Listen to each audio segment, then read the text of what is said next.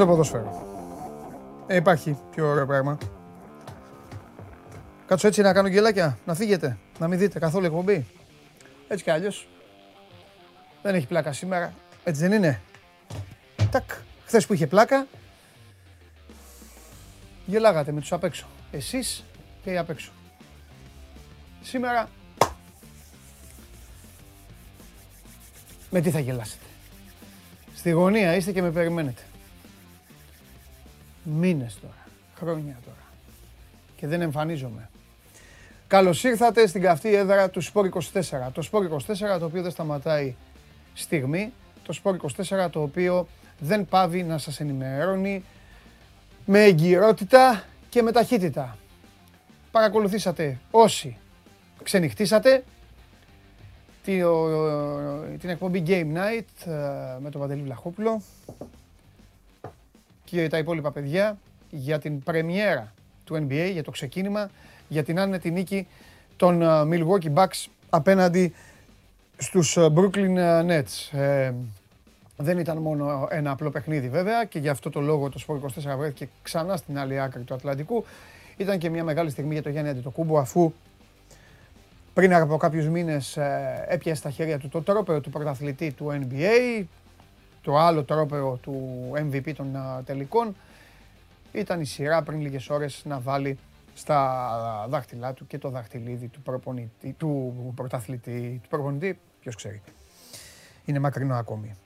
Θα πάμε εννοείται μέχρι τις Ηνωμένες Πολιτείες σε μια εκπομπή που τα έχει όλα. Μια εκπομπή που είναι γεμάτη. Όσοι αντέξετε να την παρακολουθήσετε μέσω του καναλιού μας στο YouTube. Show must go live. Είμαι ο Παντελής Διαμαντόπουλος. Ξεκινάμε γιατί δεν θα τα προλάβουμε σήμερα. 100% δεν θα τα προλάβουμε. Έχουμε να πούμε πάρα πολλά. Οι ομάδες σας είναι σε ειδικές καταστάσεις. Όταν αναφέρουμε στις ομάδες σας εννοώ τις ποδοσφαιρικές σας ομάδες στην Ελλάδα πραγματικά σε ειδικές καταστάσεις και θα το καταλάβετε αυτό από την, ε, από την ε, συνέχεια που θα έχουμε, από τις συζητήσεις που θα έχουμε με τα παιδιά. Υπάρχει το μπάσκετ, υπάρχουν εξελίξεις στον χώρο του μπάσκετ, υπάρχουν εξελίξεις στην Ευρωλίγκα, υπάρχουν παιχνίδια των ελληνικών ομάδων σε όλες αυτές τις ευρωπαϊκές διοργανώσεις τις οποίες έχουμε χάσει τον αριθμό. Βρισκόμαστε στην ευθεία πριν έχουμε την επόμενη αγωνιστική της ε, Ευρωλίγκας και βέβαια είμαστε στο καθεστώς ε, αυτή τη στιγμή που έχουν ανάψει οι φωτιές για τα καλά. Έχει πάρει μπουρλότο που έλεγε Σαφόνο Ταρά το Champions League, Europa League, Europea, ε, Europa Conference League. Είμαστε ακριβώς λίγο πριν τελειώσει ο πρώτος γύρος στους ομίλους. Έγινε αυτό στη χθεσινή ημέρα για κάποιους ομίλους Champions League. Θα γίνει σήμερα για τους υπόλοιπους και θα γίνει για τις άλλες διοργανώσεις στη συνέχεια. Όμως μείνετε γιατί υπάρχει και ε, σημαντικές, υπάρχουν και σημαντικές εξελίξεις στην FIFA και την UEFA. Ε, την κουβέντα που κάναμε τις προάλλες με τον Κέσαρη, ε, η σημερινή εκπομπή θα ασχοληθεί. Υπάρχουν εξελίξεις για το θέμα που θέλει την FIFA να γουστάρει κάθε δύο χρόνια να γίνεται Μουντιάλ, η FIFA και εγώ. Ε, και από εκεί και πέρα υπάρχει και το σχέδιο ε, το οποίο μας απασχόλησε πριν από μήνες για το ε, European Super League. Υπάρχουν ε, νέα πλάνα, υπάρχουν νέες συζητήσεις στους διαδρόμους των Ομοσπονδιών Ευρωπαϊκής και Παγκόσμιας και μάλιστα σε αυτές τις συζητήσεις υπάρχει πλέον και το όνομα της Ελλάδας. Μείνετε εδώ, είναι μια εκπομπή η οποία σήμερα θα προκαλέσει μπόλικη συζήτηση. Έχετε αρχίσει ήδη να κουβεντιάζετε, να λέτε τα δικά σας στο YouTube. Ε, επικοινωνείτε με την εκπομπή μέσω του YouTube, ό,τι προλαβαίνω το βλέπω. Έτσι κι αλλιώς είστε παρεούλα, γνωρίζεστε, έχετε αρχίσει να γνωρίζετε μεταξύ σας. Οπότε καλά κάνετε και περνάτε τις ώρες σας. Από εκεί και πέρα στην, στο προφίλ του Sport24 στο Instagram μπορείτε να πάτε στα stories, εκεί που λέει στείλτε μια ερώτηση, ένα σχόλιο τα βάζετε και όπως είδατε και χθες και προχθές ότι αξίζει, ότι υπάρχει ως εκκρεμότητα, ότι είναι αξιόλογο για να συζητηθεί. Εδώ είμαστε και το κουβεντιάζουμε, το ψαρεύω, το βλέπω και το συζητάω ite μόνος μου είτε με τα άλλα τα παιδιά. Πάνω πάνω ήταν το hashtag για το Twitter, ε, η μανία του σώζοντα να τα εξαφανίζει, SMGO και τώρα μπορείς επιτέλους να το εξαφανίσεις και θα εμφανίσεις την κάρτα που η οποία λέει ότι ακουγόμαστε για όσους δεν μας βλέπετε μέσω της εφαρμογής TuneIn στο κινητό. Android Auto για το αυτοκίνητο και φυσικά η εκπομπή όπως πάντα ανεβαίνει, συνεχίζεται τα podcast δηλαδή απλά τη θέση των παλαιών podcast ε, ε, έχει πάρει καθημερινά η εκπομπή οπότε όσοι πηγαίνετε να αθληθείτε από το μεσημέρι και μετά να κάνετε τα βάρη σας ε, ή να κάνετε άλλου είδους βάρη, να τρέξετε σε κανένα σούπερ μάρκετ, να κουβαλήσετε σακούλες και έχετε ακουστικά μπορείτε να ακούτε μέσω του Spotify την εκπομπή. Ε, τι άλλο θέλετε να σας πω τώρα που είμαι όρθιος, ε, τίποτα, έτσι, δεν θέλετε τίποτα να σας πω. Ε, κάποιοι από εσάς είστε μάρτυρες ε, συνεχών και αδιάκοπων ε, προκλήσεων. Κάποιοι άλλοι κοφεύετε, κάποιοι άλλοι είδα έναν φίλο που έγραψε ότι το κάρμα θα γυρίσει πίσω ένα story που έβαλα. Ένα story με έναν προπονητή τέλος πάντων που γονάτισε χθες, έδωσε το show του για άλλη μια φορά. Έβαλα εγώ ένα story και λέει εδώ ο άνθρωπος, ο οποίος πρώτη φορά πρέπει να είδε στην ζωή του Instagram, χθες βράδυ, το δικό μου, και πρώτη φορά πρέπει να βλέπει τώρα εκπομπή, θα γυρίσει πίσω ε, το κάρμα λέει για το ειρωνικό story. Ποιο ειρωνικό, που με κοροϊδεύετε εμένα κάθε μέρα, εσείς με τους απ' έξω; Είναι καλά, που, έχετε, που κάθε εβδομάδα αλλάζετε από δύο, εβδομάδα, από δύο ομάδες. Έχετε αλλάξει όλη την Αγγλία. Όλη την Αγγλία έχετε γίνει. Τώρα γίνατε Watford την προηγούμενη εβδομάδα. Τώρα την Κυριακή θα ενωθείτε όλοι μαζί. Όλοι μαζί για την αγαπημένη σας ομάδα. Και εγώ τη στηρίζω. Σήμερα με την Αταλάντα, με τον Όλε είμαι. Αυτοί απ' έξω δεν έχουν ούτε να με κοιτάξουν. Μπείτε στο story, μπείτε στο story που έχω βάλει σήμερα. Δείτε τους. Μπείτε. Μπείτε στο story μου και δείτε τους. Αυτοί οι κύριοι που βλέπετε εκεί, χθες έβαζαν εδώ το Σιμεώνε και τη μισή Ατλέτικο. Έχω πει, ε, έχω πει τίποτα. Έχω πειράξει κανέναν. Με τον coach δεν κάθομαι εδώ και μιλάω μόνος μου. Πείτε μου εσείς. Ωραία. Σήμερα λοιπόν θα περάσουμε καλά. Ε, καθίστε λοιπόν, γιατί έχουμε να πούμε πολλά. Πολλά και σοβαρά. Επίσης υπάρχει και ανέκδοτο. Αυτή η μονομαχία που έχει ξεκινήσει μεταξύ ε, Αθήνας και Μιλγόκη θα συνεχιστεί. Πώς κάνανε, μονομαχούσαν ε, οι, στη ραπ, οι τραγουδιστές, απέναντι έλεγε ο ένας και μετά έλεγε ο άλλος, ε, ρήμες, τώρα λένε ανέκδοτα. Ο Πανάκος με το Χάρη Σταύρο. Στόχος είναι να γελάτε εσείς βέβαια γιατί εγώ δεν πάω να γελάσω. Ε, οπότε, εδώ είμαστε.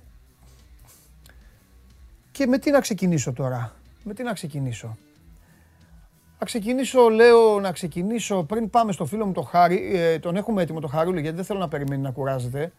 Ωραία, θα ξεκινήσω με το Πόλο όμως.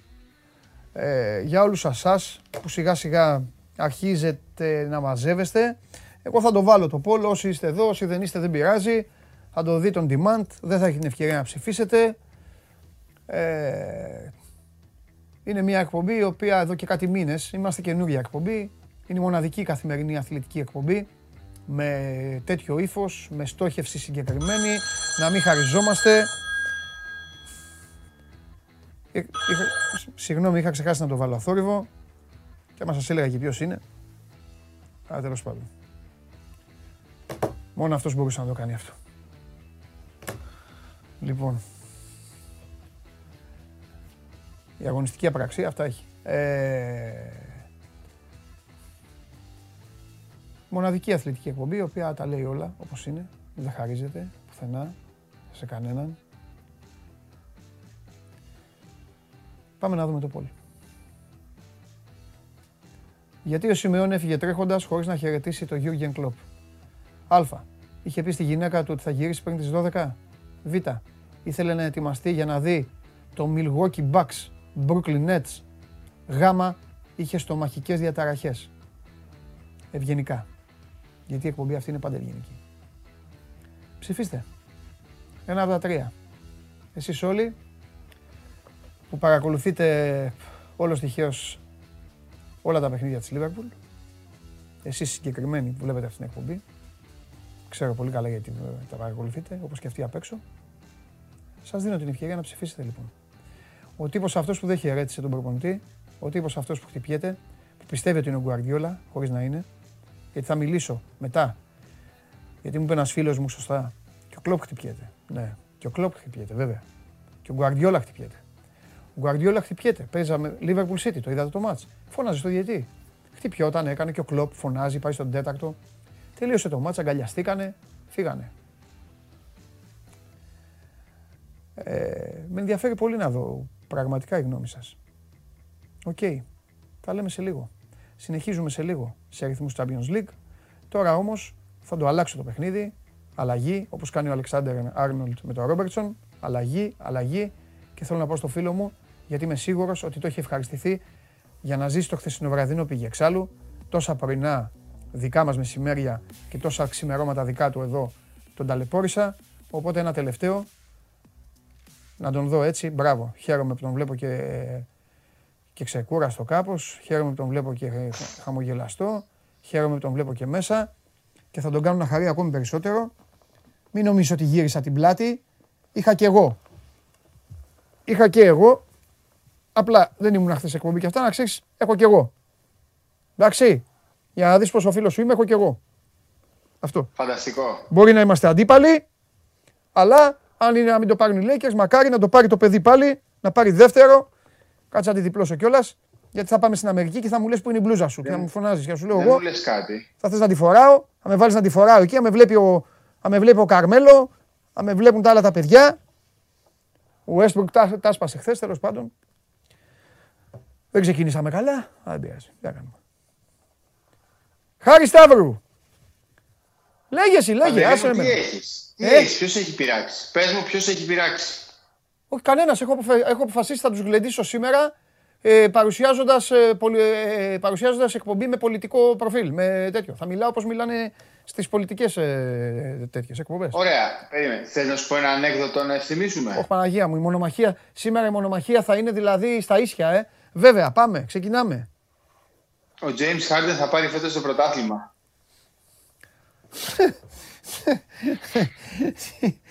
ε, το κακομύρι.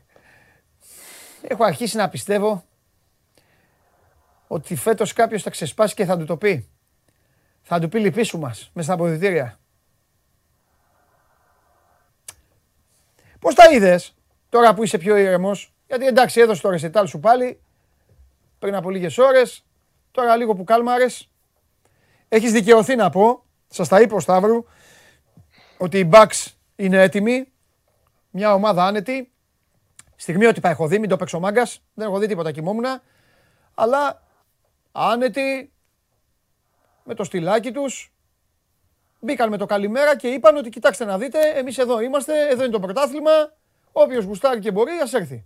Αυτό κατάλαβα. Τα λέγαμε, τα λέγαμε και τα ξαναλέγαμε. Βέβαια. Ότι τον πρωταθλητή πρέπει να το σέβεσαι. Ναι. Ε, είχαν τέσσερις απουσίες, πέντε απουσίες. Mm-hmm. Έχασαν και τον Drew Holiday στο πρώτο μέρος. Ε, πήγαν σε rotation 8-8,5 βαριά 9 παιχτών και τους ε, διέλυσαν. Τους διέλυσαν στην κυριολεξία. Ε, εντάξει, δεν λέει τίποτα το συγκεκριμένο παιχνίδι. Προφανώς δεν μετράει κάπου. Δηλαδή ναι. δεν, δεν μάθαμε κάτι από αυτό το ματς, δεν θα αλλάξει η ζωή μας ούτε δική μας, ούτε τον Bucks, ούτε τον ε, Nets, αλλά σίγουρα η πρώτη γεύση από το Milwaukee ήταν εντυπωσιακή και από τον Brooklyn κάπως προβληματική. Ε, ο Harden δεν ήταν σε πολύ καλή κατάσταση, έβαλε πολλά μεγάλα σούτα, αλλά είχε πολύ γκρίνια, στο έξω πολλές φορές κοντά στο καλάθι. Ε, ο Durant πήγε να το πάρει μόνος του, γενικά με, μόνο με ηρωισμούς ε, προσπάθησε τον Brooklyn. Ε, OK, okay, εντάξει, ήταν ένα ματς, τελείωσε, θα το ξεχάσουμε πάρα πολύ γρήγορα. Ε, αυτό που μένει είναι σίγουρα η τελετή πριν από το παιχνίδι που ήταν φανταστική, ήταν υπέροχη, δηλαδή ε, δεν μπορώ να βρω λόγια για να το περιγράψω. Ήταν μια, μια εμπειρία πραγματικά εκπληκτική, εκπληκτική. Και φυσικά ήταν ε, σπουδαία και αυτά που ζήσαμε μετά από το παιχνίδι. Μετά από τη συνέντευξη τύπου του Γιάννη, ο οποίος ε, βγαίνοντας από το, από το media, ας πούμε, από την αίθουσα του, του τύπου, ε, του λέω βγάλ το να το δούμε το, το δαχτυλίδι ε, και μόλις του είπα, ας πούμε, ρε παιδί μου, φόρεσε το λίγο να σε βγάλω μια φωτογραφία, μου λέει βάλ το εσύ. Όχι ρε παιδί μου, βάλ το εσύ, όχι φόρα το, μου λέει, μου πήρε και το κινητό, έβγαλε και τις φωτογραφίες, βγάλαμε μετά και την αναμνηστική μαζί με το Θανάση. Ε, όλα ωραία και δύο, όλα καλά. Δύο δάχτυλα είναι, Χάρουλη, ε, δύο δάχτυλα είναι. Ε. Τεράστιο, ναι, ναι, ναι. τεράστιο. τεράστιο. Ναι. Ε, όλα ωραία και όλα καλά, Παντελή. Μπράβο, αλλά μπράβο. αυτή τη χαρά, αυτή τη χαρά που είδα στο πρόσωπο αυτών των δύο παιδιών, ναι. ε, δεν θα την ξεχάσω ποτέ. Δεν την ξεχάσω ποτέ. Δηλαδή ο Γιάννης μου λέγε δεν μπορώ να το πιστέψω. Δεν, το κράταγε και μου λέγε δεν μπορώ να το πιστέψω. Και του λέω ρε φίλε τρέμει το χέρι σου. Και όντως έτρεμε το χέρι του ε, δεν μπορούσε να σταματήσει, ήταν συγκινημένος. Είχε τελειώσει το μάτς. είχε γίνει τελετή, είχε δει τον μπάνερ να σηκώνεται. Κοίτα, θα σου πω κάτι τώρα. Ναι, θα σου πω κάτι ως, ε, ως αθλητικό ψυχογράφημα και γιατί συνέβη αυτό. Ε, γιατί σίγουρα τώρα υπάρχουν εδώ κυρίες και κύριοι οι οποίοι βλέπουν την εκπομπή και θα λένε ναι εντάξει μωρέ λίγο υπερβολή. Ε, έτσι θα έπρεπε να νιώθει τον Ιούνιο. Ιούνιος δεν ήτανε; Ιούνιος ήτανε. Ε, Ιούλιος, Ιούλιος. Ιούλιος. Α, ναι, σωστά, γιατί πήγε πιο μακριά. Ε, ήταν, διπλή, ήταν διπλό πέρυσι το πρωτάθλημα.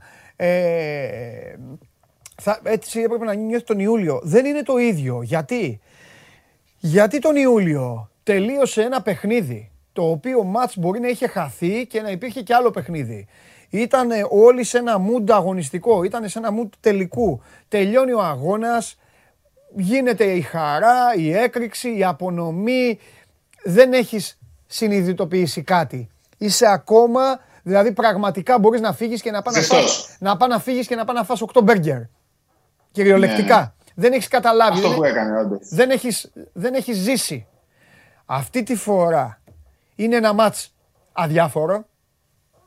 OK, okay, κέρδισε ναι, και να είχανε ναι. Τι έγινε, είναι το ξεκίνημα.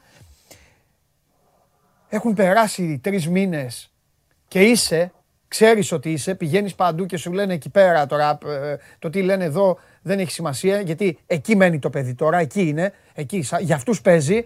Μπαίνει και του λένε Γεια σου πρωταθλητή, Γεια σου Γιάννη, Γεια σου ευχαριστούμε Γιάννη. Γιάννη, να σου φιλήσουμε το χέρι. Γιάννη. Ε, και, και έρχεται αυτή η στιγμή λοιπόν και το συνειδητοποιείς. Και δηλαδή σου δίνει και σου λέει πάρε και το δαχτυλίδι τώρα. Και μετά το ξαναπιάνει και λέει ότι ακόμα δεν το έχω συνειδητοποιήσει. Ναι. Δηλαδή ε, έλεγε ότι ακόμα δεν το, δεν το πίστευε, ρε παιδί μου. Ξέρεις ναι. και μέσα σε όλο αυτό που λες, ότι όπου και να πάει το φωνάζουν οι πρωταθλητικοί και όλα αυτά. Ναι. Ε, ξέρεις, υπάρχει και άλλη όψη του νομίσματος. Αυτοί που λένε ότι ε, κοιμήθηκε ο Θεός για να το πάρουν, τραυματίστηκε ο Ήρβινγκ για να το πάρουν. Ε, ε, πάταγε γραμμή ο Ντουράντ στο σουτ και έτσι πήγε ε, το έβδομο μάτς προς, το, προς τη μεριά των Bucks. Τα ακούνε και αυτά. Δεν δεν τα ακούν. Δεν είναι, κατάλαβες. Αυτό γίνεται. Οπότε όλο αυτό υπάρχει πίεση. Υπάρχει πίεση και δεν είναι πάντα κίνητρο. Ε, υπάρχει πίεση, με πολύ έντονη πίεση. Οπότε καταλαβαίνεις όταν μπαίνεις στο πρώτο παιχνίδι, βλέπεις ένα γεμάτο γήπεδο, βλέπεις μια τελετή υπέροχη, υπέροχη, να παίρνουν δαχτυλίδια ακόμα και οι φροντιστές, οι τελευταίοι γιατροί, οι τελευταίοι προπονητές. Ε, και εσύ βγαίνεις τελευταίος από όλους και δέχεις ένα απίστευτο χειροκρότημα και ένα ολόκληρο γήπεδο να σε επεφημεί. Ε, όλα αυτά ρε παιδί μου κάθονται πάνω στην πλάτη σου. Ναι. Κάθονται πάνω στην πλάτη σου. Ναι. Όπως και να το κάνουμε. Όπως και να το κάνουμε. Συμφωνώ απόλυτα. Τι σου έχει μείνει τώρα, την προηγούμενη σου μείνανε τόσα, τόσα. Τώρα τι σου έχει μείνει, νομίζω έχεις βγάλει καθόλου ε, κανένα συμπέρασμα αφού παρακολουθείς όλο το χειμώνα, όλα τα ξενύχτια σου. Έχεις πάρει μια πρώτη μυρωδιά για το τι θα ακολουθήσεις στους επόμενους μήνες; Ξέρεις ποιο είναι τώρα το θέμα; Ε, ό,τι και να γίνει από εδώ και πέρα, πάντα το πρώτο θα έχει άλλη γλύκα. Ε, δηλαδή, πες και το ξαναπαίρνουνε. Οκ. Θα το έχει ζήσει. Το πρώτο... Ναι, αλλά το δεύτερο, πρόσεξε, θα λες, πρόσεξε πρώτα ο Θεός, άμα συμβεί, θα λες άλλα. Γιατί στο λέω; Ναι, Γιατί το δεύτερο, το, το δεύτερο θα είναι Αναχαθείς. Λοιπόν, το, το, το δεύτερο θα είναι η, θα είναι η εδραίωση, καταλαβες; Ναι, θα είναι η κατοχύρωση, θα είναι η καταξίωση, θα είναι όλα. Γιατί ο κόσμος είναι μικρός, κάνει κύκλο. Άμα μείνει μένα, αυτοί που έλεγες ότι λέγανε ότι πάτησε γραμμή ο Ντουράν, θα το γυρίσουν το μπουζούκι και θα παίζουν άλλο ρυθμό και ξέρεις θα σου λένε, ε, φωτοβολίδα. Έτσι θα σου λένε. Καλά λες, καλά λες. Έχει, Έχει σημασία το δεύτερο είναι τρομερή και η αυτοπεποίθηση που έχουν στο Μιλγόκι. Δηλαδή, ναι. βγήκε ο συνειδιοκτήτη ο Μαρκ Λάστρη στην τελετή και λέει: Μιλγόκι, σε αγαπάμε. Αυτό είναι το πρώτο από τα πολλά πρωταθλήματα. Yeah. Είπε αυτή την κουβέντα. Ναι. Και του λέω του Γιάννη μετά τον άκουσες ε, ασυγκράτητος. Μου λέει: Ποιος σου το είπε πρώτος ότι πάμε για πολλά πρωταθλήματα; Και όντως μου το είχε πει. Δηλαδή, μετά από το, την κατάκτηση του πρωταθλήματος πέρυσι, η πρώτη του ατάκα ήταν: Πάμε να το ξανακάνουμε. Ε, και τώρα στο ξαναλέει, ρε παιδί μου, ότι πρέπει να πάμε για το δεύτερο. Και αν πάρουμε και το δεύτερο, θα πάμε και για το τρίτο. Και αν πάρουμε και το τρίτο, θα πάμε να συνεχίσουμε. Δηλαδή, δεν είναι απλά ότι το πιστεύουν, είναι ότι ζουν γι' αυτό. Ναι. Και δεν σημαίνει ότι το πήρανε μία χρονιά, Ναι. ότι πέτυχαν το σκοπό τους και τέλος.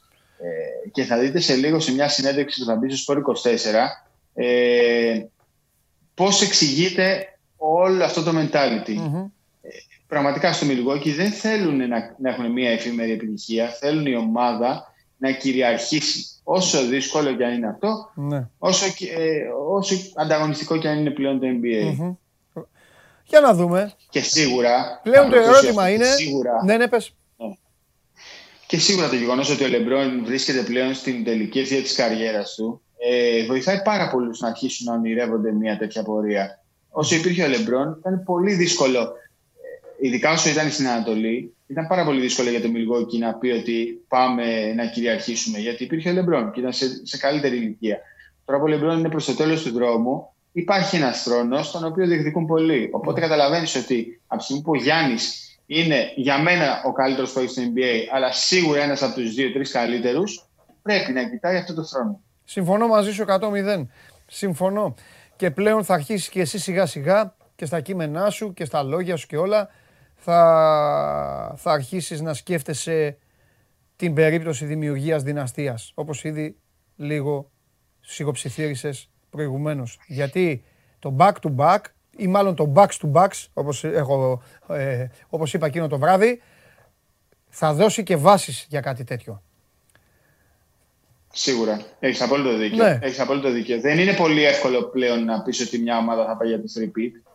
Εντάξει, δεν έχουμε δει και πολλές. Ε, είναι πάρα πολύ ανταγωνιστικό πλέον το NBA. Είναι Ναι. πολύ σκληρό. Υπάρχει πάρα πολύ ταλέντο μοιρασμένο. Δεν είναι Μμμ. όπω παλιά που υπήρχαν 15, 15 παιχταράδες. Τώρα Ναι. έχουμε 50 παιχταράδες. Ναι. Και υπάρχει ταλέντο σε κάθε ομάδα. Μμμ. Και έρχεται και ακόμη περισσότερο ταλέντο. Οπότε Ναι. είναι ακόμη πιο δύσκολο ε, να τα καταφέρεις. Αλλά πιστεύω ότι στο Μιλγόκι έχουν χτίσει κάτι πραγματικά πολύ special Ναι. ε, και θα το συνειδητοποιήσουμε σιγά σιγά. Ξέρεις, γιατί; Και ο κόσμος δεν το έχει καταλάβει αυτό. Θυμάσαι ότι μέχρι πέρυσι όλος ο κόσμος έλεγε να φύγει ο Γιάννης, να πάει σε μια ομάδα να πάρει το πρωτάθλημα. Βέβαια, ναι, ναι, ναι, αλήθεια είναι Εντάξει. αυτό. Αλήθεια είναι. Και όλοι το έχουμε σκεφτεί και το έχουμε ψηλοποιεί. Εγώ βάζω και τον εαυτό μου μέσα. Ναι, το έχουμε ξανασυζητήσει. Ναι, για το καλό του παιδιού δηλαδή, αλλά πλέον το καλό του παιδιού δεν υπάρχει, αυτή η συζήτηση δεν υπάρχει. Το καλό του παιδιού βρέθηκε, είναι πρωταθλητής στο NBA, οπότε πλέον ορίζει ο ίδιος τη μοίρα του μαζί με τους υπόλοιπους. Ε, Μακάρι να είναι καλά, μακάρι να είναι καλά, τουλάχιστον να δούμε έστω να φτάσουν στους τελικούς της περιφέρειας. Ε, θέλω πάρα πολύ να ξαναδώ μια σειρά με τους Nets. Ναι. Ναι. Να σου μιλάω. Δηλαδή, αυτή τη στιγμή δεν μπορώ να σκεφτώ τελικούς. Με ενδιαφέρει να δω τους Bucks απέναντι στους Nets Χάρη. σε ακόμα μια σειρά αγώνων. για να γίνει αυτό, θα πρέπει οι Nets να σοβαρευτούν, γιατί και η Φιλαδέλφια και το Μαϊάμι και αν μου διαφεύγει κάποια ομάδα την οποία εσύ σίγουρα έχεις παρατηρήσει πολύ καλύτερα Μπράβο, Παντελή. καλοδεχούμενοι, ε, μπορεί να βγάλουν πάνω στο γήπεδο πολύ μεγαλύτερη σοβαρότητα από τους Nets. Οι Nets, Ναι, ειδικά το Μαϊάμι. οι Nets, οι Nets πολλές φορές είναι ασόβαροι. Και ναι, ευθύνεται ο φίλος μας ο, ο, ο Χοντρούλης Μούσιας. Ε, αλλά νομίζω ότι είναι ένα μεγάλο πακέτο. Είναι ένα πακέτο ότι ο Ντουράντ έχει αποφασίσει να πείσει. Εγώ τον γουστάρω πάρα πολύ, τον θεωρώ παικταρά τον Ντουράντ. Αλλά ο Ντουράντ έχει αποφασίσει, το θες εγωιστικά, το θες παικτικά, έχει αποφασίσει ξεκάθαρα να κάνει αυτό που είπες πριν, να μπει στη συνείδηση των Αμερικανών ως ο νέος νούμερο ένα, όταν, όταν ο Θεός αποφασίσει βέβαια να φύγει, αφού πρώτα πάρουμε το πρωτάθλημα, τέλος πάντων, δεν το συνεχίζω γιατί θα τσακωθούμε. Ε, ο, ο Χάρντεν θέλει να κάνει τα δικά του, ο Ήρβινγκ ε, γυρίζει σε διαδηλώσεις και το ψάχνει ο Χωριανόπουλος. Για, και, ε, Πραγματικά, και, και πραγματικά. είναι, ναι, είναι, μπράβο, μπράβο, μπράβο. Ε, Και ε, ε, είναι ένας μήλος. Τώρα, εσένα σε καταλαβαίνω, θες να τους δεις στον τελικό, αλλά αυτοί έχουν να λύσουν πάρα πολλά σοβαρά πράγματα αντίθετα με τους Bucks. Για ένα λόγο θέλω. Ναι. Για ένα λόγο θέλω να ξαναδώ τελικούς ε, Ανατολής. Μάλλον όχι να ξαναδώ τελικούς, γιατί να παίξω στους τελικούς. Θέλω να τους δώσω στους τελικούς Ναι. ε, για να ξαναχάσει τον Brooklyn και να, να λιώσει τώρα αυτή η καραμέλα με το πάτα και η γραμμή. Ε, Ο Durant και ήταν κανονικά αυτά ήταν τρίποντο θα τους είχαν αποκλείσει. Ναι. Δεν ήταν έτοιμος ο Irving, ήταν τραυματίε και ο Harden να, Ναι. να λιώσει λίγο αυτή η καραμέλα. Ναι, ναι, ναι, ναι, ναι. Ε, ξέρεις ρε παιδί μου, σιγά σιγά να σβήνεις τα κουτάκια. Αυτό. Σωστά. Να σβήνεις τα κουτάκια και να προχωράς. Ε, αυτό το ταξίδι τελείωσε. Ναι. Ε, με την υποστήριξη πάντα της ΜΑΠΕ, τα έχουμε ξαναπεί. Η ΜΑΠΕ ήταν πάντα μαζί μας. Είναι και σε αυτό το ταξίδι ο Ιταλικός και παγκόσμιος κόλο δομικών υλικών. Πρέπει τώρα να κοιτάξουμε ποιο θα είναι το επόμενο ταξίδι. Ε, το είπαμε, μακάρι να το κάνουμε μαζί. Ναι. Ε, η χρονιά είναι μεγάλη, έχει 82 μάτσο, 81 ακόμη. Και λίγο ξέρεις, ρώτησα χθες τον προπονητή των Bucks τι θα προτιμούσε να έχει τους σημαντικούς του παίκτες σε πολλά μάτς με διαχείριση των λεπτών τους ή σε λιγότερα μάτς και αν τους βάζει 40-42 λεπτά. Και ήταν εξή κάπως απροετοίμαστος, αλλά την απάντηση από το φινάλι της απάντησης ε, το οποίο ήταν, ε, δεν έγινε και τίποτα άμα δεν παίξουμε και 82 μάτς. Το δεύτερο θέλει. Ε. Καταλαβαίνεις ότι θα, θα πάει να κάνει κάποιο είδους συντήρηση. Δηλαδή δεν βλέπω τον Γιάννη να παίζει φέτος πάνω από 70 παιχνίδια. Δηλαδή τα, τα 70 νομίζω θα είναι το ταβάνι. Ναι. Ε, και ήδη έχουμε και τον πρώτο τραυματισμό. Έτσι. Ο Τζρου Χολιντέι έφυγε με πρόβλημα στη στέρνα. Δεν ξέρουμε ακόμα πόσο σοβαρό είναι. Ε, οπότε καταλαβαίνεις ότι η χρονιά είναι πάρα πολύ μεγάλη. Δεν είναι σαν την περσινή στα 72 παιχνίδια. Τα 10 μάτς κάνουν διαφορά. Οπότε καλά να είμαστε. Ε, έχουμε πάρα πολύ δρόμο μπροστά μας. Ναι. Λοιπόν, θέλω να σε αφήσω με το εξής. Ε, παίρνουμε rebound. Ο Ράσελ ε, κάνει μια μακρινή πάσα. Ο Καρμέλο παίρνει την μπάλα και χωρίς να βλέπει τη δίνει πίσω. Ο Λεμπρόν την αρπάζει στον αέρα και τη δίνει αριστερά. Την ώρα που κόβει ο Ντέιβις και καρφώνει. Showtime, baby. Απλά το θέμα είναι ότι μετά κουραστήκαμε. Λοιπόν, θα σου, θα σου πω κάτι. Ότι να, μετά- να κλείσουμε. Ότι μετά κουραστήκαμε λίγο. Τελευταία περίοδο δεν αντέξαμε. Κουραστήκαμε. Θέλω να κάνω μια δήλωση. Θέλω να κάνω μια δήλωση. Αλλά θα σας αλλάξουμε τα φώτα όλων, ρε. Όλων, αυτό έχω να πω. Και να το πεις εκεί, να πας στο δημαρχείο του, του Μιλγόκη και να τους πεις ότι δεν έχουμε πει ακόμα την τελευταία μας κουβέντα. Με μαγκούρες. Θα έρθουμε με μαγκούρες και μασέλες. Εκεί μέσα για να πάρουμε το πρωτάθλημα. Ποιος είναι ο αγαπημένος μου παίκτης στο NBA. Ράσελ Westbrook. Ε, με το Russell Westbrook ε, τελικούς δεν παίρνουν οι Lakers. το λέω, το λέω, το παραδέχομαι. Θα δούμε. Α δούμε. Φιλιά πολλά. Καλό ταξίδι. Να είστε καλά. Έλα εδώ να τα τα λέμε από κοντά. την Ε, Πέμπτη βέβαια, το εδώ, πρωί. να σου πω, όχι, μην μου πάθεις τίποτα όπως την προηγούμενη. Έλα να έρθεις εδώ τώρα. Πρόσεχε. Όχι, τώρα... Ε, επειδή Λατρέλ, άκου, αναβαθμιστήκαμε- λατρέλ και τέτοια εξόδους δεν θέλω. Δεν θέλω τώρα να, να έχεις. Όχι, όχι, μη φοβάσαι. επειδή αναβαθμιστήκαμε από το NBA, κάναμε κάθε μέρα τεστ. Κάθε μέρα τεστ, Μπράβο. ούτως ώστε να μπορούμε να είμαστε και κοντά ε, στους παίκτες. Οπότε επιστρέφουμε υγιείς. Μπράβο, τέτοια Ούτω έτσι, θα ξανακολλήσουμε κορονοϊό μέσα σε τρεις μήνες. Ω, δεν γίνεται. Έτσι σε θέλω. Εντάξει. Φιλιά Χαρούλη, Είπα. παίρνα καλά. Άντε, τα λέμε. να Γεια είστε σου Χάρη καλά. μου, γεια σου. Λοιπόν, ο, αποστολή εξετελέστη, ο Χάρης Σταύρου έβαλε και το δαχτυλίδι. Εντάξει, για να σου πω κάτι. Εντάξει, τα έκανε όλα. Πήρε το πρωτάθλημα, πήρε, βγήκε φωτογραφίες με τα κού- το κούμπο, έβαλε το δαχτυλίδι. Εντάξει, τέλος. Άσε να πάνε τα καπί τώρα να, να πάρουμε την κούπα. Λοιπόν, τι έχουμε; Θέλουν να πω... Ε, α, ε, το φέρε, έλα μέσα, έλα μέσα. Είπε, ναι, ε, προκάλεσε ο Χάρης Σταύρου. Λοιπόν, Πανάγο, φέρτε τον Πανάγο να πει ανέκδοτο για να συνεχίσουμε, να ξεκινήσουμε. Να πω και για Champions League, μετά πάμε Παναθηναϊκό. Ή να πάμε Παναθηναϊκό για να προλάβουμε το γουλί και μετά το Χρήστο. Ωραία. Πρώτα Παναθηναϊκό ή μπήκε ο Χρήστος. Μπήκε ο Χριστάρας. Έλα Χριστάρα μου και μετά πάμε Παναθηναϊκό. Λοιπόν, αχ, ψήφισες το Πολ Χριστάρα μου. Αμέ. Και βάλτε το Πολ, βάλτε το Πολ να ψηφίσει ο Χρήστος και δημόσια. Τι είναι; Καλά, αγόρι μου, εσύ πώς είσαι. Καλά. Βάλτε ξανά το Πολ. Έλα ρε. Δώσ' το. Λοιπόν, γιατί έφυγε τρέχοντας χωρίς να χαιρετήσει τον coach ο κλοπ; Α. Είχε πει στη γυναίκα του ότι θα γυρίσει πριν τις 12. Β. Ήθελε να ετοιμαστεί για το Bucks Nets. Ή Γ. Είχε στομαχικέ διαταραχές. Εγώ θα ψήφιζα το γάμα. Το Γ, ε, βέβαια. Βέβαια, Άμα- έτσι. Α, άμα δεν ψήφισες το Γ, δεν θα ήσουν ο Χριστάρας μας. Λοιπόν, πάμε. Έλα, full ε, τέτοιο. Να πω να βάλω ένα, ένα βαρ, λίγο Να- βαρ. Να πάρω τη θέση Ωραία. μου. Ε, πρώτα απ' όλα, είναι συγκλονιστικό το ότι φτιάχνω το poll σήμερα. Κάνω δύο-τρία refresh. Το λέω για αυτούς τους λίγους και καλούς, οι οποίοι είναι πάρα πολύ πιστοί. Πάρα πολύ πιστοί. Είναι γύρω στα 30 votes που γίνονται με το που γίνεται αλλαγή, χωρίς να έχουμε δώσει, χωρίς να έχουμε ξεκινήσει την εκπομπή. Δηλαδή, φτιάχνουμε το poll, το βγάζουμε και είναι πάντα στο link sport24 vote. Okay. Α, περιμένουνε. Δεν, δεν μπαίνουν καν να δουν Ωραία. το, το σχόλιο που κάνουμε. στην Ωραίοι, εκπομπή. ωραίοι, ωραίοι. Δηλαδή μπαίνω και βλέπω 15 επιτόπου τέτοιο. Λέω, ρε, Δική σου γιατί- είναι αυτή. Τους έχεις κερδίσει εσύ. Μετά Απίστευτο. που τους λες, κάντε, Απίστευτο. τι τους λες, κάντε like, κάντε αυτό. Κάντε like, subscribe- subscribe. Ήταν ένας φίλος μου ο Βάγκος, του στέλνω πολλούς χαιρετισμούς. Δεν τον ξέρω προφανώς από κοντά. Ε, ο οποίος λέει: Πάμε, ρε, για σένα, Πανάγο δουλεύω. Λέει, πάμε λίγο like. Και αμέσως 20, 15, 30 likes τα πήραμε. Μάλιστα. Έγινε δουλίτσα. Λοιπόν, το, Πάμε. έχω- το, το συγκεκριμένο ανέκδοτο. Αυτός εκεί ευθύνεται Νάτος, σηκώνει το χέρι του. Λοιπόν, ήταν Περπαϊδί- λοιπόν ένα. Περπαϊδής. Ναι. Οκ. Ήταν λοιπόν ένα κοριτσάκι, η οποία λέγονταν, λέγεται Μούμα. Αλλά ήταν πάρα πολύ στεναχωρημένη. Πήγαινε λοιπόν ένας φίλος της και τη ρωτάει: Ρε Μούμα, τι έχεις, θέλεις αγκαλίτσα. Όχι. Θέλεις φυλάκι; Όχι. Θέλεις χαδάκι; Όχι. Θέλεις έρωτα; Ναι. Ποιο είναι το ηθικό δίδαγμα, Παντελή;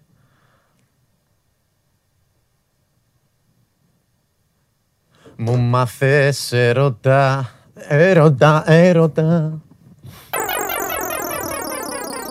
Μπορώ, ευχαριστώ. Χρήστο, βγες έξω; Εντάξει, να μου πεις κανένα σχόλιο, έτσι. Ναι, Χριστάρα μου.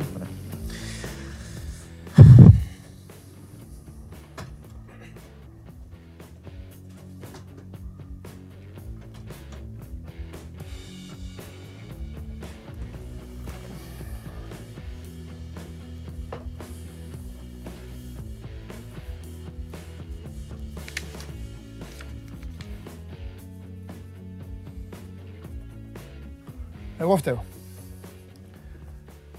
Πάμε Παναθηναϊκό.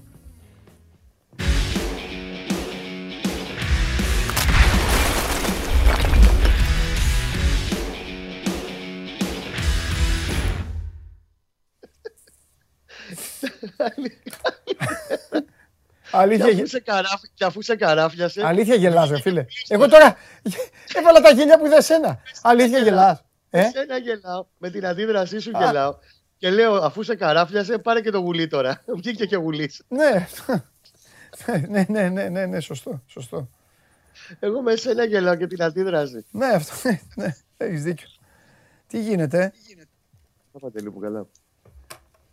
Κοστάρα μου, έλα να το Χρωστάμε πούμε, κάτι ε, έλα να το πούμε από την αρχή, γιατί το έχουμε χρωστούμενο και δεν θα το Ναι, πούμε. ναι, ναι. Τι κάνει ο Κουρμπέλης ρε φίλε; Κοίταξε να δεις. Είναι το μεγαλύτερο βάσαρο αυτή τη στιγμή που κουβαλάει ο Παναθηναϊκός. Και το βάσαρο εννοώ ότι όλοι θέλουν να γυρίσει, να είναι υγιής. Είναι ο αρχηγός του Παναθηναϊκού. Μια από τις μεγαλύτερες και πιο σημαντικές προσωπικότητες που έχει ο Παναθηναϊκός. Και πάνω απ' όλα ήταν και βασικός παίκτης ε, για μια σειρά ετών της εθνικής ομάδας. Έτσι λείπει ο Κουρμπέλης και από την εθνική. Ναι. Ο υγιής Κουρμπέλης. Ε, Κουρμπέλης, υπενθυμίζω ότι ταλαιπωρήθηκε πολύ το τελευταίο 1,5 χρόνο από ένα θέμα στους κοιλιακού προσαγωγούς, το οποίο φορτώθηκε πάρα πολύ από συνεχόμενα μάτς με Παναθηναϊκό και Εθνική. Κάποια στιγμή είχε βγάλει γύρω στα ε, 70 από τα που πρέπει να έχει παίξει. Και αυτό τον φόρτωσε πάρα πολύ. Πέρσι, υπενθυμίζω, τελευταίο του παιχνίδι με τον Παναθηναϊκό, 12 Δεκέμβρη του 2020, Παναθηναϊκός Πας Γιάννα 2-0, τελευταία νίκη επί του Πας. Στη Λεωφόρο, στο πρώτο μάτς στην επιστροφή του Παναθηναϊκού στη Λεωφόρο. Έκτοτε μπαίνει στα πιτς, δεν παίζει τη τούμπα. Αποφασίζει το Γενάρη να κάνει ένα χειρουργείο για να ξεπεράσει αυτό το πρόβλημα στους κοιλιακούς προσαγωγούς. Αρχικά δίνεται ένα χρονικό περιθώριο επιστροφής γύρω σε 40 μέρες με κοντά δίμηνο. Δεν υποχωρούν οι ενοχλήσεις, όποτε πάει να ανεβάσει λίγο στροφές αισθάνεται ακόμα μικρά ενοχλήματα ο Κουρμπέλης. Προς τον Απρίλιο, αν δεν κάνω λάθος, φεύγει, όχι, και μπορεί να είναι και νωρίτερα, φεύγει για το εξωτερικό, ζητάει, πηγαίνει σε δύο εξειδικευμένες κλινικές σε Μόναχο και Μπολόνια για να ζητήσει δεύτερες νόμες και να ακολουθήσει μια ξεχωριστή θεραπευτική αγωγή, η οποία ήταν πολύ μήνυ. Μπήκε πάλι σε μια διαδικασία, μπήκε σε μια σειρά. Το καλοκαίρι υπενθυμίζω ότι μπήκε και σε δύο φιλικά. Ένα τελευταίο πριν ξεκινήσει το πρωτάθλημα και ένα με την ΚΑΠΑ, συγγνώμη, με τη β' ομάδα του, του Παναθηναϊκού. Ε, και αυτό του δημιούργησε τέλος πάντων μια προσδοκία ότι θα επιστρέψει. Έβγαλε πάλι ενοχλήσεις. Το τελευταίο διάστημα αποφασίστηκε να ακολουθήσει μια άλλη ε, θεραπευτική αγωγή και υπολογίζουμε ότι τώρα τι έχουμε, έχουμε 20 Οκτώβρη, γύρω στα μέσα Νοέμβρη θα γίνει επαναξιολόγηση κατάστασης.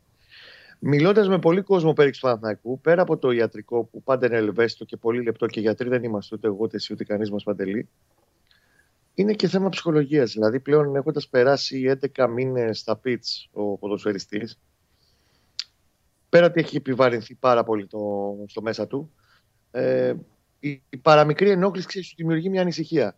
Από εκεί που μιλάμε για τον οποιοδήποτε πρόσωπο, μιλάμε για τον Ρόι Κίν που ήταν σκυλή του πολέμου. Αν είχε περάσει όλη αυτή την περιπέτεια, στο παραμικρό ενόχλημα που θα ένιωθε, θα είχε πάντα το φόβο μέσα του ότι λες να υποτροπιάσει, λες να ρίξω λίγο ταχύτητα. Πρέπει να το ξεπεράσει και αυτός σιγά σιγά ο Κουρμπέλης. Ο Κουρμπέλη θυμίζω ένας ποδοσφαιριστής που έπαιζε με ανοιγμένα κεφάλια και με τραβήγματα. Ναι. Ε, επηρεάζει και αυτό μια ούτως ή άλλως δύσκολη και επιβαρημένη κατάσταση. Α ελπίσουμε ότι σε περίπου τέσσερις εβδομάδες εκεί γύρω στα μέσα Νοέμβρη ότι θα είναι σε θέση να επιστρέψει αυτό προ το κουνόλι σε φουλ προπονήσεις με την ε, ομάδα και να αρχίσει να μετάει αντίστροφα. Όπως έγινε για παράδειγμα με τον Σέκεφελ, το οποίος έκανε το χειρουργείο 18 Μάη. Ναι, και βέβαια, ναι, και βέβαια πρέπει να, να δούμε τώρα που χωράει και αν χωράει, γιατί κοίταξε να δεις τώρα. Ο Πέρεθ αυτή τη στιγμή μέχρι τώρα και με τον Εμβιλά, ε, και με τον Εμβιλά ανέτοιμο ε, έχει κλέψει την παράσταση.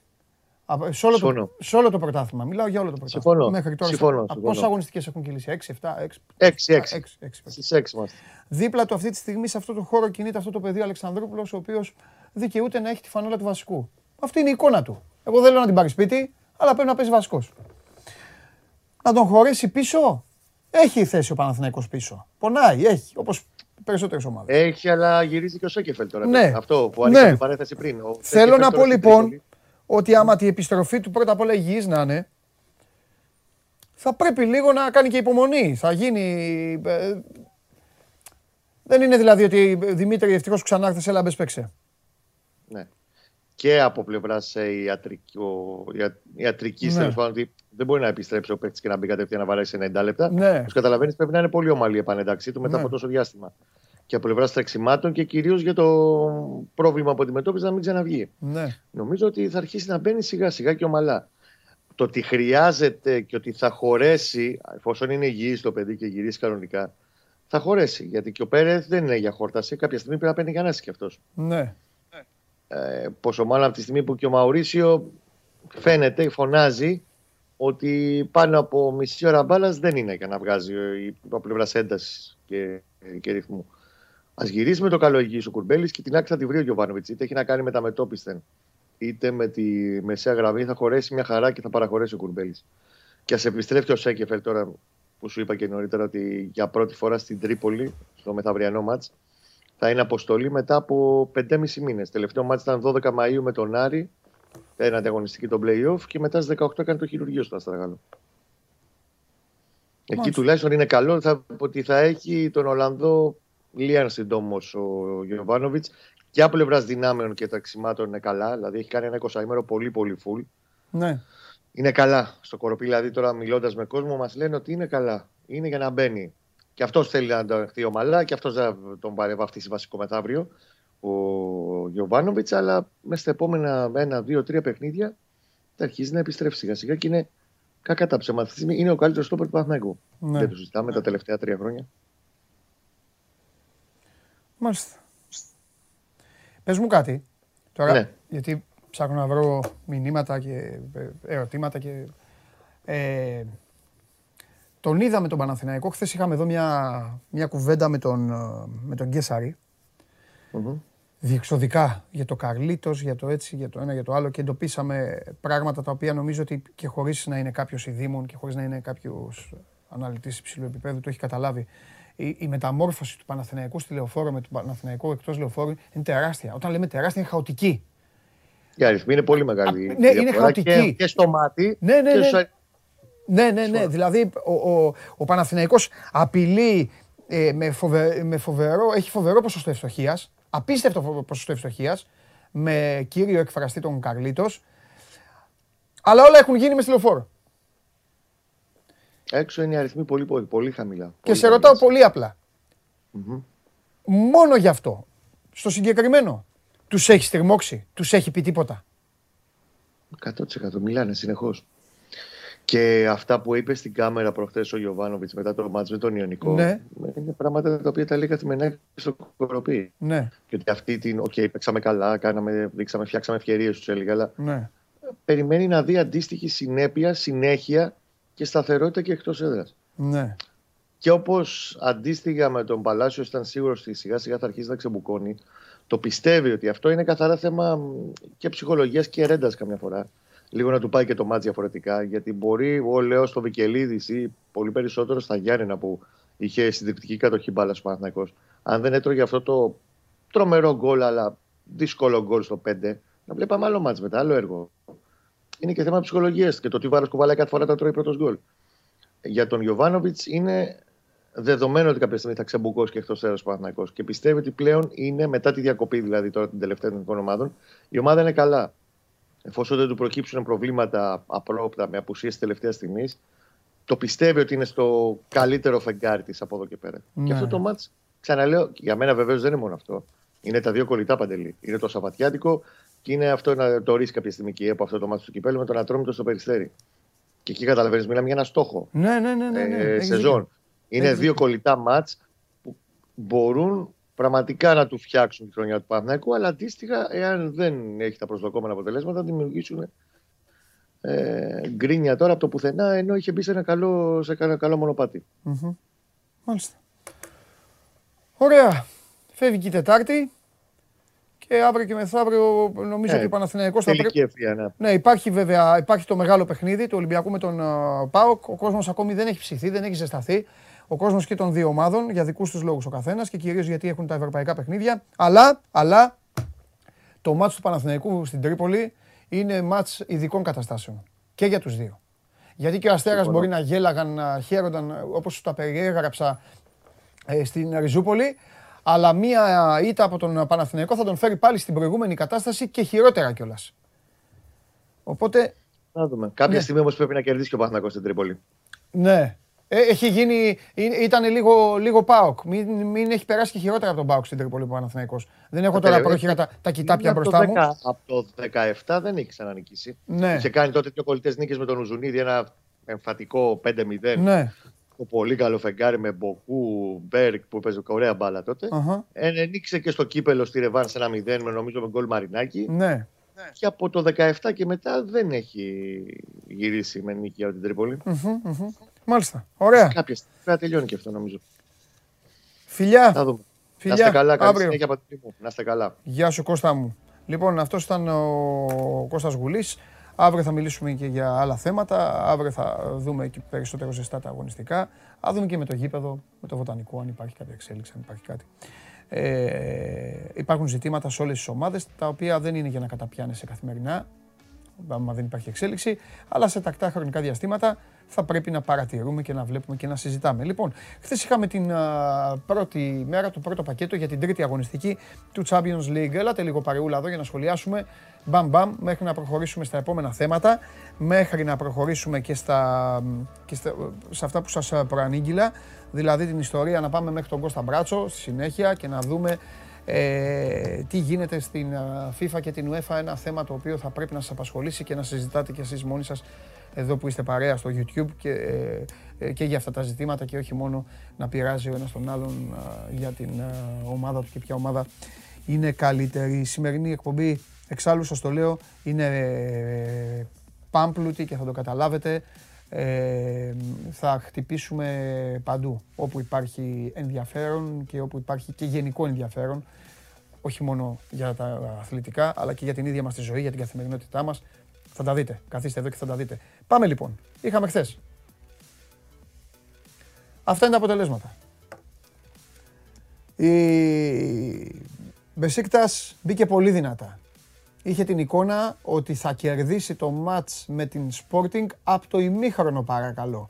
Κόντρα στη ροή του αγώνα δέχεται ένα γκολ από τον Κόατες, από στη μεστημένη μπάλα, καταφέρνει να ισοφαρίσει και καπάκι μετά από λίγο τρώει ίδιο δεύτερο γκολ. Ένα-δύο. Κόβονται τα πόδια των uh, Τούρκων και χάνουν το μάτς με ένα τέσσερα. Μπριζ City. Παρέλαση, περίπατος για, το, για την αγγλική ομάδα. Οι Βέλγοι είναι πολύ μικροί σε ποιότητα για να αντιμετωπίσουν το στράτευμα του Pep Guardiola. Ένα-πέντε αρχοντικό πέρασμα από το Βέλγιο. Ακόμη μεγαλύτερο πρόβλημα από την Μπριζ, γιατί η Μπριζ έπαιζε με τη City, οπότε OK, okay, το ευχαριστήθηκαν οι Βέλγοι. Αυτοί που σίγουρα δεν το έχουν ευχαριστηθεί καθόλου και προφανώς στη Βεσφαλία έχουν αρχίσει να παίζουν τα όργανα. Είναι οι φίλοι σας της Dortmund. Ε, έφαγαν ε, μία τεσσάρα ξεγυρισμένη στο Άμστερνταμ. Ο Άγιαξ ε, τους περιποιήθηκε και δεν τους λυπήθηκε. 4-0 για το Χάλαντ και τους υπόλοιπους. OK, okay, στη Μαδρίτη ε, έγινε ένα ματς. Η ομάδα η οποία κέρδισε έπαιξε όσο χρειαζόταν για να κερδίσει. Ε, 0-2 μπαμ μπαμ, 2-2 στη συνέχεια και 2-3 στο δεύτερο ημίχρονο. Ιντερ Σέριφ. 3-1 οι Μολδαβοί μπορεί να έχασαν, αλλά έδειξαν ότι παραμένουν σκληρό καρύδι. Το είχαμε πει εδώ από χθες, ήταν δεδομένο ότι θα χάσουν. Εγώ αυτό το πίστευα, το περίμενα, δεν μου κάνει καμία εντύπωση στο σκορ. Αλλά τη ζόρισαν την Ιντερ, την ισοφάρισαν μάλιστα σε ένα-ένα με ένα εξαιρετικό φάουλ, αλλά στη συνέχεια ε, ο Βιδάλ, ε, ο Χιλιανός βρήκε το στόχο, έκανε το 2-1, ήταν πιο εύκολα για τους ε, Λομβαρδούς. Παρίσσε Ζερμέν Λιψία, 3-2. Μία σου και μία μου. Οι Γερμανοί δεν ήταν τόσο άψυχοι και τόσο αδύναμοι και τόσο μπερδεμένοι όπως δείχνουν στην Bundesliga μέχρι τώρα. Έπαιξαν στα ίσια τους Γάλλους. Ε, σε ένα γήπεδο που ο φίλος του Νεϊμάρ δίπλα έπινε κρασί σε ψηλό ποτήρι όπως βλέπατε. Ο Ροναλντίνιο εμφανίστηκε με κασκόλ Paris Saint-Germain. Τα κάνουν αυτά εκεί τώρα οι Παριζιάνοι. Στείνουν πάρτι. Νάτος εδώ, Ροναλντίνιο μαζί με το Μέση, αγκαλίτσες, φυλάκια. Ο Μέση έβαλε δύο γκολ. Ε, ένα πέναλτι ε, Αλαπανένκα. Και εδώ ο μικρός του κάνει πρόταση ανταλλαγής φανέλας με τη μαμά του. Τρομερά πράγματα. Ε, δεν, θέλω να πιστεύω ότι αυτός που γελάει δίπλα και μοιάζει και με τον ε, Ικάρντι κιόλας δεν είναι ο μπαμπάς. Άμα είναι ο μπαμπάς, ας τα βρω και κούρευτο. Λοιπόν, καληνύχτα. Συνεχίζω. Πόρτο Μίλαν. Εδώ την πατήσαμε. Την πατήσαμε γιατί ακολούθησα και τον Τζάρλι. Χ2 το βλέπω Τσάρλι. 1-0 οι Πορτογάλοι. Τα πιάσαμε όλα. Χάσαμε αυτό. Εδώ που τα λέμε. Θέλουν και τα παθαίνουν οι Μιλανέζοι. Η συμπεριφορά τους είναι τραγική. Αλλά θα σκεφτώ να μιλήσω με το,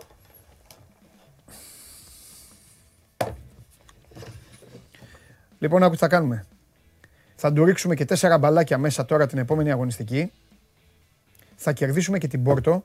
Η Μίλαν θα κερδίσει την Πόρτο στο Μιλάνο. Εμείς θα χάσουμε από τη Μίλαν. Και στο Μίλαν Ατλέτικο θα δώσουμε την ευκαιρία στη Μίλαν να περάσει. Έτσι και να το κάνουμε έτσι γιατί είμαστε εμείς. Εντάξει. Μεγάλε, κάτσε κάτω. Τι μου τον βάλατε αυτόν, έλα βγάλτε τον. Έλα βγάλτε τον. Βγάλτε τον. Έλα βγάλτε τον. Βγάλτε τον να συνεχίσω να μιλάω. Γεια σου μεγάλε, άρχοντά μου. Άρχοντά μου, στην καρδιά μας έχουμε όλοι. Ε, ε, βγάλω τον coach, δεν θέλω να πω βγάλω αυτόν. Λοιπόν, ε, και Σαχτάρ Ρεάλ Μαδρίτης 0-5 αρχοντικό βασιλικό πέρασμα. Σίγουρο το διπλό αυτό. Δεν πιστεύω ότι υπάρχει άνθρωπος που δεν το πιάσε. Έτσι, το παίξαμε, το πιάσαμε, αλλά τι να κάνουμε. Παίξαμε το Χ2 της uh, Μίλαν. Λοιπόν, ε, Ξεκινάει το παιχνίδι στη, ξεκινάει το παιχνίδι στη Μαδρίτη. Πάει ξεκινήσει το παιχνίδι στη Μαδρίτη. Συγχαρητήρια στον, στον Καράσκο να πω σε αυτό το παιδί. Αυτή είναι η εικόνα. Αυτή είναι η εικόνα.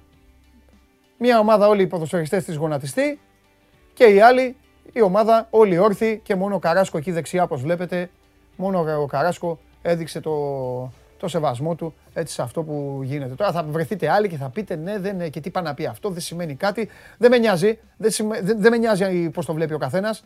Με νοιάζει ότι το κάνει αυτή τη στιγμή ο ποδοσφαιρικός πλανήτης. Το, κάνουν, το, κάνουν στην, το κάνει όλη Πρέμιερ, εμένα αυτό με νοιάζει. Το κάνει Πρέμιερ, για μένα τελειώνει εκεί. Μόνο ο Καράσκο το έκανε. OK. Okay. Όσο για το Σιμεώνε, ψηφίστε εσείς το poll. Δεν έχω να πω τίποτα που δεν χαιρέτησε, που χτυπιέται, που κάνει. OK, okay, αυτά είναι ή σ' αρέσουν ή δεν σ' αρέσουν. Εκεί είναι δικαίωμά του. Λοιπόν, πάμε ε, Σας έχω και μια έκπληξη και εσάς και στους απ' έξω. Πάμε λίγο στις βαθμολογίες. Πάμε στις βαθμολογίες. Λίβερπουλ 9, Ατλέτικο Μαδρίτης 4 βαθμούς, Πόρτο 4 βαθμούς, Μίλαν χωρίς βαθμό, 9 βαθμούς, 3-0-0. Ευχαριστώ σε μένα. Σε μένα. Αυτή είναι η βαθμολογία που θα δείτε σήμερα. Δεν θα δείτε άλλη βαθμολογία. Αν θέλετε να δείτε άλλη βαθμολογία, πηγαίνετε στο site. Πηγαίνετε αλλού να δείτε. OK. Okay. Στο show must go on live, το σημερινό, αυτή είναι η μόνη βαθμολογία που θα δείξουμε. Και εσείς δεν, δεν θα δείξετε άλλη. Συνεχίζουμε. Πάμε στον Κώστα Μπράτσο. Κωστάρα μου, γίγαντα. Μίλα να σ' ακούσω. Ακούγομαι; Φανταστικά. Ωραία, πολύ ωραία. Πώς είσαι; Καλά. Μπράβο. Αν εκτελέσουμε λίγο τη σφαγή της Μίλαν θες για δεύτερη σερία αγωνιστική, καλά. Ε, ε, ε, δώσε μου λίγο, δώ, μπράβο, δώσε μου λίγο, ε, γιατί το είχα, ε, είχα ακολουθήσει Τσάρλι, Χ2. Ο- Αν έχει γίνει σφαγή, δώσε μου λίγο. πο- Έχει γίνει δεν- σφαγή στον γκολ της γιατί Πόρτο. όπως, καταλα, όπως καταλαβαίνεις δεν έχω δει. Έχω δει μόνο τα γκολ, γιατί έβλεπα το, το μάτς στη Μαδρίτη. Για πες. Έχει γίνει σφαγή στον γκολ της Πόρτο. Επίσης η Μίλαν κατέβηκε με 10 απουσίες. Οπότε, οκ, είναι λογικό να υπάρχει πρόβλημα αυτή τη στιγμή. Ναι. Ναι. Έχω φτιάξει σενάριο Ναι. να περάσει η Μίλαν όμως. Εντάξει, άμα αρχίζουν να σφυρίζουν επιτέλους σωστά, Τα είπα στον coach. Όχι, είπα στον coach. Κοίταξε να δεις, θα κερδίσουμε ξανά την Ατλέτικο, θα κερδίσει η Μίλαν την Πόρτο στο Μιλάνο, ε, άμα δεν την κερδίσει και στο Μιλάνο τι να κάνουμε. Μετά, ναι, ισχύει. μετά θα δώσουμε το μάτς εμείς στη Μίλαν και θα παίξει, θα παίξει με τον, ε, θα παίξει με τον Σιμεών ένα μάτς, ό,τι γίνει. Σιγά. ναι, Από πάνω θα είναι κιόλας. Θα έχει έξι βαθμούς. Το δέχομαι. Το Ε, δέχομαι. βέβαια. Κι εγώ. Κι εγώ, κι εγώ. Λοιπόν, ε, υπάρχουν δύο θέματα που θέλω να συζητήσουμε. Το έχω προαναγγείλει κιόλας και ενδιαφέρουν και τον, ε, ενδιαφέρουν και τον κόσμο. Ε, πρώτα απ' όλα, ε, είχαμε ανοίξει την κουβέντα εδώ με το Θέμη πριν μια εβδομάδα. Είχαμε τις ε, διαφωνίες μας. Προσπαθούσα να του εξηγήσω του Θέμη ότι δεν το αποφεύγουμε να τους βλέπουμε κάθε δύο χρόνια. Οπότε, αφού είναι να τους βλέπουμε που θα τους βλέπουμε, ας τους βλέπουμε να παίζουν Μουντιάλ. Ε, τι γίνεται με αυτό το, τώρα, σε, αυτό το, σε αυτή την ιστορία; Τι εξελίξεις υπάρχουν, πώς τα βλέπεις; Λοιπόν, να πούμε την είδηση αρχικά. Η FIFA ενημέρωσε τι έξι συνομοσπονδίε, UEFA, CONMEBOL, CAF, όλα αυτά, για το πώς θα είναι το καλεντάρι στην πρότασή της. Μάλιστα. Μουντιάλ κάθε δύο χρόνια δηλαδή. Οπότε πώς θα διαμορφωθούν οι άλλες, πώς θα πρέπει να διαμορφωθούν οι άλλες υπηρετικές διοργανώσεις, Euro, Copa America, Gold Cup κλπ. Και τα προκριματικά και του Μουντιάλ και των άλλων διοργανώσεων, των υπηρετικών. Στο παιδό. Δεν θα τις καταργήσουν δηλαδή, δεν είναι στο πλάνο να τις καταργήσουν. Όχι. Η FIFA δίνει την ευχαίρεια στις συνομοσπονδίες να καθορίσουν οι ίδιες άμα θα είναι κάθε δύο χρόνια ή κάθε τέσσερα χρόνια. Το Euro σταθερά είναι κάθε τέσσερα χρόνια. Το Copa America έχουμε δει κάθε ένα χρόνο, κάθε δύο, κάθε τρία, κάθε τέσσερα. Και αντίστοιχα το κύπελο Εθνών Αθηνική θα καθοριστεί πλέον από τις ίδιες τις ομοσπονδίες κάθε δύο-τέσσερα χρόνια. Ναι, αλλά Πολλές χρόνια. περίμενε. Στο χρόνο όμως που δεν θα έχει Μουντιάλ. Ακριβώς. Η FIFA, η FIFA λοιπόν πάει να κάνει αυτό που γινόταν δεκαετίες στο μπάσκετ και επαναστάτησε όλος ο κόσμος. Στο μπάσκετ για πάρα πολλά χρόνια παίζαμε κάθε καλοκαίρι. Είχαμε Ευρωμπάσκετ, Μουντομπάσκετ, Ολυμπιακούς αγώνες, ψέματα, λάθος. Ευρωμπάσκετ, Μουντομπάσκετ. Ευρωμπάσκετ, Κάθε δύο χρόνια. Ολυμπιακούς αγώνες, Ευρωμπάσκετ, Μουντομπάσκετ. Ευρωμπάσκετ, Ολυμπιακού. Πα- Πω πω. Ρε εσύ θα τους σκοτώσουν τους παίκτες. Ρε. Πρόσεξε. Σύμφωνα με, λοιπόν με αυτή τη μελέτη, η FIFA Ναι. ανέλησε ανά τετραετία Ναι. πόσα παιχνίδια θα δίνει κάθε παίχτη. Ναι, Και βρήκε ότι σε βάθος τετραετίας ναι, ένας παίχτη που αγωνίζεται σε ευρωπαϊκή εθνική ομάδα Ναι. από τα 44 παιχνίδια που δίνει τώρα ναι. θα δίνει 43. Και ένας παίκτης που αγωνίζεται σε ομάδα της ε, Νότιας Αμερικής, οκ, ε, ο Μέσι ας πούμε, από τα παιχνίδια 38 που δίνει τώρα θα δίνει 34, κάτι τέτοιο. Πώς γίνεται αυτό; Και επίσης, ένα πολύ σημαντικό, τώρα πρέπει να το διαβάσω γιατί δεν το θυμάμαι απ' έξω, υπολόγισαν πόσα χιλιόμετρα έκανε μεταξύ 14 και 18 ο Μέση σε ταξίδια. Και ήταν 324.000 χιλιόμετρα, 569. Ναι. Και τώρα με το νέο σύστημα υπολογίζει η FIFA ότι θα κάνει 157.000 χιλιόμετρα 348. Αυτό και καλά είναι που θα θεωρεί η FIFA τέλος πάντων ότι θα κερδίσουν οι παίκτες από αυτό και οι εθνικές ομάδες. Προσπαθώ να το... Λιγότερα πραγματικά, λιγότερα ταξίδια. Έτσι θεωρεί η FIFA. Ναι, βρε Σε παιδί βάθος μου. τετραετίας. Άκου όμως για να γίνει αυτό, Κώστα, Κώστα, Κώστα, άκουσε. Άκου, άκου. Θα σου πω κάτι. Θα πω μια αρλούμπα. Μπορεί τώρα κάποιος που θα την ακούσει να πει «Ω, ωραία ιδέα» ή εσύ. Για να γίνει αυτό όμως, θα πρέπει τα προκριματικά να είναι, να είναι, πώς να σου πω, knockout αγώνες. Δηλαδή, Αυτό, αυτό ακριβώς θα γίνει. να είναι μια κλήρωση και να προκριματικά. κάνουν μπαλάκι και να λέει Γαλλία, Ελλάδα, τέλος, πέρασες, έφυγες. Ή ξέρω εγώ. Τα προκριματικά Ναι, πρόσεξε, γιατί υπάρχει και αυτό στην παρουσίαση της FIFA στις Ομοσπονδίες. Μάλιστα. Τα προκριματικά θα διεξάγονται εντός δύο μηνών σε κάθε χρόνο, Ωραία. είτε προκριματικά Μουντιάλ, Ναι. είτε προκριματικά υπηρετικών διοργανώσεων. Φανταστικά. Θα γίνονται τον Οκτώβριο Ναι, όχι, θα διακόπτουμε και πάλι. άμα χρειαστεί Ναι. και Μάρτιο. Ναι. Μόνο δύο διακοπές, δύο παράθυρα και maximum 7 παιχνίδια για κάθε εθνική ομάδα. Maximum. Μπορεί και λιγότερα. Άρα θα πάνε έτσι με νοκάουτ. Μάλλον θα γίνει knockout, Δηλαδή θα ξεκινάει όχι η Ευρώπη. εντός. Πόσες ομάδες ρε παιδιά έχει η Ευρώπη εγκαιρά, Πού να ξέρετε τώρα κι εσείς, πού να ξέρετε; 55, 55 εθνικές ομάδες. Ωραία, 55. Οπότε θα ξεκινάμε 55. Μία, μία κάθεται και περιμένει. Λοιπόν, 54 ομάδες, 27 αγώνες. Περνάνε 27 αγώνες μαζί με την άλλη που, που περνάει μπάι 28. Δια δύο πάλι 14. 14 ε, και πέρασανε. να το κάνουμε 14. έτσι. Μπορεί να το 14, κάνουμε τέλος. Περάσανε. Μάλιστα. Μπορεί να το κάνουμε με ομίλους, αλλά με ένα γύρο, όχι εντός και εκτός. Ό,τι κάτσει. Ναι. Ναι. Θα δείξει. Το πλάν, το καλεντάρι είναι αυτό. Ναι. Και πρόσεξε, το ξαναλέω, και για το Μουντιάλ, τα αποκομματικά του Μουντιάλ, αλλά και για τις άλλες υπηρετικέ διοργανώσεις. Και για το Euro, ας πούμε, ή το Copa America. Ναι. Maximum 7 αποκομματικά παιχνίδια. Ναι. Αυτό είναι το σχέδιο που θα προωθήσει η FIFA. Αυτό είναι το σχέδιο που ήδη έχει αρνηθεί η UEFA γιατί έχει προκηρύξει Euro 2028. Περιμένει τις επιμέκτησεις τις επόμενες δύο εβδομάδες φακέλους από τις χώρες που ενδιαφέρονται να διοργανώσουν το Euro 2028. Έτος δηλαδή καλοκαίρι που η FIFA προγραμματίζει να κάνει παγκόσμιο κύπελο. ναι. Αυτό, αυτό, εδώ είμαστε αυτή τη στιγμή. Είσαι φανταστικός, ναι, και, το, και απόλυτα κατανοητά, όπως τα λες, και, πο- και φοβερή τροφή για σκέψη και για το τι, τι να περιμένουμε. Αυτό το... Ο Ιφαντίνο, εντάξει, δεν μπορώ να κατηγορήσω έναν άνθρωπο που έχει ιδέες. Αλλά θα πρέπει να τα δούμε στην πράξη. Αν δεν τα δούμε και στην πράξη, δεν μπορούμε να τα κρίνουμε. Μωρέ. Δεν μπορούμε να τα κρίνουμε. Δεν μπορούμε να είμαστε Άγιο. απόλυτοι. Να μου πεις, αν φτάσει η ώρα να τα δεις στην πράξη, να ξέρεις ότι έχει γίνει κιόλας.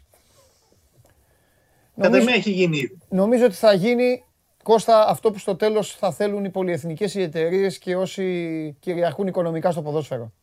Ακριβώς γι' αυτό το λόγο πιστεύω έχει γίνει ήδη.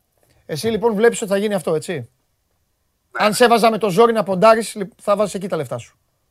Ε, εννοείται. Μάλιστα. Ωραία, ωραία. Πάμε και στο άλλο για να σε αφήσω. Ε, τι είναι αυτό το- τώρα τα, τα- ο καπνός που φαίνεται European πάλι Super League αλλά και με Ελλάδα. Με, τι έχουμε, έχουν, δεν έχουν καθίσει ήσυχα εκεί τα παιδιά; Ο Πέρεθ και οι υπόλοιποι είναι Όχι. άλλες ιδέες; όσο κερδίζουν δικαστήρια, δεν έχουν χάσει κανένα δικαστήριο μέχρι στιγμής. Α, Όλα θα, θα γίνουν όπως ποντάραμε πριν ότι θα γίνει το Μουντιάλ cada δύο χρόνια.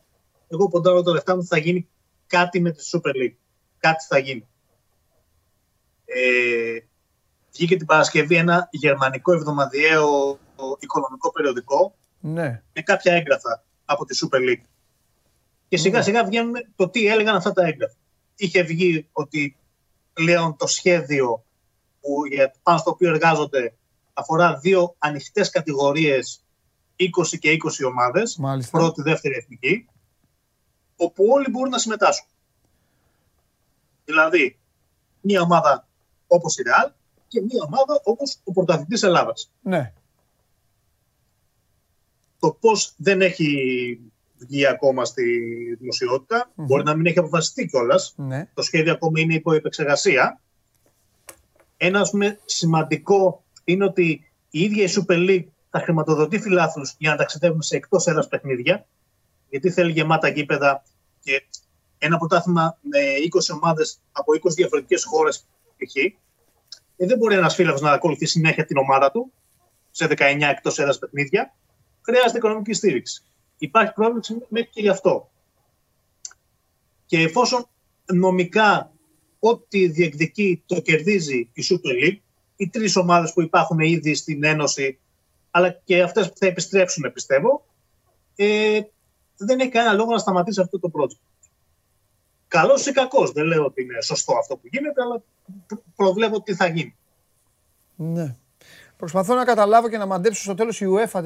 Η UEFA τα χάνει όλα η UEFA μέχρι τώρα δηλαδή. Θα τα χάσει όλα δηλαδή στο τέλος. Θα της μείνει τι έτσι. Υπάρχει μια θυμολογία τεράστια ότι πίσω από τη Super League, ότι η FIFA τέλος πάντων στηρίζει Super League. Βέβαια. Αυτό υπήρχε πάντα. Ναι, Υποχθόνια. ναι βέβαια. Αν υπάρξει λοιπόν τέτοια στήριξη και λίγο πιο επίσημα, εννοείται ότι η UEFA δεν μπορεί να αντισταθεί σε αυτό.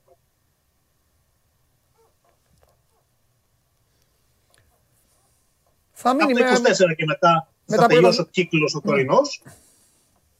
Κάτι θα γίνει. Ναι, Ή και τέλος πάντων λίγο πιο μετά. Αλλά σίγουρα θα γίνει. ναι, Καλός ή κακός, υπάρχουν οι, οι ομάδες Ισπανικές και Ιταλικές που έχουν τα χρέη, ναι. αλλά υπάρχουν και αγγλικές ομάδες οι οποίες καίγονται για τη Super League, και ας μην το λέμε, πολύ περισσότερο από τις Ισπανικές και τις Ιταλικές, για άλλους λόγους.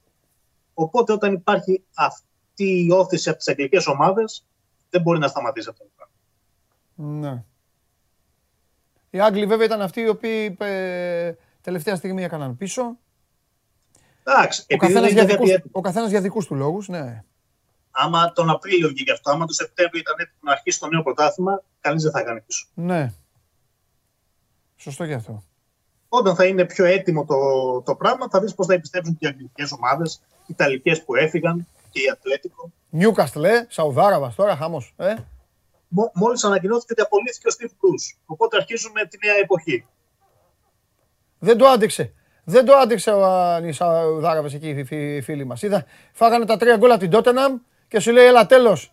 Έτσι θα κάνουν τώρα. Μα, μα και οι παίκτες τον έδιωξαν. Οι παίκτες ήταν Ναι. οι πρώτοι που αντέδρασαν στον Bruce Ναι. και στις τακτικές του και σε όλα αυτά. Σωστά. Σωστά. Ε, δεν είχε μέλλον. Απλά, δεν, απλά ε, ξεχνάνε ότι ούτε αυτοί θα έχουν μέλλον στην Newcastle. Τέλος πάντων. Κώστα, φιλιά πολλά, σε ευχαριστώ πάρα πολύ. Καλή συνέχεια. Γεια σου, ρε Κώστα. Λοιπόν, Κώστας Μπράτσος, έχετε κάθε δικαίωμα να βγάζετε τα δικά σας συμπεράσματα. Όσοι δεν προλάβατε να τον ακούσετε από την αρχή, όταν τελειώσει η εκπομπή, πηγαίνετε. Ένα ξεχωριστό κομματάκι επίσης, κύριε Περπερίδη, να κοπεί πιστεύω, γιατί αξίζει ό- όλα αυτά που είπε ο, ο Κώστας. Βρισκόμαστε στα πρόθυρα τεράστιων αλλαγών.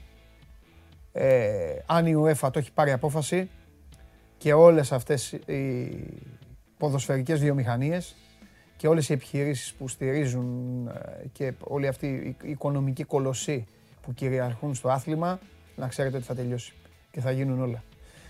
Και βέβαια, πώς λέγαμε ότι το ποδόσφαιρο ακολουθεί το μπάσκετ, τώρα που το μπάσκετ κάνει τα βήματα να το ισιώσει, το ποδόσφαιρο γυρνάει 20 χρόνια, τι 20, 30 χρόνια πίσω, τότε που πηγαίναμε κάθε χρόνο με την εθνική ομάδα.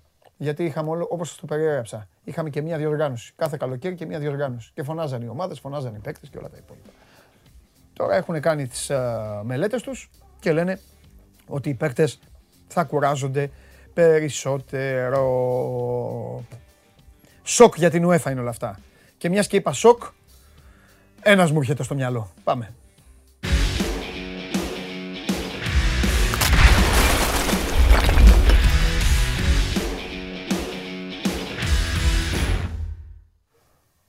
Εσύ μου ήρθες στο μυαλό. Γιατί όμως; Ε, γιατί σοκ είναι αυτά. Σκέφτηκα αυτά που λέγαμε ότι έπαθε σοκ ο Πάοκ από το Βόλο και μου ήρθες εσύ στο μυαλό. Α, παίζουν συνέχεια τώρα, χαμός θα γίνει. Είσαι με... Δεν είναι. Δεν, νομίζω ότι οι αντιδράσεις των φιλάθλων θα σταματήσουν όλα αυτά. για τις εθνικές ομάδες. Τώρα Για εδώ, τα εδώ πάντα, μου έρχεται, για τη εδώ μου Super έρχεται να, League το- να και το τα πω. τέτοια. Εδώ μου έρχεται να πω ότι φίλαθλοι... τε- Για, Για για- τη Super League και γι' αυτά λέω. Α. Τις εθνικές είναι άλλου παπά. Κοίτα να δεις, κοίτα να δεις. Αν η Super League ανοίξει, Θα τη δεχτούν, λες. Ε. Φίλε, δεν ξέρω αν, α, αν ε, η επιτροπή που θα βάλουν εκεί, ο, ο Πέρεθ, η αμερικανική εταιρεία που είναι από πίσω, ο Ανιέλη, όλοι τους τέλος πάντων, όταν μπουν όλοι, αν μπουν και οι Άγγλοι, δεν ξέρω κατά πόσο όταν η εταιρεία αυτή επικοινωνήσει με τον Ιβάν Σαββίδη και του πει ότι αυτό είναι το project, θέλουμε και δύο ελληνικές ομάδες, στην τύχη το λέω τώρα. Έχουμε επιλέξει τον Ολυμπιακό και εσάς. Ε, αυτά είναι τα είσοδά σας. Αυτό είναι το πλάνο. Τι θα κάνει ρε φίλε; Θα άμα πάνε όλοι εκεί και του... Και, δηλαδή αν πάνε όλοι εκεί και πούν σε Αν ελληνικές... είναι ανοιχτές οι λίγες και αν είναι διοργάνωση στην οποία θα μπορούν να συμμετέχουν πολλοί και δεν θα έχει αυτό το, το wild card για τους μεγάλους ότι θα είναι σόν και καλά εκεί. ναι. Ε, ε, Το θέμα είναι να διατηρεί το Ευρωλυγ- συναγωνισμό, ναι. να έχει το δικαίωμα ο μικρός. Καταλαβαίνω τι λες, αλλά σε αυτό το μετερίζει θα υπάρχουν πιστεύω δεδομένα. Δηλαδή θα είναι, θα είναι λίγο, επειδή το έχουμε το, το έχουμε το δείγμα για να το καταλάβει και ο κόσμος και εσύ καλύτερα, όπως τα ακούω και τα καταλαβαίνω, θα είναι λίγο Ευρωλίγκα, έως πολύ Ευρωλίγκα. Δηλαδή, Η Ευρωλίγκα δεν θα το δεχτούν νομίζω. Α, Πώς το λένε, θα δηλαδή το στο δεχτώ. μυαλό μου το έχω ότι αν ο Πάοκ έχει συμβόλαιο και πάρει το πρωτάθλημα ο Ατρόμητος, ο Πάοκ θα βγει εκεί. Κάπως... Ναι, όμως είδες τι έγινε στην Αγγλία, όχι μόνο από τον κόσμο, αλλά Α. και από τους ανθρώπους του ποδοσφαίρου. Άσε που την είπαν ότι Αγγλία. δεν μπορεί να είναι ο συναγωνισμός άκυρος. Δηλαδή, αν δεν παίζεις καλά, να έχεις πρόβλημα. Είναι Αν πολλά παίζεις στην καλά- Αγγλία, είναι πολλά στην Αγγλία. Πολλά τώρα. Η, η, City, στην- η City ήταν η πρώτη που έφυγε γιατί στην UEFA είχε όχι υποχρέωση. Αν η City έχει την ομάδα που έχει τώρα είναι επειδή η UEFA... Έκλεισε τα φώτα. Τι έκανες; Σκοτεινιάς. Όχι, δεν. Μετακινείται το, το φως, δεν ξέρω. Καλά, γιατί. εντάξει, Προ- ε, Το εντάξει. έλεγα και για τον Περπερίδη. Εντάξει, εντάξει, εντάξει. Που Δεν λέ- λάμπω του είπα. Δεν λάμπει, ε, δεν λάμπεις γιατί είναι λογικό. Τέλος πάντων. Τι θες να πούμε, από πού θες να ξεκινήσουμε; Μάλλον για, Ολυμπια... Κοίταξε. για Ολυμπιακό δεν θα πούμε τίποτα μαζί με το Χριστοφιδέλη. Θα τα πείτε την Παρασκευή. Ναι, εντάξει, έτσι κι αλλιώς είναι σημαντικό και το παιχνίδι της Πέμπτης με την Κοπεχάγη. Ακριβώς. Από χθες Το απόγευμα έφυγε ο Πάοκ Ναι. Για την Δανία. Ο Λουτσέσκο έκανε μια μικρή ομιλία χθες στην προπόνηση. Ναι. Ε, Μίλησε στους παίκτες τους, είπε ότι θα πρέπει να είμαστε περισσότερο συγκεντρωμένοι, περισσότερο πειθαρχημένοι για να μην έχουμε τέτοια φαινόμενα όπως αυτά στο παιχνίδι με το, με το Βόλος. Σε ε, ήρεμους έτσι τόνους δεν έγινε καμία σημαντική ομιλία έτσι να, να χτυπήσουν καμπανάκια και οτιδήποτε. Ε, Σου έλεγα και χθες και επιμένω ότι για μένα το μεγάλο ερωτηματικό είναι τι θα κάνει στην άμυνα αν δηλαδή θα βγάλει θα κρατήσει εκτός το Βαρέλα, αν θα κρατήσει εκτός τον Τέιλορ, αν θα κρατήσει εκτός το Βιερίνια. Είναι για μένα ερωτηματικό, δεν έχω εικόνα ακόμη για να σου πω ποιες είναι οι προθέσεις του προπονητή του ΠΑΟΚ. Πάντως είναι δεδομένο ότι θα τα πάει πακέτο τα δύο παιχνίδια, Κοπεχάγη και Ολυμπιακό. Θα, θα τα έχει στο μυαλό του ως α, ένα πακέτο παιχνιδιών στα οποία θα πρέπει να κάνει διαχείριση. Τώρα, για το παιχνίδι της Πέμπτης α, θα έχει πολύ ΠΑΟΚ στο γήπεδο.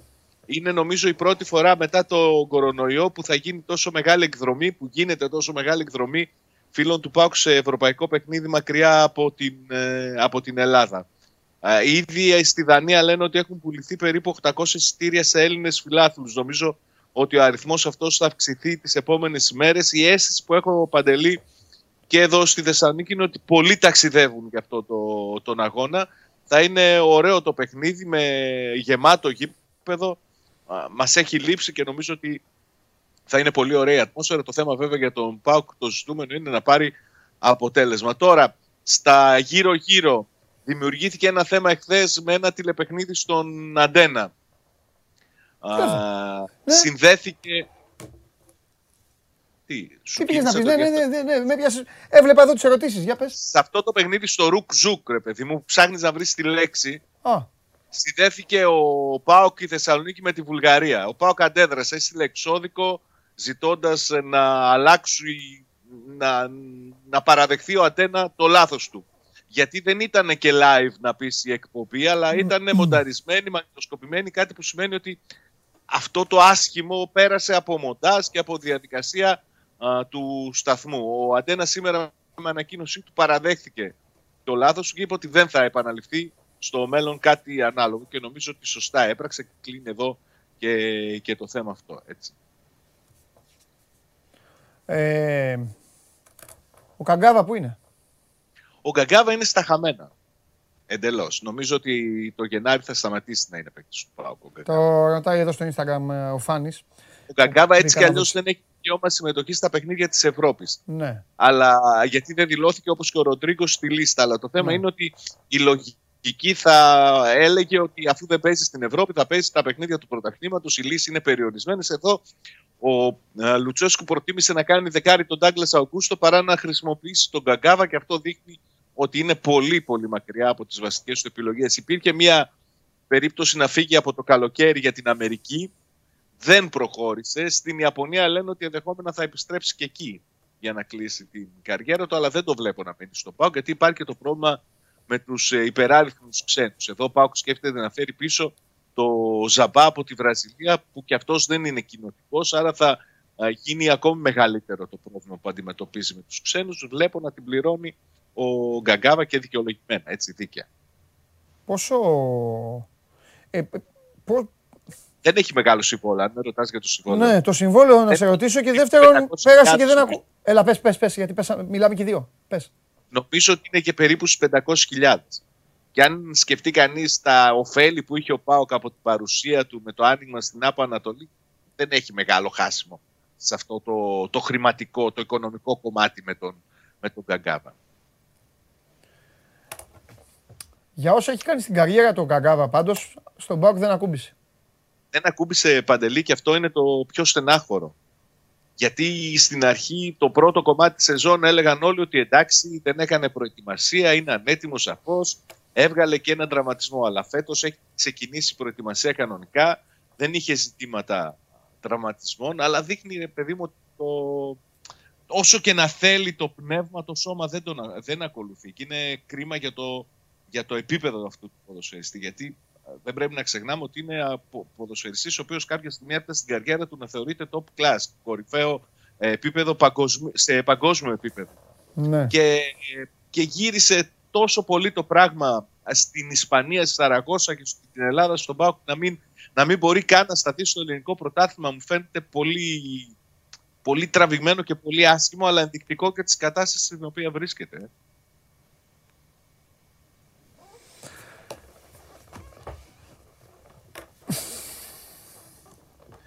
Πες μου κάτι. Θα σου Σε πω. ανησυχεί μια πιθανότητα ήττα στην Κοπενχάγη ότι θα, θα βαρύνουν ακόμη τα ποδητήρια εν ώψη ενός τόσο σημαντικού αγώνα για το πρωτάθλημα; Σίγουρα. Ναι, Σίγουρα. Και αναλόγως και την εμφάνιση, έτσι. Αν ο Πάοκ Σωστό. παίξει καλά και ιτηθεί, εντάξει. Αλλά αν δεν είναι α, καλή η εμφάνιση εκεί και υποστεί κάποια ήττα που θα, τον, θα του δημιουργήσει ζήτημα και για την πρόκρισή του στην επόμενη φάση από το συγκεκριμένο όμιλο, θα μεγαλώσει και την εσωστρέφεια και την κριτική προς τους ποδοσφαιριστές, νομίζω ότι όντως θα βαρύνει πολύ το κλίμα. Είναι σημαντικά και τα δύο παιχνίδια και νομίζω ότι η ψυχολογία του ΠΑΟΚ που χάλεσε στον αγώνα με το Βόλο θα, πρέπει, θα, θα γίνει ακόμη χειρότερη εφόσον δεν πάρει αποτέλεσμα εκεί. Είδες πόσο απέχει τελικά, να το βλέπει και ο κόσμος αυτό, πόσο απέχει τελικά μέσα σε λίγες μέρες, είχαμε διακοπή, αν δεν είχαμε διακοπή θα ήταν πολύ πιο σύντομο. Μέσα σε λίγες μέρες το κλίμα του ενθουσιασμού από το κλίμα του προβληματισμού. Βέβαια αυτό Όχι, δεν είναι λίγες μέρες, με συγχωρείς το, έδε- Παντελή. το έδειξε η ΑΕΚ πρώτα αυτό βέβαια με αυτά που Ναι, έπαθε. ναι. Αλλά νομίζω ότι δεν είναι μέρες, είναι μέσα σε 45 λεπτά. Ναι. Μέσα στο δεύτερο ημίχρονο του αγώνα με το Βόλο άλλαξαν όλα και Ναι. στο, στο ΠΑΟΚ. Από 4-1 ισοφαρίστηκε σε 4-4. Ξαφνικά οι ποδοσφαιριστές που σάρωναν στο πρώτο ημίχρονο είναι οι μισοί, δεν μπορούν, δεν κάνουν, γερασμένοι και τα γνωστά και όλα αυτά που ακούγονται. Είναι, έτσι νομίζω είναι το ποδόσφαιρο. Είναι ανάλογα με το αποτέλεσμα κρίνονται όλοι. Αλήθεια είναι αυτό. Αλήθεια είναι. Ότι έτσι είναι το ποδόσφαιρο, έτσι είναι. Πάντως να σημειώσω Ναι. ότι η σφαίρα του Βουλή δεν πάει καλά, έτσι. Μόνο εμάς βρήκε το Σαββατοκύριακο. Γιατί δεν πάει, έχει πει την ΑΕΚ, έχει πει ο άνθρωπος και από τότε τον κυνηγάς. Όλα Αλλά τα. είπε ότι θα, θα στραβώσει ο Άρης και ένας ακόμη. Ο Άρης δεν στράβωσε, μόνο ένας στράβωσε, ο Πάο. Άρα κάτι έχει, θολούρα έχει η σφαίρα του Βουλή. Έλα, φιλιά. Αύριο σε θέλω δυνατό αύριο. Σε θέλω δυνατό, το έχεις πέσει, έχεις πέσει. Κάνει μπαμ. Κάνει μπαμ. Αυτό το 45 λεπτό σου έχει κάτσει εδώ. Πάμε. Είσαι, ναι. Πάμε, πάμε, έχεις δίκιο. Έλα, φιλιά. Λοιπόν, αυτός ήταν ο Σάββατ Γιωμπάνογλου. Παρακολουθείτε ολοζώντανο το show must go on live στο κανάλι του Sport 24 στο YouTube. Και συνεχίζουμε με πάρα πολλά πράγματα. Μην ξεχνάτε, σήμερα έχουμε Αρναούτογλου εδώ. Και όταν έρχεται ο Αρναούτογλου εδώ, ξέρετε τι συμβαίνει. Όμως δεν έχουμε μόνο το Βαγγέλη, έχουμε πάρα πολλά πράγματα. Έχουμε τον Ολυμπιακό που ετοιμάζεται για ένα πάρα πολύ μεγάλο παιχνίδι. Και ο Χριστοφιδέλης το παρακολουθεί από κοντά ε, όχι το παιχνίδι, δεν- θα το παρακολουθεί το παιχνίδι. Παρακολουθεί όμως όλα τα τεκτενόμενα αυτή τη στιγμή στους ε, πρωταθλητές και φυσικά δεν έχουμε μόνο αυτά, έχουμε και άλλα πολλά και έχουμε και μπασκετάρα και όχι μόνο μπασκετάρα και άλλα εδώ. Σας αρέσει να καρφώνετε ή να βάζετε γκολ με εκτέλεση φάουλ; Είστε από αυτούς που ο κρυφός τους καημός είναι να παίρνουν συνεντεύξεις ή απλά θέλετε να διασκεδάζετε με τις ομάδες και να πανηγυρίζετε μαζί τους από την εξέδρα; Σε όποια κατηγορία και να νίκετε, είστε οι άνθρωποι μας και είμαστε οι δικοί σας άνθρωποι. Βάλτε φαντασία, κέφι και λίγο χρόνο. Φτιάξτε ένα βίντεο και στείλτε το σε αυτή τη διεύθυνση. Θα το περιποιηθούμε. Θα το εκτιμήσουμε, θα το απολαύσουμε. Θα το εμφανίσουμε και ποιος ξέρει. Μπορεί στο τέλος να είναι το δικό σας βίντεο που θα πάρει ένα μεγάλο δώρο. Γιατί το show must go on ξέρει να εκτιμά αυτούς που παίζουν καλή μπάλα. Περιμένουμε όλοι πώς και πώς ε, να συζητήσουμε με τον Τζάρλι λίγο για Champions League, να συζητήσουμε, χθες σας τον είχαν ορίσει και σήμερα, τώρα σε λίγο ετοιμαστείτε. Έχουμε Τσάρλι για όλα όσα αναμένεται να συμβούν σήμερα. Θέλω λίγο να γκρινιάξουμε και παρέα για την χθεσινή εικόνα της Μίλαν. Όμως, όμως, πριν από τον Τζάρλι πρέπει να ανοίξει πόρτα για να μπει ο ηγέτης αυτής της εκπομπής. Γεια σας. Μάνος Χωριανόπουλος, διευθυντής του News 24 Περίμενα μαζί σου να δω πώς κυλάει το Πολ. Πρώτα, ψηφίζ, ε, πρώτα βλέπεις και ψηφίζεις. Με τη μία; Ε, με Γιατί τη έχουμε μία. τσιόδρα, ε. Πανεμφάνιση τώρα. Ω. Λοιπόν, γιατί ο Σιμεών έφυγε τρέχοντας χωρίς να χαιρετήσει τον κλοπ. Α. Είχε πει στη γυναίκα του ότι θα γυρίσει πριν τις 12. Β. Ήθελε να ετοιμαστεί να δει Bucks Nets ή είχε στομαχικές διαταραχές. Α, μήπως είχε κανένα δέλτα με το πέναλτι νευρίασε και λοιπά. Κάνε μας τη χάρη, ποιο πέναλτι. Λοιπόν. Ε, ε, κοίταξε. Αυτά τα πέναλτι μόνο εσύ τα ζητάς. Μπορεί να Οι ήθελε- Ισπανοί και τέτοια. Δεν ζήτησα. Λέω, ε, Α, λέω ένα οκ, δέλτα. εντάξει. Ε, το Β λέω. Β λες, ε, να πάει να δει Να μπάσκετ. δει ε. μπάσκετ. Εγώ όπως καταλαβαίνεις βλέπω το γάμα, ε, το γάμα, λέω, αλλά με διαφορετική σημειολογία που δεν μπορεί να γραφτεί, αλλά το γάμα. Ε, έλα, για πάμε, τι λέει ο λαός; Ε, βέβαια. Ορίστε. Ε, βέβαια. στομαχική- Είχε στομαχική διαταραχή. Ε, βέβαια. Ε, βέβαια. Με 45,7. Μπορεί να είναι και το δέλτα μου το πέναλτι. Ναι. Ανεβρίασε. Σίγουρα. Σίγουρα, σίγουρα. Λοιπόν, αγόρι μου. Λοιπόν, τώρα που μιλάμε, Ναι. δηλαδή τον είδα που έβγαινε, ο Σωτήρης Τσιόδρας επανεμφάνισε να μιλήσει για τους ε, εμβολιασμούς. Ε, η πληρο- το, εντάξει, τώρα δεν τον έχω ακούσει, τώρα βγήκε. Οι πληροφορίες έλεγαν, ξέρεις, ότι επανεμφανίζεται γιατί ουσιαστικά χρειάζεται ε, και είναι λογικό να μην το παρατήσουμε το θέμα με, τον εμβολ, με τους εμβολιασμούς. Θα παρουσιάσει και μια έρευνα σε σχέση με τα αντισώματα, τι συμβαίνει. Ε, θέλουν να, να το πιέσουν λίγο ακόμα το ζήτημα με τους εμβολιασμούς. Σου έχω πει εδώ και καιρό ότι δεν πάει, δεν προχωράει όσο γρήγορα πρέπει. Οπότε βγαίνει ο Σωτήρης Τσιόδρας, ο οποίος ε, και μιλάει τώρα, μπορείτε να δείτε live εικόνα και στο News 24 ε, ο οποίος, να θυμίσω ότι okay, στο πρώτο εξάμεινο η διαχείριση τότε και η επικοινωνιακή πέρα από την ουσία είχε- την είχε σηκώσει ο ίδιος και ο κύριος Χαρδαλιάς τότε και δεν ήταν αυτό το μπάχαλο που ακολούθησε που βγαίνανε 50 λοιμοξιολόγοι την ημέρα σε 100 κανάλια και μπερδευόταν ο κόσμος και δεν- μία μας λέγανε το ένα, ο ένας έλεγε μην αγκαλιάζεις τα παιδιά σου, ο άλλος έλεγε τότε θα βάλουμε μάσκες, ο άλλος έγινε ένα μπάχαλο.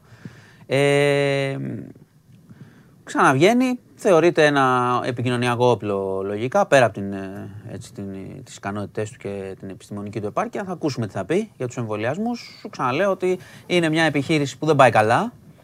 Ε, η επιχείρηση Ελευθερία δεν πάει πολύ καλά τώρα. Είναι οι εμβολιασμοί χαμηλά και το λέω γιατί είχαμε χθες, για να πάμε στο γενικότερο του, του κορονοϊού, 3.739 κρούσματα. Έχουμε πάλι περιοχές, μπορεί να έχουν βγάλει αυτή τη. ξέρεις, να λένε ποιος είναι στο κόκκινο, ποιος είναι στο κίτρινο, αυτά τα έχουν καταργήσει. Αλλά στην πραγματικότητα υπάρχουν περιοχές που έχουν πρόβλημα. Τώρα είναι τα τρίκαλα και τα γρεβενά. Ανεβαίνουν οι αριθμοί, ανεβαίνουν οι διασωληνώσεις. Οπότε όπως καταλαβαίνεις, υπάρχει πλέον ε, ανησυχία γιατί είναι Οκτώβριος και η κορύφωση αναμένεται σε κανένα μήνα. Ε, θα δούμε μετά τι θα πει, θα δούμε και ο κόσμος τι θα πει. Σου είπα μέσα σε άκρες, ουσιαστικά αυτό θέλει να πει. Θα είναι μια παρόντρινση ότι παιδιά τα στοιχεία δείχνουν που είναι αλήθεια. Εμβολιαστείτε να προστατευτείτε. Τώρα όσοι τα ακούσουν, το άκουσαν. Να, να, σου- να σε ρωτήσω κάτι. Ναι. Επειδή Και να πάω λίγο και σε κάτι άλλο για την Κία. Ένα, ένα λεπτό. Βγήκε η κοινή υπουργική απόφαση χθες που λέει τι θα γίνεται με τους εργαζόμενους στον ιδιωτικό τομέα.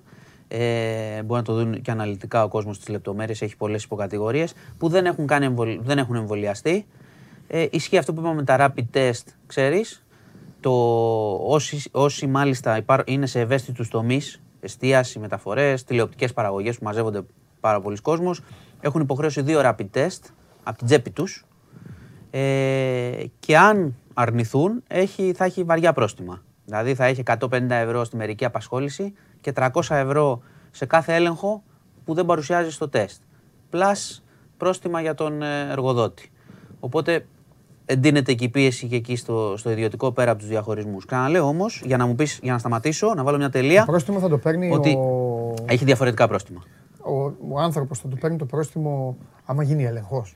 Άμα τον βρουν στον έλεγ- πρέπει στον έλεγχο να έχει παρουσία. Ανεβαίνουν, θα ανεβαίνουν σε βάση δεδομένων. αυτό ναι, σου ναι, λέω, ναι. πες. Μπορεί κάποιοι να νομίζουν, σιγά μην Ότι σιγά έρθει- μην το κάνω. Όχι, Αυτό, όχι, όχι. ναι. Θα πρέπει να ανεβαίνει. Επίσης, γι' αυτό και ο εργοδότης θα έχει κυρώσεις αν ανεβάσει, ξέρεις.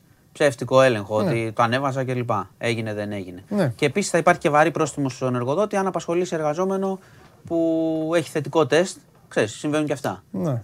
Αλλά έλα και τα λοιπά. Και Ναι, κα- ναι, και κατάλαβα, δούλεψε. κατάλαβα. Τέλος πάντων, ε, τα λέω όλα αυτά ως πλαίσιο. Πρώτον, για να σημειώσω ότι χθες πράγματι ο αριθμός ήταν ανησυχητικός πολύ στα κρούσματα και οι διασωληνώσεις και 29 νεκροί, το ξαναλέω. Δηλαδή 29, είμαστε στο 20, 30, 40, δεν γίνεται, δεν μπορούμε να το περνάμε έτσι ότι δεν είναι κάτι. Ε, αυτό είναι το ένα, ότι τα στοιχεία δείχνουν ότι πάμε σε κλιμάκωση ξανά. Και το άλλο είναι αυτό που λέμε, παιδιά δεν προχωράνε. Τα, τα εμβόλια είναι, πάνε λίγοι. Μάλιστα. Λοιπόν, αυτό με τον κορονοϊό για σήμερα. Ε, Τα όχι- σα άρχισα βαριά. Ναι, α, δεν είπες τίποτα χθες, γι' αυτό έκανες έκπληξη. Μου στείλε και μήνυμα. Ναι, ναι. Ε, να σου πω κάτι, δεν, δεν τελειώσαμε. Όχι. Θε- θέλω να, σου, να σε ρωτήσω όπω σου είπα και δεν μ' άφησες. Ναι, ναι. Ε, επειδή το πάω πιο μακριά εγώ. Ορμόμενος από τις ταινίες. Μήπως ότι... Μήπως ο- του... Ευχαριστώ και εγώ. Ο- Όλο τυχαίως αυτά βγαίνουν όταν είναι εδώ στο, ο Μάνος, ε. Για να δούμε τι είναι. Η αποστολή του Ολυμπιακού. Α, να ακούσουμε. Ωραία, Α, ακούσουμε, ε. Γιατί να μην ακούσουμε. Και ο κόσμος θέλει. Δεν τον αντέχω. λοιπόν, ε, ναι, θα τους πω. Ναι. Ε, μήπως ο Τσιόδρας βγαίνει μετά από τόσο καιρό και μετά το Τσιόδρα θα εμφανιστεί και- και κλεισούρα; Ή μήπως ο Τσιόδρας βγαίνει ως όχ για να βγαίνει αυτός; Εντάξει. Ό- όταν λέω κλεισούρα δεν εννοώ, γιατί είναι ξεκάθαρο, το έχεις πει και εσύ. Ότι Βε- δεν- ναι, και το επαναλαμβάνουν συνέχεια. Δεν μπορούν να εννοώ- το κάνουν. Ναι, όχι, εννοώ δεν, έχει- κοίταξε, δεν έχει. τηλεκπαιδεύσεις, Δεν έχουν- τηλεργασίες. Όταν λέμε κλεισούρα, κλεισίματα μαγαζιών κτλ. δεν θα έχουμε. Έχει Όχι, γίνει. δεν, δεν λέω τέτοιο. Δε- Μέτρα, παιδιά, δεν αποκλείεται. Όπως Αυτό πάμε. εννοώ, Ποτέ, μέτρα. όχι, δεν αποκλείονται. Μα το συζητάνε και οι ίδιοι το, το λένε οι Οκ. ειδικοί. Δηλαδή οι ίδιοι το πιέζουν. Η κυβέρνηση θα προσπαθήσει να αποφύγει οτιδήποτε έχει σχέση με κλεισούρες αλλά ξαναλέω, και κανένας μας δεν το θέλει. Ναι. Ξαναλέω όμως ότι αν οι αριθμοί Ναι. αυτό το 3700 συνεχίσει, ξέρω εγώ, Ναι. και την άλλη εβδομάδα έχει πάει 4,5 ας πούμε. Ναι. Δεν μπορείς να τα αφήνεις έτσι, να παίζεις με την τύχη ότι κάποιος μπορεί να καταλήξει στην εντατικη Και, και λέω ότι και ένας ένας μεγάλος αριθμός, ένας πολύ σημαντικός αριθμός είναι ότι να δούμε τα νοσοκομεία. Άμα γεμίσουν οι μεθ, θα πάμε σε μέτρα. Είναι ξεκάθαρο. Δεν, ε, δεν είναι κάτι άλλο. Μάλιστα. Να κάνω ένα διάλειμμα πεις στην αποστολή, γιατί ο κόσμος περιμένει. Να ακούσουμε. Ο κόσμος, ε; Ο κόσμος. Ο κόσμος. Ε, Για, σας- για σας γίνεται. Βατσλίκ, Τζολάκης, Καραγύρης, Λαλά, Ανδρούτσος, Καρμπόβνικ, Παπασταθόπουλος, Παπαδόπουλος, Μπα, Σισέ, Ρέαπτσουκ, Εμβιλά, Μπουχαλάκης, Σουρλής, Κούντε, Μαντί Καμαρά, Γιγμπού Καμαρά, Μασούρας, Βρουσάη, Ονιεκούρου, Λόπες, Βαλμπουενά, Τικίνιο και Ελαραμπή. Για το σχήμα δεν έχεις τίποτα; Ε, λίγο, μήπως έχει για το σχήμα. Το σχήμα; Ε, λίγο. Ε, ε, ε, πες το γονίδι; Όχι βέβαια, αφού ακόμα Ρόμπος. είναι, ακόμα είναι... ναι, ναι, ναι, εντάξει, εντάξει. Έχουμε. Τώρα πάει, αύριο. έχουμε, έχουμε. Τι το σχήμα; 4-3-3. Με εμβυλά. Εντάξει. Το σχήμα που είδες και ξεκίνησε το ημίχρονο, το δεύτερο. Δεν ξέρω κάτι, υποθέτω. Ωραία. Αυτό. Λοιπόν, ε, Θα τα πούμε τώρα μετά με τον Δημήτρη. Για πες. Πάμε λίγο στην υπόθεση που συζητήσαμε και χθες με τον Πατέλη, ο οποίος είναι ελεύθερος. Ναι. Έγινε παρέμβαση Άριο από τον Πάγο. Άριο Πάγο, από τον εισαγγελέα Άριο Πάγου, τον κύριο Πλιώτα, ο οποίος είδε και τις αντιδράσεις και α- αυτό εκεί που επικεντρώθηκε, που θα εξετάσει, είναι στο σκεπτικό. Αν το σκεπτικό στέκει. Ναι. Αν διαπιστωθεί ότι δεν στέκει, θα πρέπει να το στείλει πίσω στο εφετείο, το οποίο θα εκδικαστεί η υπόθεση ξανά, όχι από τη δικαστικό που έβγαλε αυτή την απόφαση, αλλά από διαφορετική σύνθεση. Ε, η δικαστής όμως που έβγαλε αυτή την απόφαση στη συγκεκριμένη. Περίμενε, χθες μας είπες ότι η δικαστής είχε αναρωτική και ήταν ο δικαστής. Ο Ήταν... εισαγγε- ο εις- όχι, όχι, όχι. όχι. Είπα ότι ο εισαγγελέα, εκεί γίνεται πρόταση του εισαγγελέα, γίνεται πρόταση εισαγγελέα προς ένα δικαστικό συμβούλιο που προεδρεύει μία δικαστήνα τώρα. Καταλαβες; Ε, γεια πρόταση σου, εισαγγελέα. γεια, Όπως και στις δίκες. Γίνεται η πρόταση του εισαγγελέα που λέει Το κατάλαβα. αυτό. Άστο. Ο δικαστής μπορεί να τα αλλάξει ή να το δεχθεί την πρόταση. Ναι, ναι, εντάξει. Τέλος πάντων. Ε, Εδώ ήταν το ίδιο. δηλαδή εδώ- η πρόταση του εισαγγελέα ε, από τη δικαστή. Ε, Εδώ από, έγινε- εδώ από έγινε- τη δικαστήνα που λένε και Ναι. στο χωριό έγινε γνωστό. Έγινε, ε, έγινε δεκτή. Α, εντάξει. Η οποία η συγκεκριμένη δικαστικός Ναι. έχει κάνει δεκτές και άλλες τέτοιες. Οκ. Η λεπτομέρεια εδώ ποια είναι; Ναι. Στη συγκεκριμένη υπόθεση που είναι και βαριά λόγω του ποιος είναι αυτός που βγαίνει. Ε, αν, ο, αν παραπεμφθεί πίσω Ναι. και ξαναδικαστεί, θα γίνει με άλλη σύνθεση. Όχι ο- με αυτή τη δικαστήνα δηλαδή. Ε, Όμως, αντίστοιχες ε, αιτήσεις από άλλους χρυσαυγίτες θα εκδικαστούν ξανά από την προηγούμενη σύνθεση. Πώς γίνεται αυτό; Έτσι γίνεται. Και μετά θα πάει ο Την στον άλλο παραπέμπει. πάγο. Θα και δούμε. ο άλλος πάγο. Όχι, δεν, δεν θα το πάμε έτσι. Ε, τι Εδώ είναι. μιλάμε για το συγκεκριμένο επιχείρημα. Α, Αυτή επικαλέστηκε γιατί έγινε δεκτό. Κάθε φορά θα αλλάζει. α. Κατάλαβες; Δηλαδή Α. Ναι. έχει πάτημα το σκεπτικό. Δεν είναι ότι ο εισαγγελέας ξαφνικά επειδή γκρινιάζουμε λέει πάρτε το πίσω. Και τώρα θα σε ρωτήσω Δεν πάει κάτι έτσι. που αν, ε, αν, ε, αν παρακολουθεί την εκπομπή κάποιος δικαστικός, κάποιος εισαγγελέας και αυτά, θα χαρώ πάρα πολύ να μου απαντήσει. Το γυρίζει πίσω.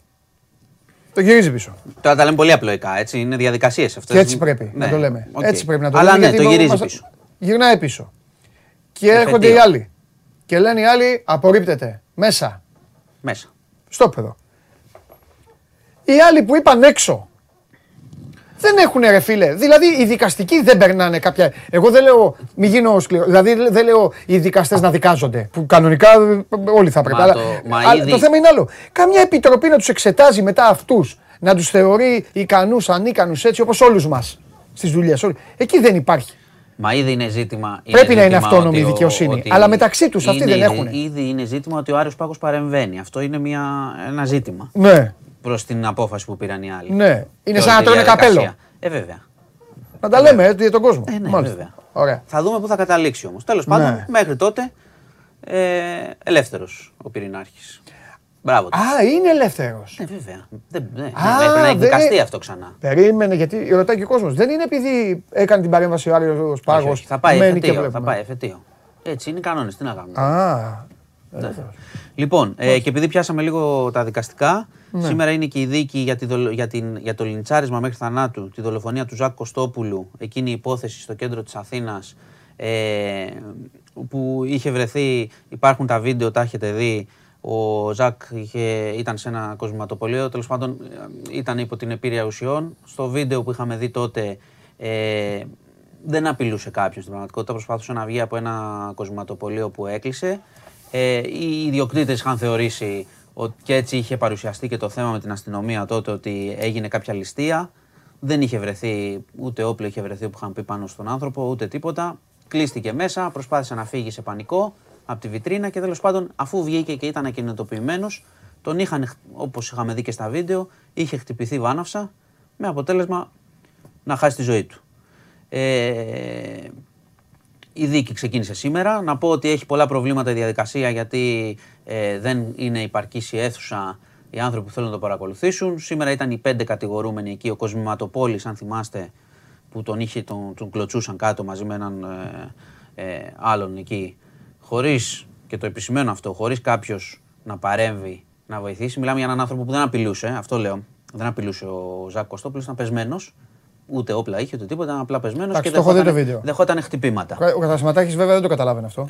Δεν το ξέρω. Γι' αυτό Εγώ, σου λέω, εγώ, δεν- λέω, εγώ λέω ότι. από Δεν, ένα δεν σι- κάνω το δικηγόρο, Όχι, όχι, αλλά όχι. νομίζω ότι ο άνθρωπος στο Καταλαβαίνω. μαγαζί του Κα- έναν άνθρωπο μέσα, ναι. Καταλαβαίνω. εντάξει. Απλά ε, ξέρεις, ήταν ένας άνθρωπος που δεν απειλούσε στην πραγματικότητα και τον χτύπησαν μέχρι θανάτου στο Ναι. τέλος. Καλά, δεν συζητάμε για την κατάληξη. Δεν, Στο- δεν κάνουμε κουβέντα. Αυτό είναι. Ε, θα γίνει η δίκη. Ναι. Ε, υπάρχουν και, είναι και οι κατηγορούμενοι και αστυνομικοί που πήγαν μετά για κάποιο λόγο του φόρεσαν χειροπέδες νεκρό.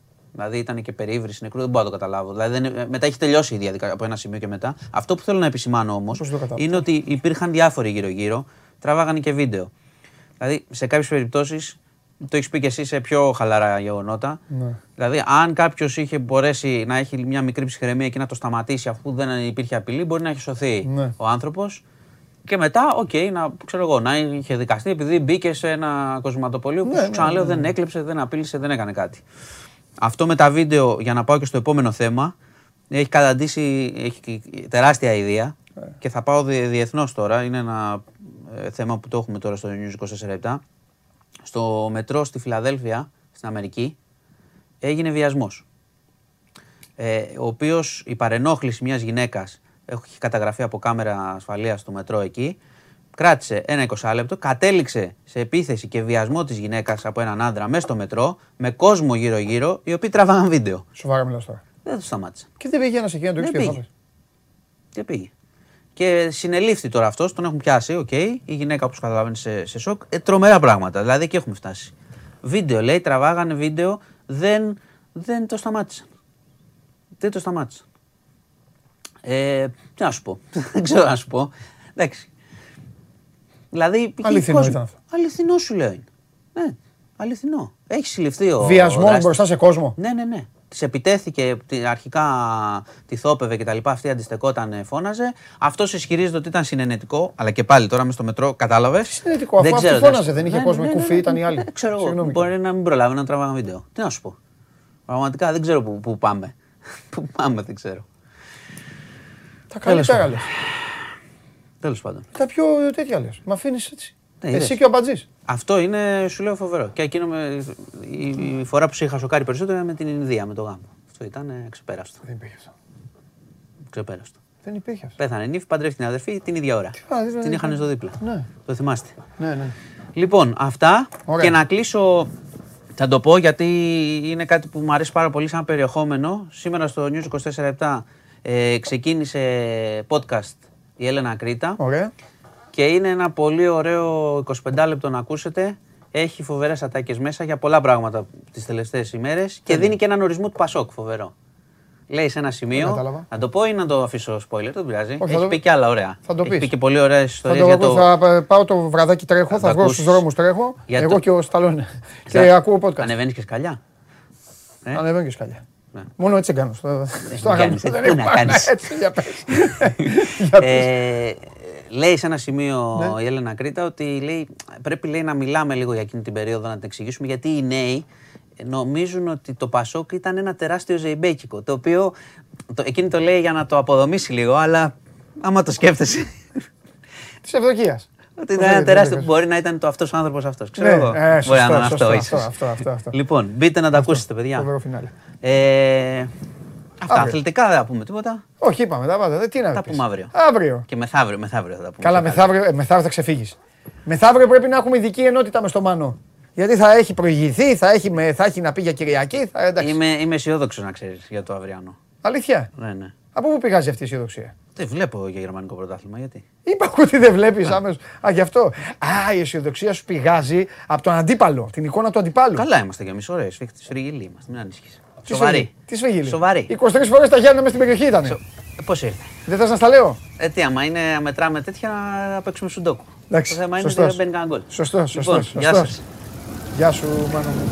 Λοιπόν, μπείτε στο News 24-7 ε, για όλα τα υπόλοιπα και για όλα αυτά που σας είπε ο Μάνος Χωριανόπουλος για να τα δείτε, να τα, ε, να τα σταχυολογήσετε, να βγάλετε να έχετε και, και, και εσείς την προσωπική σας άποψη. Εδώ είναι ο Μάνος με την ομάδα του, τη δυνατή, για να μας τα έχουν όλα εδώ ε, σερβιρισμένα. Έτσι, σερβιρισμένα. Λοιπόν, ε, που, πριν πάμε την εκδρομή μας, ε, Γιώργο μου, να βγάλουμε άλλον ε, έναν θέλω. Τι, τι τα βγάλουμε τώρα, πάμε, πάμε, πάμε Τσάρλι ή Ολυμπιακό. Τσάρλι, έλα πά- πάμε, πάμε, γιατί θέλω... Πάμε Τσάρλι, πάμε, πάμε.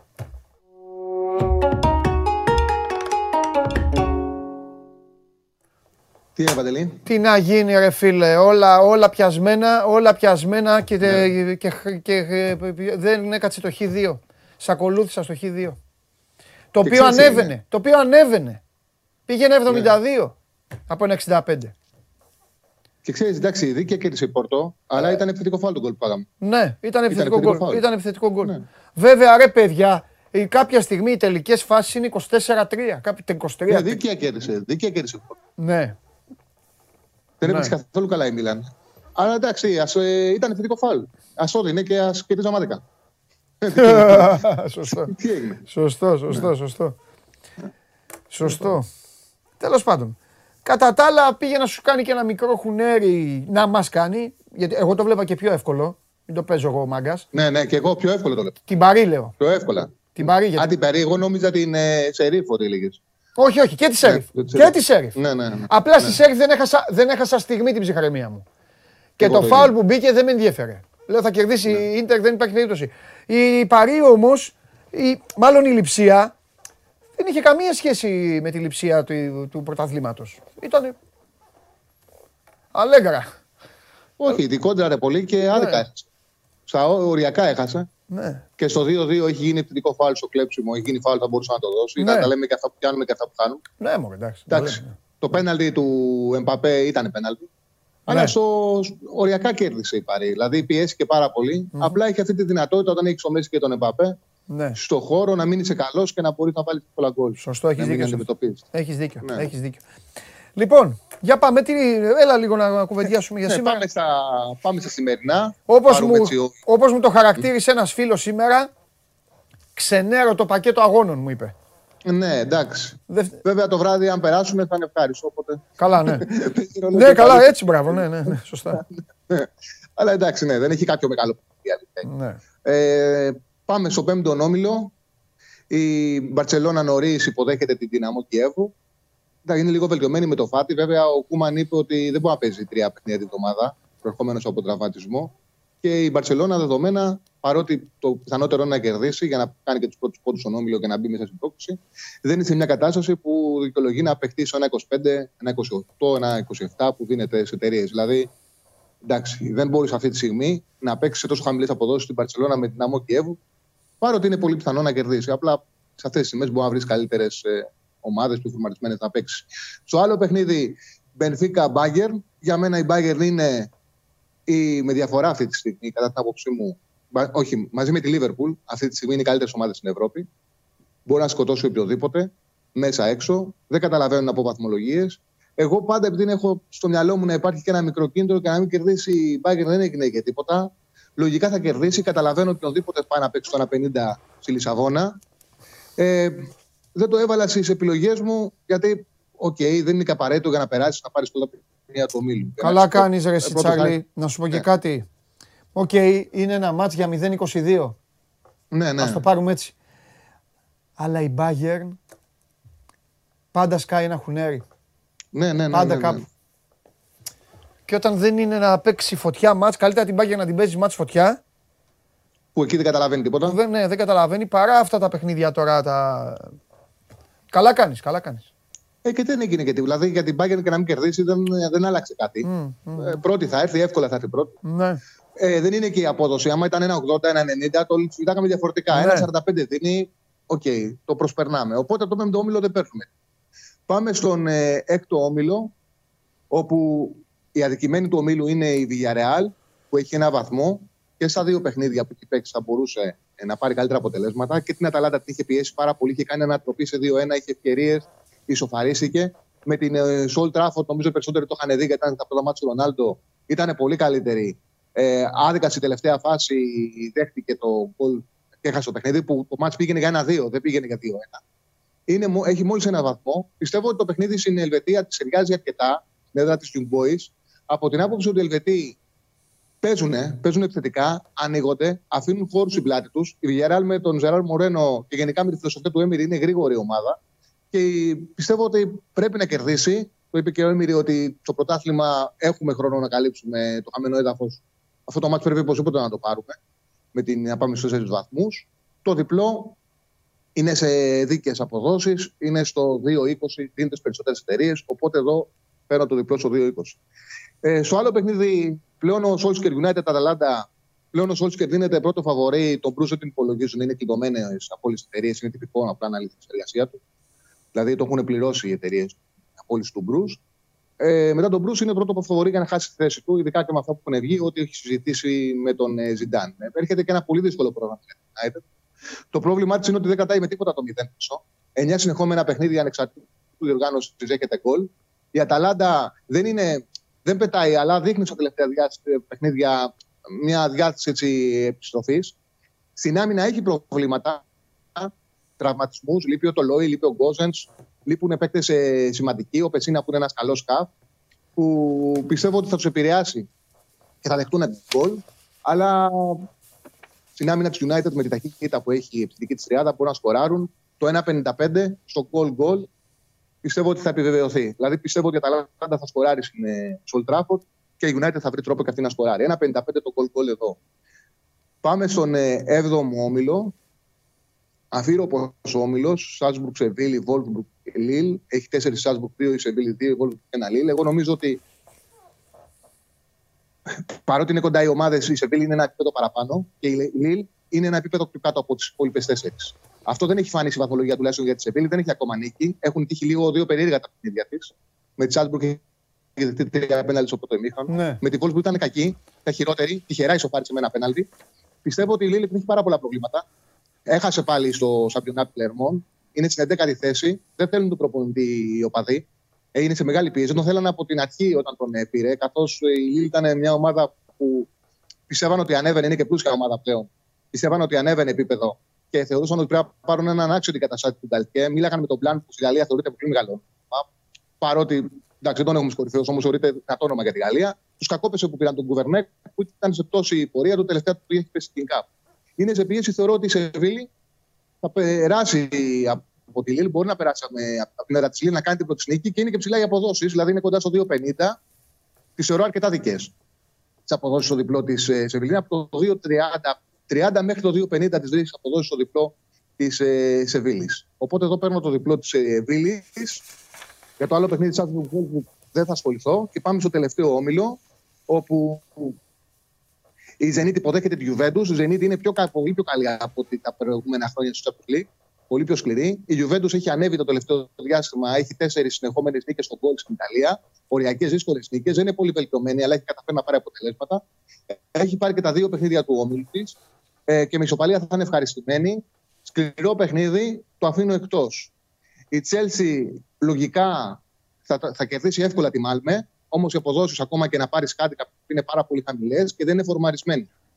Οπότε και εδώ δεν βρίσκω κάποια αξία. Δηλαδή η Chelsea είναι στο 1-0 κάτι. Το να κερδίσει πρέπει να ψάξεις να κερδίσεις πάνω από δύο γκολ διαφορά για να πληρωθεί. Δεν κάνει Chelsea, δεν πετάει, χωρίς να σημαίνει ότι μπορεί να κερδίσει πολύ εύκολα τη Μάλμε, που έτσι αλλιώς έχει χάσει και εύκολα και τα δύο τους παιχνίδια. Οπότε για μένα οι επιλογές που διάλεξε Πάγωσε λίγο. Για σήμερα είναι Λίλ Σεβίλη, Λίλ Σεβίλη, διπλό. Είναι καλές αποδόσεις στα διπλά. Τα χρειάζονται οι Ισπανικές ομάδες να τα πάρουν. Παίζουν με ομάδες κατώτερες από αυτούς. Και από εκεί και πέρα, εικόνα της United δικαιολογεί το να δεχτεί γκολ, αλλά και να σκοράρει. Ναι. Αυτά. Και εντάξει, εγώ, θα, εγώ τον uh, στηρίζω τον άσο της United. Από την άποψη ότι... Στο 1,75. Ναι. Είναι καλός. OK, okay, η Αταλάντα είναι Αταλάντα τελευταία, την τελευταία τριετία. Αλλά και η United δεν γίνεται μωρέ πάντα κάτι να παθαίνει. Δεν γίνεται συνέχεια. Εντάξει. Ναι, απλά δεν παίζει καλά. Δεν διαφωνώ. Ναι. Έχει πολύ πιθανότητα να κερδίσει. Καλή είναι η απόδοση. Ναι. Απλά η αλήθεια είναι ότι δεν παίζει καλά. Και επίσης θεωρώ ότι το ρόστερ, αυτό το ρόστερ χρειάζεται καλύτερο προπονητή από τον Σόλσκι. Ναι, δηλαδή, το, το ξέρω, θα το έλεγε. Το ξέρω, όπως όλοι, κάτω τα χέρια από τον Ολεγκούνα Σόρσιερ θα πω εγώ για δικούς μου λόγους.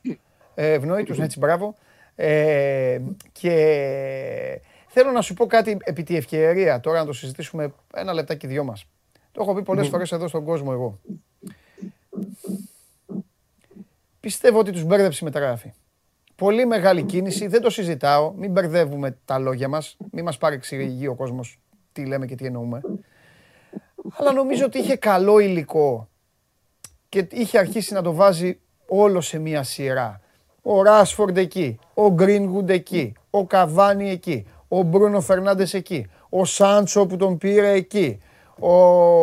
Άλλον ένα ξεχνάω, τέλος πάντων. Ε, ε, ξέρω ότι ξεχνάω άλλον έναν γιατί τους είχα στο μυαλό μου όλους. Λοιπόν, και έρχεται τώρα και μπαίνει ο Ρονάλντο, που είναι ο Ρονάλντο, δεν το συζητάμε, και εκεί νομίζω ότι, εκεί νομίζω ότι χάλασε, το, χάλασε μανέστρα. Μέχρι τώρα. Ναι, ε, ε, κοίταξε να δεις, η αλήθεια είναι ότι μέχρι τώρα δεν βγαίνει. Το πρόβλημά τους πάντως, ναι. κυρίως, είναι μεσοαμυντικό. Δηλαδή είναι πίσω, κάνουν πάρα πολλά λάθη. Ναι. Πολλά λάθη. Δηλαδή είναι πολύ, πολύ δέχονται εύκολα γκολ. Δεν σκοράρει η United, αλλά δεν δέχονται πολύ εύκολα γκολ. Ναι. Εν τω μεταξύ, ξέρεις τι γίνεται; Φαίνεται ότι έχει μου χαλάσει ισορροπίες. Δηλαδή, ακόμα και το πέναλτι που βάρεσε ο Φερνάντες με την Άστον Βίλα ήταν ε, ψυχολογικό καθαρά. Δηλαδή, ένιωσε πίεση ότι αν δεν το βάλει θα χάσει τα χτυπήματα.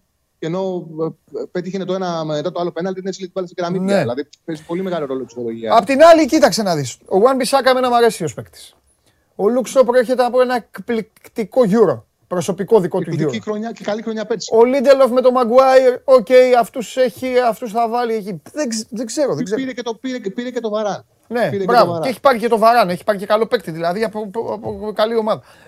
Δεν ξέρω, δεν δικαιολογούνται αυτά, δεν ξέρω. Αν, αν νιώθω κάτι για τη United, είναι ότι μεσοαμυντικά, Ναι. σε σχέση με τον τρόπο που παίζεται πλέον το ποδόσφαιρο, είναι αρι- ακόμα βαριά ομάδα. Δηλαδή, ταχύτητα παίρνει μόνο από τους τρει-τέσσερι παίκτες μπροστά. Ναι, Και ο Ρονάλντο ίσως κάπου να τους έχει κόψει σε αυτό Ναι. καθαρά ποδοσφαιρικά. Βέβαια. Να τους έχει στερήσει και ταχύτητα εκεί. βέβαια. Ε, Από την άλλη, πιστεύω ότι χρειάζεται και καλύτερη διαχείριση από τον προπονητή. Ναι. Δηλαδή, χρειάζεται κάτι καλύτερο στο πάγκο. Δηλαδή, μόνο που τον βλέπει, ανεξάρτητα το τι κάνει και το τι κάνει, μόνο που τον βλέπεις στο πάγκο έτσι μίζερο, που κάθεται, δεν σηκώνεται, είναι σταυροπόδι έτσι. Ναι, έτσι ναι, κάθεται, ναι, ναι, κοιτάει ναι, καθώς- ναι, ναι, ναι, ναι. Μια χαρά είναι. Ότι μπορεί να- Δεν σε πείθει ότι μπορεί να πιάσει. Άστο να κάτσει. Άστο να κάτσει εκεί. Τσάρλι, φιλιά πολλά. Γεια σου, Φιλιά Βαγγέλη. πολλά. Συνέχεια. Να είσαι καλά. Είμαστε έτοιμοι να πάμε την εκδρομή μας, παιδιά; Ωραία. Πάμε, ε, πάμε κάπου, ε, ε, μάλλον πριν πάμε κάπου, ε, που θέλω να παρακολουθήσετε για λίγα λεπτά, να δώσετε βάση ε, και να ε, συμμετέχετε κιόλας, όσοι θέλετε και όσοι μπορείτε. Δείξε μου πάλι την κάρτα, επειδή μου τη ζητάνε εδώ, λίγο την, την κάρτα του Τσάρλι. Τους δύο Ισπανούς βλέπει ο Τσάρλι να κερδίζει. Τη Villarreal δηλαδή να κερδίζει τους Young Boys και τη Σεβίλη να κερδίζει μέσα στη Γαλλία τη Lille. Και το Manchester United Αταλάντα ο Τσάρλι το δίνει γκολ γκολ. Είναι στις, ε, ε, είναι στις 10 η ώρα αυτά τα παιχνίδια. Ε, στις ε, 8 παρατέταρτο Salzburg, Wolfsburg, Barcelona, Dinamo Κιέβου. Ε, κάποιους που λένε ε, ε, βγάλ τον ένα, ρε, βγάλτε τον άλλον, παιδί, Πανάγου ξέρεις. Ε, ε, Salzburg, Wolfsburg και Barcelona, Dinamo Κιέβου 8 παρατέταρτο. Και στις 10 το πακέτο, το έχω εδώ μπροστά μου, Zenit Juventus, Benfica Bayern, United Atalanta, Lille Seville, Chelsea Malmö και Young Boys Villarreal. Ε, χρωστάμε, έχουμε Ολυμπιακό, να συζητήσουμε με τον Χριστόφιδέλη, πολλά και διάφορα. Θα φύγει σήμερα η εκπομπή, δεν πειράζει. Πρώτη φορά θα είναι. Θα έρθει εδώ ο Βαγγέλης, γιατί ο Βαγγέλης θέλει να έρθει εδώ για να γυρίσω το χαρτί ανάποδα. Πρέπει να αναλάβουμε τώρα να φτιάξουμε πράγματα. Και έχουμε και μπάσκετ στο τέλος. Κύριε Γιώργο μας, είμαστε έτοιμοι; Να πάμε. Τέλεια. Και τώρα θα κάνουμε μια μικρή εκδρομή και είναι για πολύ καλό σκοπό. Σας παρακαλώ πολύ. Όπως έλεγε και ο Κωνσταντάρας στους ε, γιους του στην ταινία ρε... μα- Α. Κλείσαμε. Δεν θα τα καταφέρουμε. Θα πάμε όμως, θα πάμε. Σας πάω μέχρι τον Ναύπλιο θέλω. Μια εκδρομή. Ωραία. Προσπαθούν έξω να κάνουν την ε, σύνδεση. Γιατί σας έχω πει ότι η εκπομπή αυτή χτυπάει παντού. Ασχολείται με όλα. Δεν αφήνουμε τίποτα να πέσει κάτω. Ό,τι αξίζει και ό,τι μπορούμε να βοηθήσουμε και να είμαστε κοντά. Εσείς κυνηγάτε που ε, βγαίνουμε εδώ πολλές φορές, μιλά, μι- μιλάει ο Μάνος για τα καθημερινά προβλήματα, αλλά σας έχω πει κάτι και το επαναλαμβάνω, όπως έλεγε ο Κωνσταντάρας στην ταινία στους γιους του «Ρεμάλια, ε, φρόνημα, ρεμάλια κανονίστε την πορεία σας», έτσι και εγώ σας λέω να δίνετε βάση και τα σημαντικά της ζωής και ό,τι κάνουν άνθρωποι για τα σημαντικά της, βοη- της ζωής. Οπότε πάμε να δούμε στον άφλιο τώρα εδώ. Νάτι, Νάτι μια φίλη Γεια μου. σας.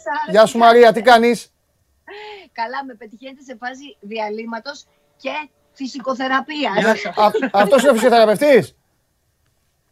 λοιπόν, Δεν περνάω κι άσχημα. ε, εντάξει, Συγγνώμη κιόλας. μια χαρά είναι Μαρία μου. Πρώτα απ' όλα, Οπότε τώρα, όπως βλέπετε, εγώ σας μιλάω και Ναι. από κάτω γίνεται δουλίτσα στο πόδι. εντάξει, ωραία είναι αυτά. Μαρία, λοιπόν, είναι η Μαρία Κωνσταντάκη μαζί μας, την ξέρετε όλοι, η οποία έχει αποφασίσει να βασανίσει τα πόδια της. Γιατί όπως οι ποδοσφαιριστές, όπως οι μπασκετμπολίστες, έτσι όλοι βασανίζονται. Έχουν εκεί τα αποδητήριά της, τα βλέπετε. Το φυσιοθεραπευτή τον βλέπετε. Βλέπετε τα πάντα. Βλέπετε λίγο μύτη. Μόνο που τα αποδητήρια, τα αποδητήρια κινούνται. Όλο αυτό που βλέπετε είναι κινούμενα αποδητήρια και το λόγο θα μας το πει η ίδια. Και ακού, ακούστε, ρεμάλια, θέλω να βοηθήσετε σε αυτό που θα πει. Γιατί. Ναι, τα ρεμάλια πρέπει να βοηθήσουν. ε. Έτσι, ναι, ναι. Όλα τα ρεμάλια. Ρεμάλια, συγκεντρωθείτε και συντονιστείτε. Ναι. Γιατί όλο αυτό. Ε, αποφασίσαμε λοιπόν στον Ίζη να κάνουμε ένα project όπου θα περπατήσω 210 χιλιόμετρα Βοήθειά σου. από τον Άφλιο Ναι. και θα φτάσουμε πλατεία Κοντζιά. Ευτυχώς δεν είμαι μόνιμη. Έχω μια τεράστια ομάδα από ανθρώπους. Ο φυσικοθεραπευτής ένας είναι ο γιατρός μου, ο Γιώργος. Έχουμε οδηγούς, έχουμε φίλους. Έρχονται όλοι. Εδώ τώρα, για δείξτε εδώ πέρα το Ελπίζω να έχουμε τακτοποιήσει κάτι. Αυτό που βλέπετε είναι το, ένα τροχόσπιτο. Πω, πω. που λέ- Απ' έξω είναι ντυμένο ο Μαραθώνα της Μαρίας. Εδώ μένουμε εμείς με την Ελίνα τη Μάλαμα. Κοιμόμαστε εδώ. Σταθμεύουμε στις διάφορες πλατείες. Παίρνουμε ρευματάκι και ζούμε μια τέτοια ζωή. Ρεμάλια, όλο αυτό το κάνουμε για τη φλόγα. Για να ενισχύσουμε το Σύλλογο Γονέων ε, και Παιδιών με καρκίνο. Οπότε, Έτσι. οπότε 19, 8, 13. Σα- Στείλτε μήνυμα. Μπράβο. Στηρίζω τη Μαρία. Η χρέωση είναι 3 ευρώ συν ΦΠΑ, συν τα τέλη κινητής τηλεφωνίας ανάλογα με τον πάροχο. Αλλά πραγματικά δεν είναι τίποτα αυτό το ποσό. Είναι ένας καφές και ένα κουλούρι. Επίσης, μπορείτε να τηλεφωνήσετε στο 19813. Να σας πω ότι το 19813 είναι ο επίσημος αριθμός της φλόγας. Οπότε όλα τα έσοδα πάνε στη φλόγα. Δεν είναι, υπάρχουν δηλαδή χρεώσεις ότι παίρνει ο σταθμός, τίποτα, τίποτα. Είναι όλο για τη φλόγα. Ε, Σας εκλυπαρούμε να βοηθήσετε, γιατί το έργο της φλόγας είναι τεράστιο. Άμα μπείτε και στο floga.org.gr, θα δείτε πόσο μεγάλο είναι το έργο αυτού του συλλόγου που έχει συσταθεί το 1982 από γονείς που τα ίδια τους τα παιδιά είχαν νοσήσει από καρκίνο. Έτσι. Και γι' αυτό ακριβώς κάνουμε όλο αυτό. Έτσι είναι και είναι υπέροχο αυτό. Έχαμε βρεθεί εμείς πριν από δύο χρόνια, πότε είχαμε πάει, δύο-τρία χρόνια είχαμε βρεθεί στο Ίδρυμα και ε, ένα πράγμα θα πω μόνο στον κόσμο. Μία βόλτα από εκεί και θα καταλάβετε τι είναι όλο αυτό που σας λέει η Μαρία. Δεν χρειάζεται. Βέβαια, μέχρι να πάτε εσείς στη βόλτα, κάντε, αυτό, το- κάντε αυτή την κίνηση. 19, 8, 13 δεν είναι κάτι για παιδάκια, πάει για, ανθρώπου, για μικρά παιδιά που, οκ, δεν θα το Που νοσούν συνεχίσω. και που Δεν θα τη βαρύνω. Μεγάλο ποσοστό από αυτούς υπάρχει η ίαση. ε, π- Τα περισσότερα έχουν καλή εξέλιξη. Έτσι. Όμως είναι δύσκολη η ζωή τους στην περίοδο, την περίοδο της θεραπείας και γι' αυτό χρειάζεται να τους στηρίξουμε. Έτσι, μπράβο, έτσι, μπράβο και μπράβο σου που το κάνεις και πολλά συγχαρητήρια από μένα που το κάνεις. Αλλά για να σε πειράξω και λίγο, δηλαδή τώρα θα ξεκινήσεις και πώς, όσο αντέχεις είναι. Μετά μου- τι, σταματάς, τι κάνεις μετά. Μπαίνεις μέσα και κάθεσαι, πώς το κάνεις τώρα; Πες Όχι, μου. θα σου πω τώρα. Ξεκινάμε 7 η ώρα το πρωί, κάνουμε πορεία. Ναι. Τώρα μέχρι στιγμής, ας πούμε, τι ώρα είναι; Τώρα είναι ε, ε, παρά πέντε πάει, δύο παρά πέντε. Παρα- δύο παρα- Έχουμε ολοκληρώσει 30 χιλιόμετρα. Έχουμε Α. άλλα 12, γιατί είναι 42 τη μέρα. Σωστό. Οπότε θα κάνουμε ένα μεγάλο διάλειμμα τώρα και θα μας μείνουν. τα- Μετά τελειώνουμε κατά τις 5.30 ώρα. Πάμε, τρώμε. Ω, τρώμε πολύ ωραία. Και Μπράβο. μετά, κοίτα να δεις, γυρνάμε στο τροχοσπιτάκι μας, κάνουμε ένα μπάνιο, Ναι. κοιμόμαστε. Αυτά Εντάξει. κάνουμε και ξυπνάμε την επόμενη Παρεούλα, μέρα ναι, στις έξι. συζήτηση, ωραία, ωραία όλα αυτά. Τέλεια. Εγώ θα Ωραία. επικοινωνήσω ξανά μαζί σου λοιπόν, όταν τελειώσεις όλο αυτό, να μου πεις σε ποια κατάσταση θα είσαι, γιατί θα επικοινωνήσω με προπονητές ομάδων ε, γυναικείων, βόλεϊ, μπάσκετ, κάτι, γιατί θα είσαι σε καλή κατάσταση. Μαρία, πρέπει να, το, να σε εκμεταλλευτούν. Προπόνηση που Ε, Δεν έχεις- έπρεπε. όχι, όχι, δεν, είναι, δεν πάω για πρωταθλητισμό. Πρέπει, έχει σημασία. πρέπει να πάω για ταλαιπώρια. Οτιδήποτε έχει ταλαιπώρια. Κατάλαβες την ταλαιπώρια κολλά. Όχι Σωστό. τώρα πρωταθλητισμό τώρα. Ταλαιπώρια. Ταλαιπωρία έτσι ανάχει ανοχή πολύ, ρε παιδί μου. Εκεί είμαι καλή. Σωστή. Φιλιά πολλά, να περνάς καλά. Και 19-8-13. ευχαριστώ Γεια σου πολύ. Μαρία μου, να είσαι καλά. Μισό λεπτό να πει και ο Καλό φυσικοθεραπευτής κουράγιο. ένα γεια. Γεια σου μεγάλε. Γεια σας, γεια σας παιδιά, γεια σας, να περνάτε καλά. Λοιπόν, 19-8-13. Οκ. Σημειώστε το, ένα μηνυματάκι είναι, δεν είναι τίποτα. Η Μαρία ξεποδαριάζεται. Εσείς χαλάστε λίγο, από... μην παίξετε ένα στοίχημα. Η Μαρία είπε καφέ. Σας μιλήσω εγώ στη γλώσσα των περισσότερων που, το... κατα- που, που σας καταλαβαίνω. Μην παίξετε ένα στοίχημα. Οκ. Λοιπόν, το show must go on σας έχω πει. Είναι εκπομπή εκπλήξεων. Δεν είναι να μου στέλνετε μη- να μιλήσει ο ένας που είναι, ο ένας που είναι ο άλλος. Παιδιά, το show must go on live είναι η εξέλιξη του podcast που ανέβηκε στο Sport 24. Αυτός που βλέπετε το ρυθμίζει. Εσείς απολαμβάνετε. Στόχος να περνάω εγώ καλά. Θέλετε να περάσω ακόμη καλύτερα; Βοηθήστε λίγο αυτά τα παιδάκια. Πάμε Ολυμπιακό;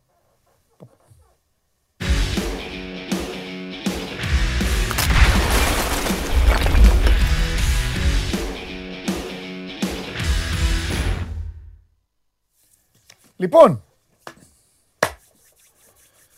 Καλησπέρα, Παντελή. Εσύ δεν έχεις, ε, εσύ δεν έχεις κάτσει ακόμη στο εδόλιο να ξέρεις.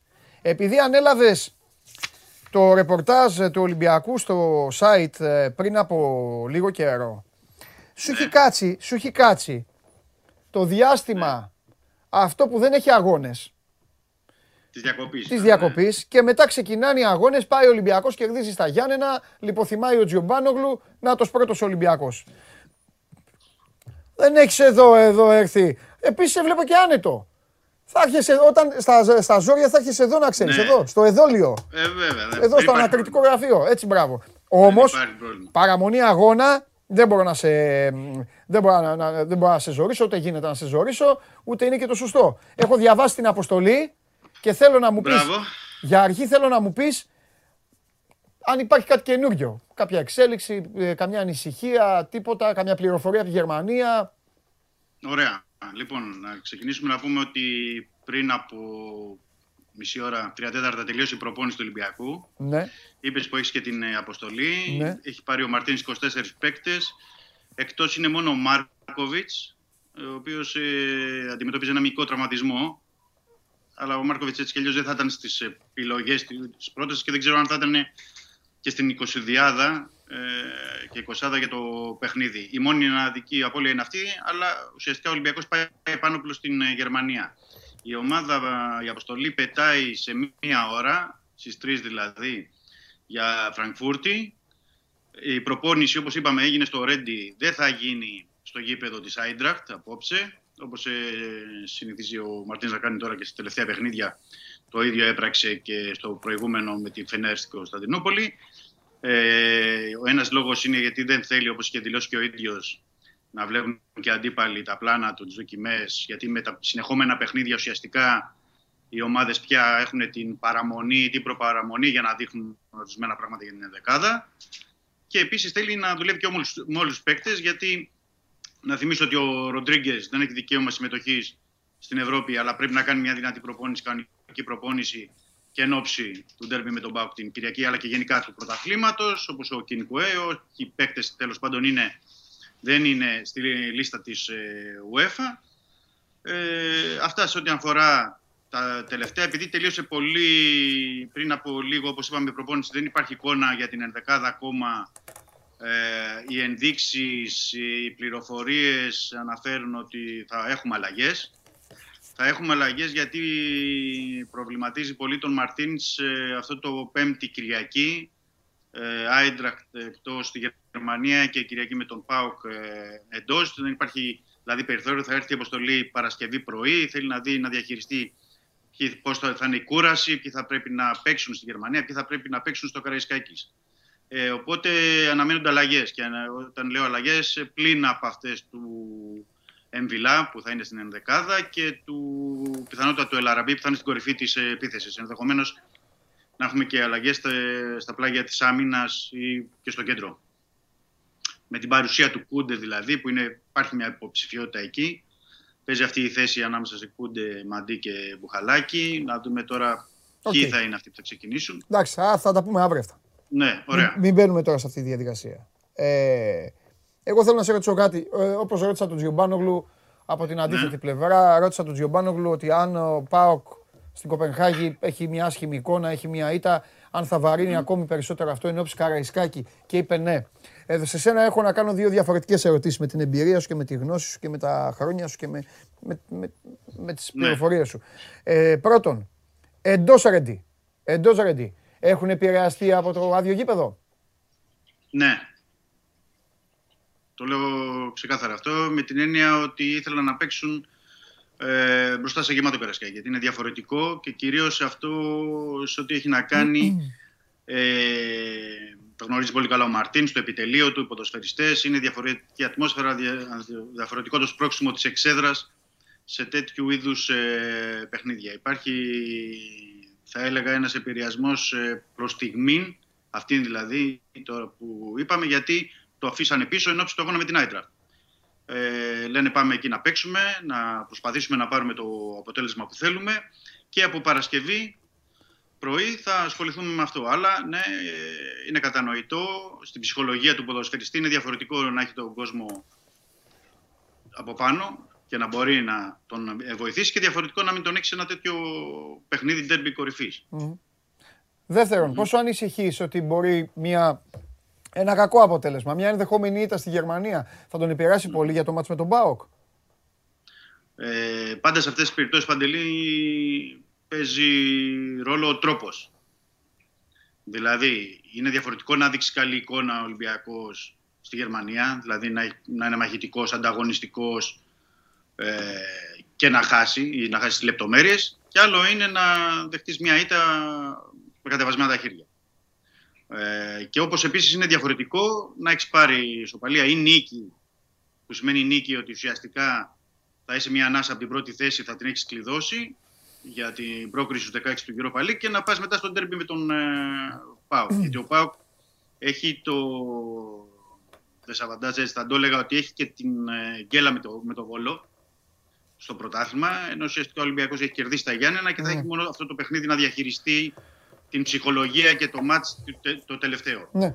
Στην έκανα αυτή την ερώτηση ε, γιατί πραγματικά Δημήτρη ε, η δική μου άποψη είναι ότι όποια ομάδα κι αν είναι, όχι στον Ολυμπια... ο Ολυμπιακός, όποιος κι αν είναι, πιστεύω ότι πραγματικά τα παιχνίδια δεν έχουν ποτέ καμία σχέση. Ο Είναι Ολυμπιακός, ξεχωριστές ιστορίες. ο Ολυμπιακός Κάθε θα παιχνίδι. πρέπει, ναι, ο Ολυμπιακός βασικά θα πρέπει να πορευτεί με, με καθηγητή το πρόσφατο παρελθόν του. Πήγε στην Κωνσταντινούπολη, έκανε ένα πάρα πολύ έξυπνο, πάρα πολύ όριμο, πάρα πολύ προσεκτικό, πάρα πολύ καλό παιχνίδι και μετά από Αλήθεια τρία, αυτό, ναι. και μετά από τρία 24 ώρα έφερε 0-0 με τον Παναθηναϊκό. Ναι, γιατί πολλοί παίκτες είχαν αδειάσει ψυχολογικά, πνευματικά ε, και σωματικά. Προσωπικά λοιπόν Αυτό είναι- δεν θα μου πει αυτό είναι εμένα και που τίποτα. είπα στην αρχή. Η- Ναι, δεν θα μου πει εμένα ούτε η ήττα ούτε η νίκη στη Γερμανία κάτι. Ε, εν ώψη ΠΑΟΚ. Είναι ένα μάτς που ξεχωρίζει και κακά τα ψέματα. Αυτές οι δύο ομάδες διατηρούνται αυτή τη στιγμή στη συνείδηση, ειδικά όσο η ΑΕΚ δεν το έβγαζε προς τα έξω και έχει και την αλλαγή του προπονητή της. Αυτές οι δύο ομάδες διατηρούνται ως τα φαβορή για τη διεκδίκηση του πρωταθλήματος. Έτσι δεν είναι; Ναι. Περισσότερο. Και νομίζω και για τον Πάο, αυτό που λες νομίζω θα ισχύσει και για τον Πάο. Δηλαδή Εννοείται. νομίζω και ανεξαρτήτου αποτελέσματος στην Κοπεχάγη είναι διαφορετική ιστορία το παιχνίδι στο Καραϊσκάκι. Ναι. Γιατί, Ναι, με τη ε, διαφορά, δηλαδή, με τη διαφορά ότι ο ΠΑΟΚ προέρχεται από ένα σοκ. Δεν είναι ότι έφερε ισοπαλία. όχι, Δεν είναι ότι θα έχει ψάχνει ισοπαλία με όμως τον μια Βόλο. αντίδραση. Θα Θα μπορούσε ψάχνει να όμως έχει μια έρθει αντίδραση. 0-0 με τον Βόλο. 1-1 με τον Ναι, Βόλο. ναι, Κατάλαβες; ναι, ναι, ναι. Είναι Ναι, ότι είναι πως έγινε αυτή η ισοπαλία.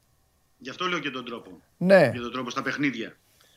Και φυσ- φυσικά θα ψάχνει και μια αντίδραση. Γιατί Ναι. θα πρέπει να τη δείξει την αντίδραση στον Ολυμπιακό. Όπως και ο Ολυμπιακός, ανεξαρτήτου τι θα γίνει στη Γερμανία, θα πρέπει ε, θα κυνηγήσει να κερδίσει να ανοίξει την ψαλίδα από τον Πάο στην βαθμολογία. Μμμ, μμμ. Για να πάρει και το ψυχολογικό πλεονέκτημα πέρα από το βαθμολογικό.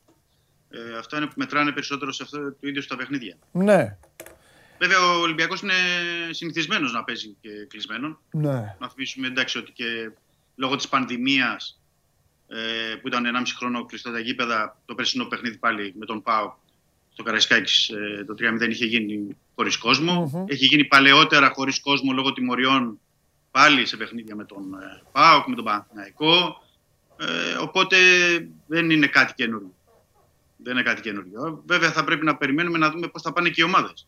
ναι. Και οι δύο δηλαδή εννοώ, και ο Ολυμπιακός και ο Πάοκ, και τυχόν απώλειες, μυϊκοί τραυματισμοί, ε, οτιδήποτε. Σε αυτά τα παιχνίδια τα ευρωπαϊκά που είναι και εκτός έδρας και για τους δύο. Ναι, Ο ένας στη Φραγκφούρτη και ο άλλος στην Κοπεγχάγη. ναι. Δεν εύκολα. Κατ' εμέ θα μπορούσε να γίνει το παιχνίδι, αλλά εντάξει τώρα είναι τηλεοπτικοί οι λόγοι.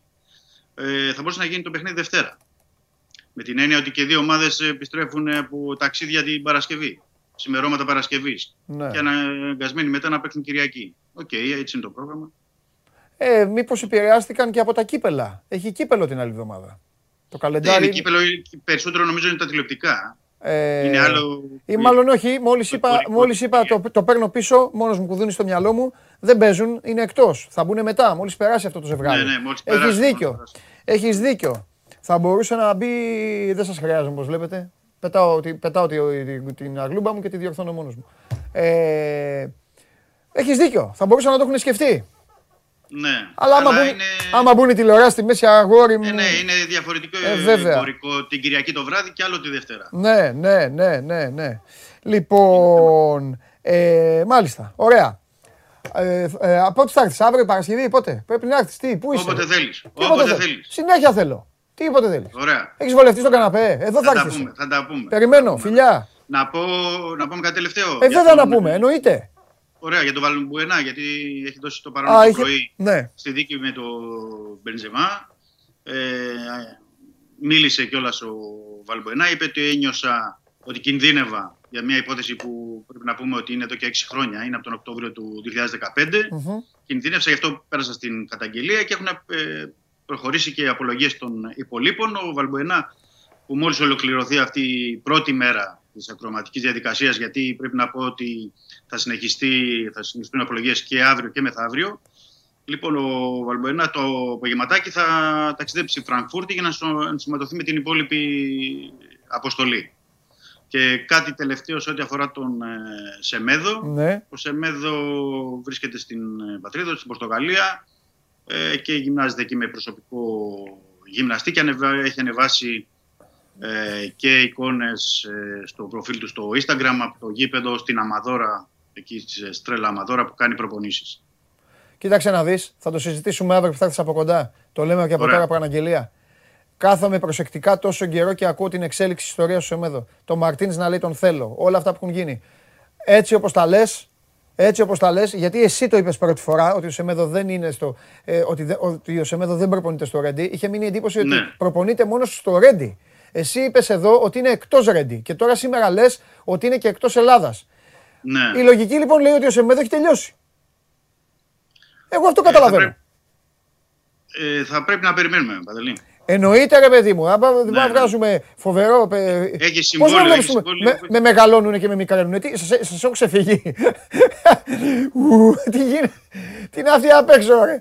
Λοιπόν, Ωραίος, κα- ωραίος. κάτσε να πάω πιο χαμηλά. Γιατί ρε με βγάλατε; Γιατί μου κάνετε πόλεμο. Το ξέρω ότι το κάνει μόνη της κάμερα, αφήστε την να το κάνει. Έλα, ωραίος είμαι. Γιατί μου κάνετε πόλεμο. Ε, λοιπόν, κάτσε να... Σε έχασα, σε έχασα. Εδώ είμαι, εδώ είμαι. Λοιπόν, ε, φοβερά κόλπα γίνονται. Τώρα θα, θα αρχίσω να απομακρύνομαι. Λοιπόν, ε, έχουν, στείλει, έχουν στείλει στο Instagram. Όπα, εντάξει, σε λίγο θα γίνω Δράκουλας. Γελάνε, γελάτε ρε μαλλιά απ' έξω. Ρε, ρε γελάτε απ' έξω ρε. Ε, γε... Όχι, τίποτα, με έδωσες. Λοιπόν, ε, ε, λέει ο, ο Νίκος γιατί χωρίς Ροντρίγκες ο Ολυμπιακός. Ο Ολυμπιακός είναι χωρίς Ροντρίγκες μεγάλε φίλε γιατί δεν είναι δηλωμένος στη λίστα. Και ο, Βάκη, ο Βάκης λέει τι γίνεται με τον Μάρκοβιτς, ο καλύτερος αμυντικός στην αρχή της σεζόν. Κρίμα να μην παίζει. Θες να πεις κάτι; Έχουμε πει ότι στα προηγούμενα παιχνίδια θα έπρεπε να έχει πάρει χρόνο συμμετοχής. Είναι ένα παιδί που είναι αρχηγός της Εθνικής Ελπίδων της Σερβίας. Ναι. Βασικός, παίζει κτλ. Αλλά ε, όπως είπαμε νωρίτερα, Παντελή έχει τώρα αντιμετωπίζει μικρό πρόβλημα. Ε, είναι εκτός έτσι κι αλλιώς και δεν μπήκε στην αποστολή λόγω του μικρού προβλήματος που έχει. Ε, αλλά όντως είναι πέμπτη λύση, θα έλεγα και πίσω και από τον Αβραάμ. Όπως ξέρουμε, στα στόπερ, οπότε δεν θα έχει και χρόνο συμμετοχής. Κατανοητότατο πέρα για πέρα. Ωραία, και τώρα που μου αλλάξαν και πλάνο. Α, είμαι ωραίος έτσι εδώ. Σαν τους... Μια χαρά, μια Είμαι χαρά. σαν υποψήφιος σαν υποψήφιος βουλευτής είμαι. Ο, Πανά... ο Πανάγος έχει πέσει κάτω από το γέλιο. Ρε, σας γλεντάει η κάμερα. Καλά σας κάνει. Εγώ την έβαλα. Ε, να σας ε, βασανίζει. Λοιπόν, κρατάμε από τώρα, το λέμε για αύριο, το θέμα του Σεμέδο. Σ- Έλα εδώ στο ανακριτικό. Όλα, συγκλ- όλα, όλα, εδώ μπα κορυδευόμαστε. Α- Αυτό καταλαβαίνω εγώ. Σε μένα έχει τελειώσει λοιπόν. Αφού ο προπονητής είπε τον θέλω. Έχει την τιμωρία για όλα αυτά που έχει κάνει. Και τώρα πλέον είναι και εκτός χώρας και προπονείται. Σημαίνει ότι δεν υπολογίζεται. Θα περάσει ο καιρός να έρθει ο Γενάρης να σκοτεινά να φύγει. Το σταματάμε εδώ. Ωραία. Αύριο. Ναι. Φιλιά. Ανήμερα του αγώνα. Αν ημέρα του αγώνα. Αύριο. Και για τον αγώνα. Τα πάντα όλα εδώ. Αύριο. Καλή συνέχεια. Να σε καλά. Γεια σου Δημήτρη μου. Να σε καλά. Λοιπόν, ε, να, να κοιτάξω. Ευχαριστώ. Μου επιτρέπετε. Ε, τι γίνεται. Φοβερά πράγματα. Αποθέωση σώζοντα ιδιώτη γίγαντα ο σκηνοθέτης και όλα αυτά. Λοιπόν, ε, έλα, φέρ το Βαγγέλη μέσα. Φέρ το Βαγγέλη. Όχι. Τριγκάς.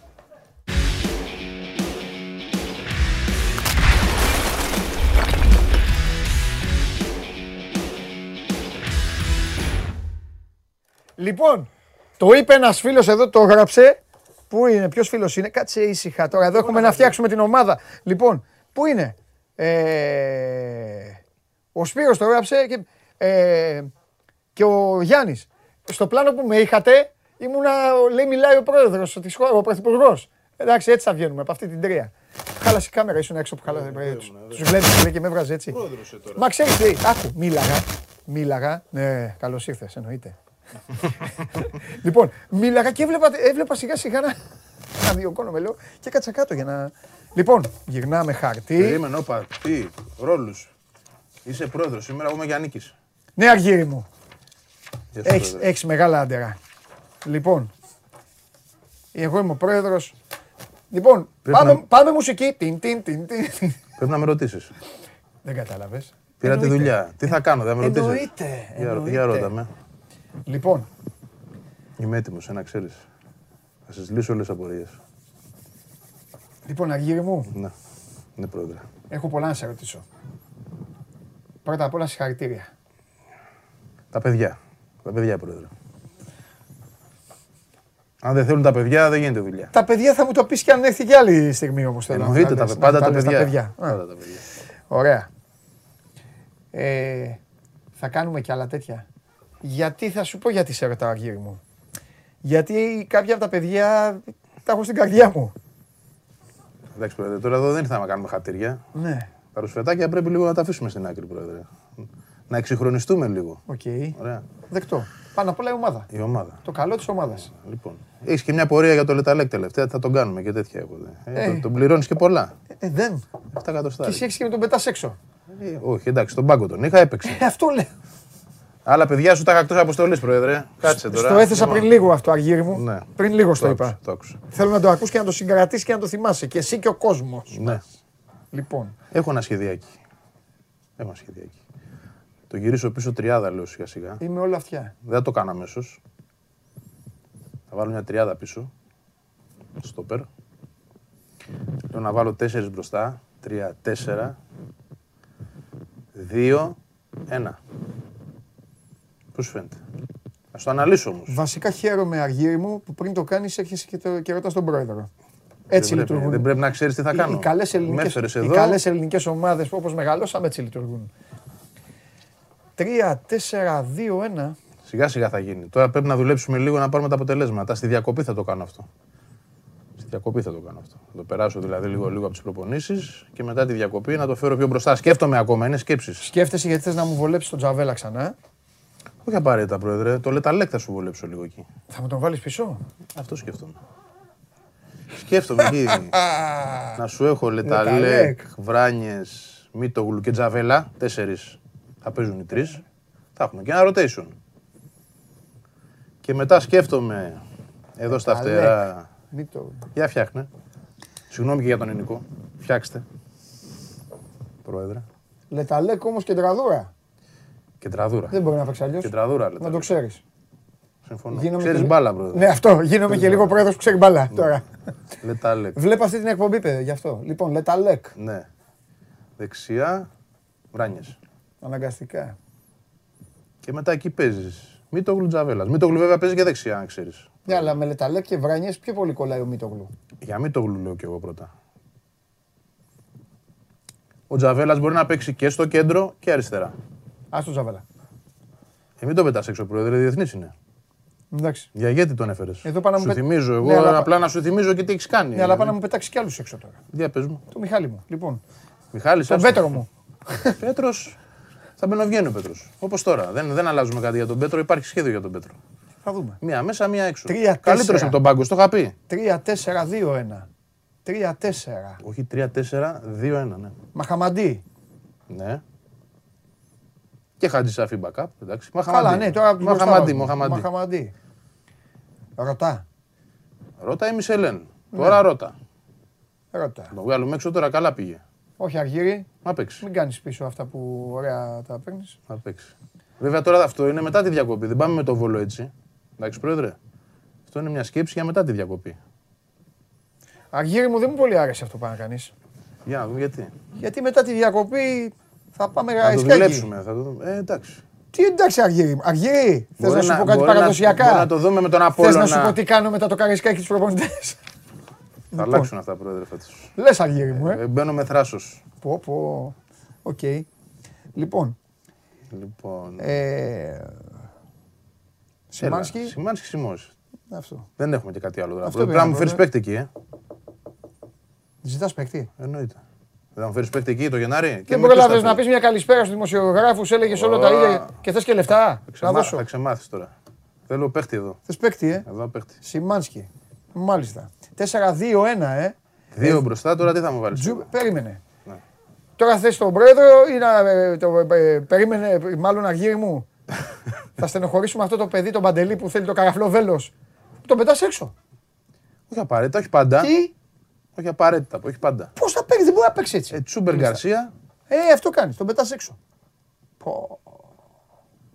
Λιβάι. Καλά, δεν θα είναι πάντα όλοι διαθέσιμοι. Θα έχουμε κάρτες, θα έχουμε τραυματισμούς. Πρόεδρε, χτύπα ξύλο, γεροί να είναι όλοι, αλλά οκ. Μπροστά θα βάζεις Αραούχο Αργύρη μου, ξέρεις γιατί; Αραούχο μπροστά. Ξέρεις γιατί, γιατί τον έφερα τέσσερις φορές στην ομάδα, την τελευταία του δώσα 4 εκατομμύρια. Τον έχεις πληρώσει. Ακριβώς. Εγώ σέβομαι. Τα Μπράβο, Αργύρη μου. Και επειδή σέβομαι τα λεφτά σου 7 εκατοστάρικα λεπτά λέξη, τον έβαλα εκεί. Μπράβο, Αργύρη μου. Λοιπόν. Πώς σου φαίνεται τώρα, ε, να το εξηγήσουμε και λίγο, ότι δηλαδή αυτοί οι δύο ακραίοι θα ανεβαίνουν βέβαια, αλλά όταν δεν θα ανεβαίνουν, όταν θα βγαίνουν αυτοί στα πλάγια, εδώ να σου κάνω και ένα σχεδιάκι, όταν ο Τζούμπερ και ο Λιβάη θα βγαίνουν στα πλάγια, θα σου έρχεται ο Μοχαμαντή από εδώ να πατάει περιοχή που στο έδειξε στην Τούμπα, εσύ το είπες. Εσύ το είπες, Πρόεδρε, ότι έκανε πολύ καλή δουλειά. Σου έρχεται και ο Ρώτα από εδώ. Υποστηρικτικά. Ανεβαίνει και ο Σιμάνσκι. Γιατί ο Σιμώνης πρέπει να κρατάει λίγο τα μπόσικα εδώ. Πώς σου φαίνεται; Βαγγέλη, αυτό το έχεις σκεφτεί εσύ ο Αργύρης, ο Γιάννικης. Αυτό τώρα για να πάμε στο ρεπορτάζ. να γίνουμε Ναι, για τώρα ξεγίνουμε. Παντελής Βαγγέλης. Να γίνουμε λίγο Παντελής Βαγγέλης γιατί είμαι έτοιμος. Αυτό σε- στην πρώτη επαφή, την καθοριστική επαφή που δεν ήταν μόνο ο Μελισανίδης, ήταν και η Λυπή, για το να εξηγήσει πέντε πράγματα, παρουσιάστηκε ως ένα σχέδιο. Ως ένας τρόπος. Και η κουβέντα έγινε γύρω από το Λεταλέκ βασικά. Γιατί δηλαδή ο Λεταλέκ και πώς θα μας κολλήσει και μήπως να τον χρησιμοποιήσουμε και έτσι, είναι ένα, ε, ένα σχέδιο το οποίο ξαναλέω ακόμα είναι επί χάρτου. Έτσι, δεν έχει εφαρμοστεί και δεν ξέρω και αν θα εφαρμοστεί. Αλλά είναι μια προοπτική αυτή, να το δούμε μελλοντικά. Δεν μπορούν αυτά, αυτοί οι παίκτες και οι κεντρικοί χαφ δεν μπορούν να μην έχουν back, να μην έχει back η ομάδα. Μα να τα πάω εδώ είναι. Όχι, εντάξει. όχι, όχι, μπάρα, κανονικά τέσσερα, τετράδα. Θες τετράδα πίσω. Δεν μπορεί. Εντάξει, και αυτό Δεν θα είπα. υπάρχει. Δεν, είναι, δεν είπαμε θα παίζουμε πάντα έτσι. Και είναι ΑΕΚ Ολυμπιακός, γιατί είπα Καρισκάκη ως Μελισανίδης. Ναι. Θες, άκου, Τώρα ναι, το ναι. σκέφτηκα, είναι μετά Θες τη και- διακοπή. Ναι. Θες και 4-4-2 εσύ τώρα. Παίζει Θέλω ένα κανονικό Γιαννικέικο 4-4-2. Ψυχρό. Δεν με ενδιαφέρει ποιοι θα είναι τα στόπερ. αλλά Θα τη βάλει την άμυνα εκεί αφού αποφάσισε να κάνει εκεί τις δοκιμές. Σιμόε Σιμάνσκι αναγκαστικότατα. Και μετά κανονικά. Μέχρι να μου φέρεις παίκτη. Αν θες να τα αλλάξω λίγο πρόεδρε, να τα κάνω και πιο συμβατά με αυτό που θες, θέλω ένα καλό παίκτη και ένα καλό χαφ. Γιατί να, Θέλω να χαλάσει, οχτάρει, την, θέλω να γιατί να οχτάρει. χαλάσει την πολύ ε, θετική άβρα και την πολύ καλή μεσοεπιθετική της εικόνα. Καταλάβες με ένα τέτοιο πράγμα. Ναι, Γιατί αλλά να χάσει; εδώ αυτό το δύο, αυτή η διάδα εδώ, Σιμώη Σιμάνσκι, δεν πήγε είναι- και πολύ καλά στο τελευταίο μάτι. Όχι, είναι ενάρκη εκεί. Γι' αυτό και σου λέω ότι δεν μπορείς να του. Δεν ξέρω, δεν ξέρω. Δεν μπορείς Στο να τους μοίρασμα αφήσεις με της ένα μπάλας, παίκτη στην πλευρά. ειδικά είχαμε ιστερίες. Με ένα παίκτη στην πλευρά δεν μπορεί να τους αφήσεις. Εντάξει, είναι μια σκέψη, θα το δούμε. Θα το δούμε. Σκέφτομαι να το δουλέψω όμως αυτό. Σιγά σιγά. Με δύο λόγια αυτή τη στιγμή μας λες ότι έχει έρθει. Χήμα κανονικά. Θα τα αλλάξει όλα. Άμα του Όχι, βγει, όχι, ναι. αυτό- Άμα του βγει, ναι. Μιλάμε, πα- πάει να αλλάξει όλα. Δεν Μα αλλάζει το- μόνο μα πρόσωπο. Το είπε αλλάζει- ότι στην αρχή θα προσαρμοστούμε πάνω σε αυτό που υπάρχει. Έτσι, δηλαδή, όντως και το 4-2-3-1 που έπαιξε δεν ήταν όπως το παίζε ο Μιλόγεβιτς πριν. Είχε πολύ περισσότερη ένταση, είχε διαφορετικές κινήσεις στο γήπεδο. Ο Τσούμπερ πολλές φορές ερχόταν από αριστερά-δεξιά, δεν ξέρω αν το πρόσεξες. Και ο Λιβάη από δεξιά στα αριστερά, χωρίς να έχουν αλλάξει αλλάζανε, πλευρά. εντάξει, ναι, ναι, ωραία, δεν λοιπόν, γινόταν δεν, τα, δεν τα επιλογή βλέπα. αυτή. Αυτές τι κινήσεις δεν τις βλέπαμε Ναι. πριν. Άρα ήδη προσπαθεί να βάλει πραγματάκια στην υπάρχουσα διάταξη. Σιγά σιγά αυτό που θέλει να παίξει δεν είναι αυτό που βλέπουμε τώρα. Δεν είμαι 100% σίγουρος ότι θα γίνει. Σου λέω ότι όμως είναι κάτι που έχει συζητηθεί και είναι μια πολύ ε, ενδιαφέρουσα περίπτωση, θα έλεγα εγώ. Προοπτική. Δεν σε ψήνω, πρόεδρε. Εντάξει, θα, θα πρέπει να σε ψήσω στο γήπεδο. Δεν έχω άλλη επιλογή. Αργύρι Γιάννικη. Αν φας το καραφλό βέλος, Γιατί να το φάω; θα πρέπει να είσαι και υπόλογος των πράξεων σου μετά. Κοίταξε να δεις, αυτό είναι ένα, μια διάταξη που μπορεί να μου είναι πιο χρήσιμη σε κάποια πιο ζώρικα μάτς. Δεν είναι απαραίτητο ότι στο ΑΚΑ θα παίζω έτσι. Να μου έρθει, όταν θα μου έρθει ο Ιωνικός. Οπότε και ξεκάθαρα, Βαγγέλη μου, όλο Ο αυτό το πράγμα Πανετολικός. μπορεί να είναι ένα 5-4-1. Με αυτούς εδώ, Ναι, πιο και έτσι εδώ, μπορείς να το πεις. πιο εδώ Ναι. και αυτούς κανονικά εδώ. 5-4-1. Εντάξει, δεν είναι έτσι γιατί αυτό τους θέλει ψηλά. Τους θέλει ψηλά, δεν τους θέλει κάτω. Α είναι ψηλά. Ποιο Ε. είπε, δε- δε- δε- τη γραμμή της ομάδας δεν την κάνει ο σχηματισμός. 3-4-3 είναι περισσότερο. ναι. Τη γραμμή της ομάδας δεν την κάνουν τα μέτρα. Μπορεί όταν να μείνει να είναι, ναι, εντάξει, οκ. Μπορεί να είναι ψηλά. 5-4-1. Ναι, μπορεί να είναι ψηλά. Και να δίνει ένα μερικό βάθος, μικρό βάθος ο Λε Ταλέκ και αυτά για να παίξει. Και σου ξαναλέω, δεν είναι για όλα τα μάτια. Εντάξει. Δεν είναι για όλα τα μάτια. Δεν θα παγιωθεί αυτό δηλαδή ως μόνιμη κατάσταση, αλλά είναι κάτι το οποίο το δουλεύει. Θα το δουλέψει μάλλον σιγά σιγά σταδιακά. Ακόμα είμαστε στη φάση, παίζουμε 4-2-3-1 μέχρι τη διακοπή. Οπωσδήποτε να πάρουμε τα μάτια που μπορούμε να πάρουμε. Γιατί εντάξει, οι βαθμοί μετράνε αυτή τη στιγμή. Και μετά σιγά σιγά θα αρχίσουμε να περνάμε τις δικές μου αρχές. Παιχνίδι. Με ένα ρότα μόνο του και ένα Μοχαμαντί μόνο του. Με το Σιμάνσκι και το Σιμόες να μην μπορούν να διπλοκαλύπτουν συνέχεια. Γιατί είναι νάρκοι και είναι δυο τους και δεν αντέχουν. Αν, σ- αν σε παίξει μία ομάδα, αν σε παίξει μία ομάδα, ο Ολυμπιακός, αν ο Ολυμπιακός είχε, Συγγνώμη. αν εσύ ο δύο Ολυμπιακός γιατί- είχε back, Ναι. γιατί πάντα παίζεις ανάλογα και με τον αντίπαλο. Δηλαδή, αν ο, Τσι- αν ο Ολυμπιακός είχε τον Τζιμίκα και τον Ελαμπτελαουή, ο Γιάννη αυτή την ομάδα δεν θα την έβγαζε ούτε έξω από το σπίτι του. Θα, θα έτρεμε να το παρουσιάσει αυτό το πράγμα. Δηλαδή να είχε χαφ πλάγια και πίσω αυτούς εδώ να σε διαλύσει. Δεν μπορούν να καλύψουν αυτοί. Γιατί αυτοί τι Ούτε- κάνουν, περίμενε. Αυτοί δεν τι είναι εδώ. Τι να κάνουν, ρε. Α, από Αυτοί ότι θα, δεν μπορούνε. Από ότι θα κατέβεις να παίξεις πίσω όλο. Όχι πίσω. Θα παίξει όλο. πίσω όλο. Αυτοί Αν δεν η θα έρθουν ομάδα εδώ, δηλαδή δεν θα είναι- έρθει ο Λιβάη να δώσει τη βοήθεια στο Ρότα, ο Τσούμπερ. Γι' αυτό σου είπα. Είναι μεν εσωτερική, αλλά οι κινήσει θα είναι και στα πλάγια και στην Ναι, πτέρυγα. γλυκέ μου Βαγγέλη, αλλά όλο αυτό είναι ένα πράγμα που αν μια ομάδα μπορεί να σε κοπανάει και έχει καλούς πλάγιους, θα σε έχει συνέχεια στα πίσω. Δεν θα φας γκολ, αλλά θα, σε- θα, θα είσαι συνέχεια Το πίσω. σκεπτικό μου είναι ότι η ομάδα μου θα έχει τέτοια ένταση και αντοχή. Ναι.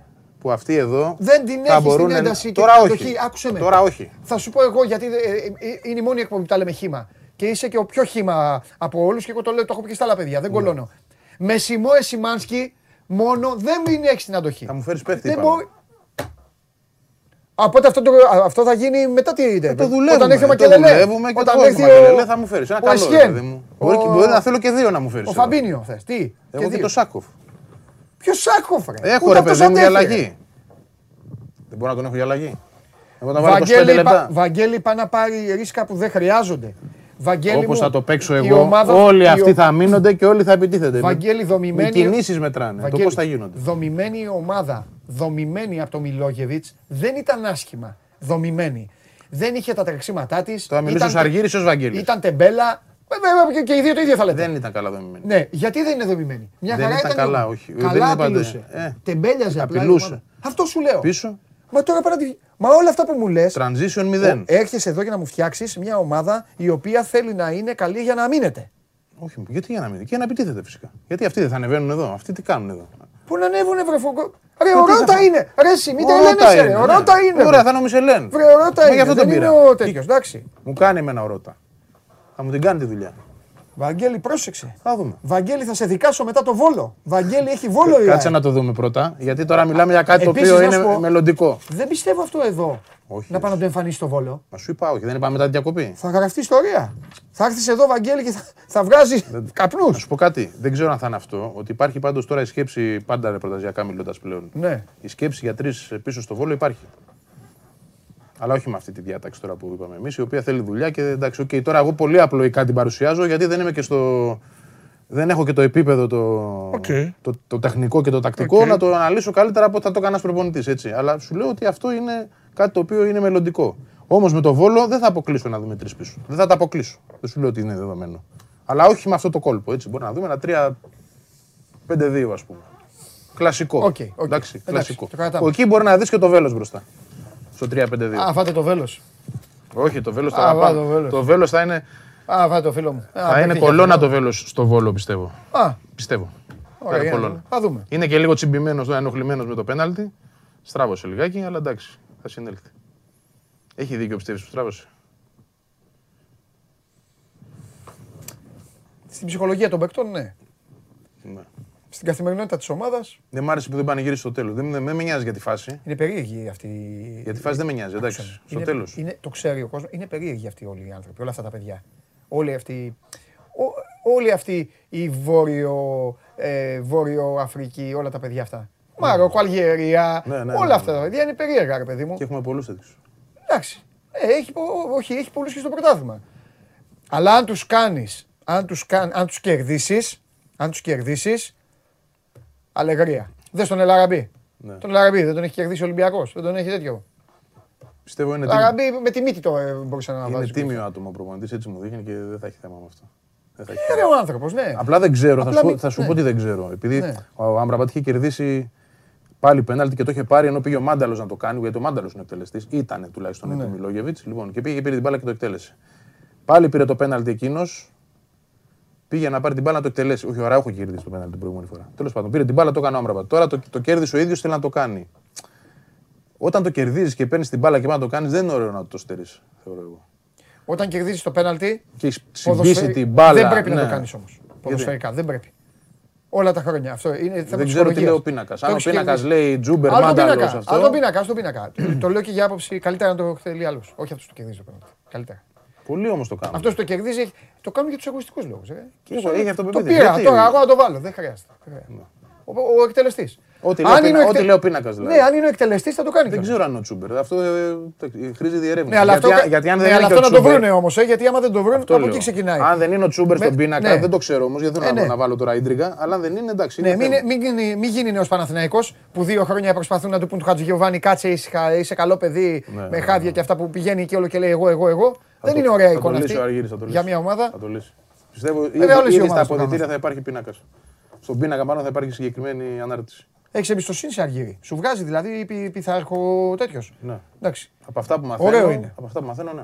Ωραίο είναι αυτό. Γιατί δεν το υποστηρίζει φυσιογνωμικά, αλλά κα, καμιά φορά αυτή, αυτή είναι πιο επικίνδυνη. Έχει ένα βλέμμα όμως πολύ. Πιο επικίνδυνη είναι αυτή. και είναι και γερμανοαναθεμένος, δηλαδή σου λέει εδώ, τέλος. Τους έδωσε ένα χαρτάκι στα αποδητήρια και τους είπε: Γράψτε από μια λέξη. Μια λέξη. Τι θέλετε να έχουν τα αποδυτήρια; Λέει ο Παντελής πειθαρχία. Λέει ο Μπακάκης ναι, Σάντουιτς. κοκακόλα.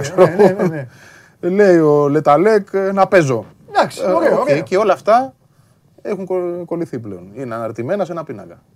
Περίμενε. Και επί της ουσίας- Περίμενε. Ναι. Είναι αναρτημένα ε, ε, ε, ανώνυμα τα βάλανε είτε, ή βάλανε Ο, Διαμαντόπουλο. έδωσε ο καθένας το δικό του ρε παιδί. Α, δεν ξέρω, οκ. Αλλά όλοι ξέρουν ποιος έγραψε τι, ρε παιδί μου. Όλοι δώσαν το χαρτάκι.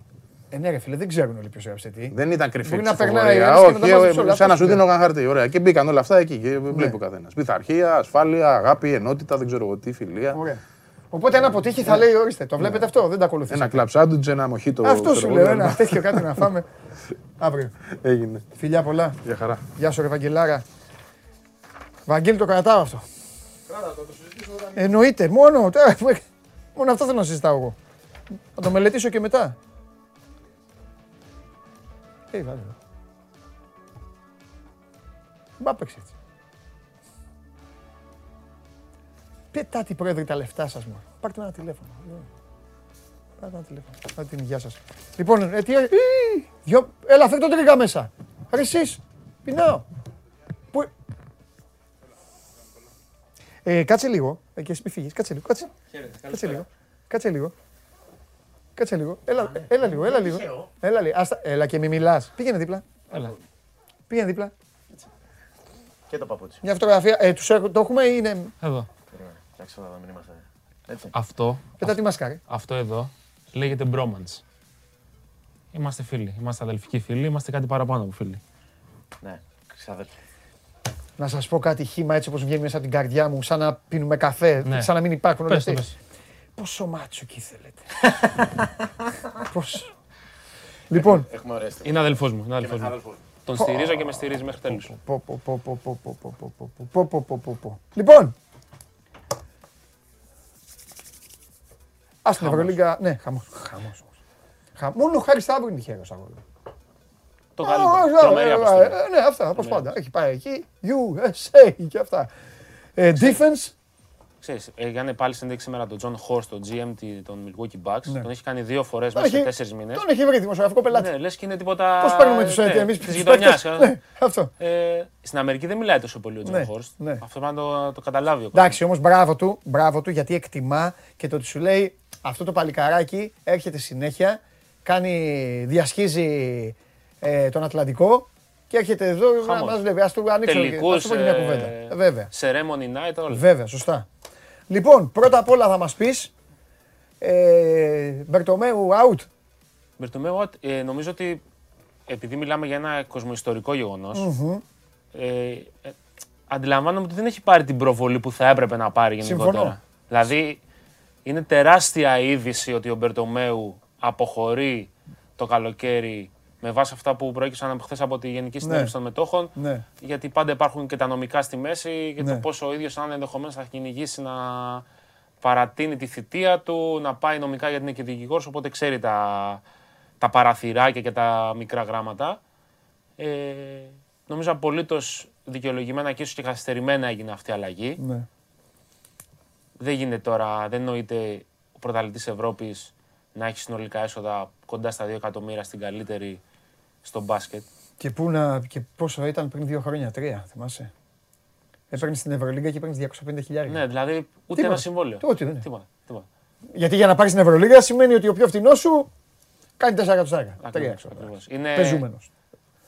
είναι μια πάρα πολύ σημαντική είδηση, για- και όχι μόνο για τη διοργάνωση, για το ευρωπαϊκό μπάσκετ, γιατί δείχνει Ναι. ενδεχομένως και την ε, διάθεση να αρχίσει πάλι το πράγμα να εξομαλύνεται, να, να σταματήσει αυτή η κόντρα ε, FIBA και EuroLeague. Ναι.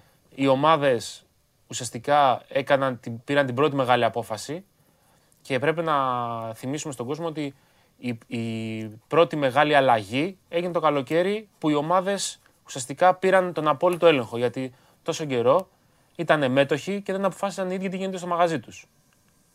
Το οποίο είναι το μεγάλο, δηλαδή δεν υπάρχει στον πλανήτη πουθενά μια εταιρεία αυτός που έχει τις μετοχές να μην ξέρει τι γίνεται και να μην αποφασίζει στο διοικητικό σύμβουλο μέσα. Ναι.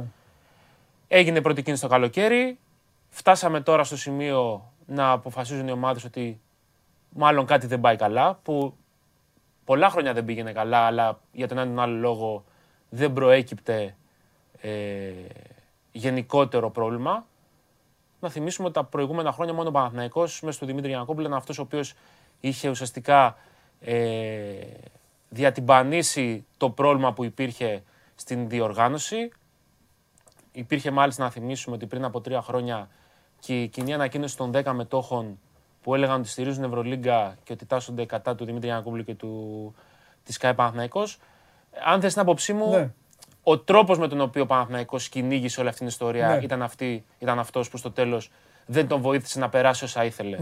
Η ουσία αποδείχθηκε ότι ήταν αυτή η οποία, στην οποία συμφώνησαν ε, τέλος όλοι. όλες οι ομάδες. Δηλαδή Ναι. έπαιζε πάντα ρόλο ο τρόπος με τον οποίο ε, ο Παναθηναϊκός και ο Δημήτρης Γιανακόπουλος ε, προσπαθούσαν να περάσουν και να ουσιαστικά να πάρουν συμμάχους αυτά τα οποία Ναι, ναι, ναι. κατέθεταν ως ενστάσεις. Αν ήταν διαφορετικός ο τρόπος, ίσως να έχει γίνει και πιο νωρίς. ίσως να έχει γίνει και πιο νωρίς. Ναι, ναι, να έχει συμφωνώ. γίνει πιο νωρίς. συμφωνώ. Και ε, σε ένα Γιατί σημείο- επί της ουσίας υπήρχε μεγάλη λογική και δεν νομίζω ότι θα μπορούσε κάποιος να διαφωνήσει με πράγματα από τα οποία έκαναν νιάου νιάου στα κεραμίδια δηλαδή και, και ήταν γάτα. Δεν ναι, ήταν δηλαδή δεν είναι κάτι το οποίο δεν μπορούμε να, σ- να καταλάβουμε. Δηλαδή, το κομμάτι της διαιτησίας για το οποίο φωνάζει ο Παναθηναϊκός είναι ένα ζήτημα το οποίο είναι πάρα πολύ λεπτό, είναι, θέμα, είναι και άλλα θέματα. Οκ. Το κομμάτι των εσόδων όμως είναι μια αντικειμενική αλήθεια. Ναι, ναι.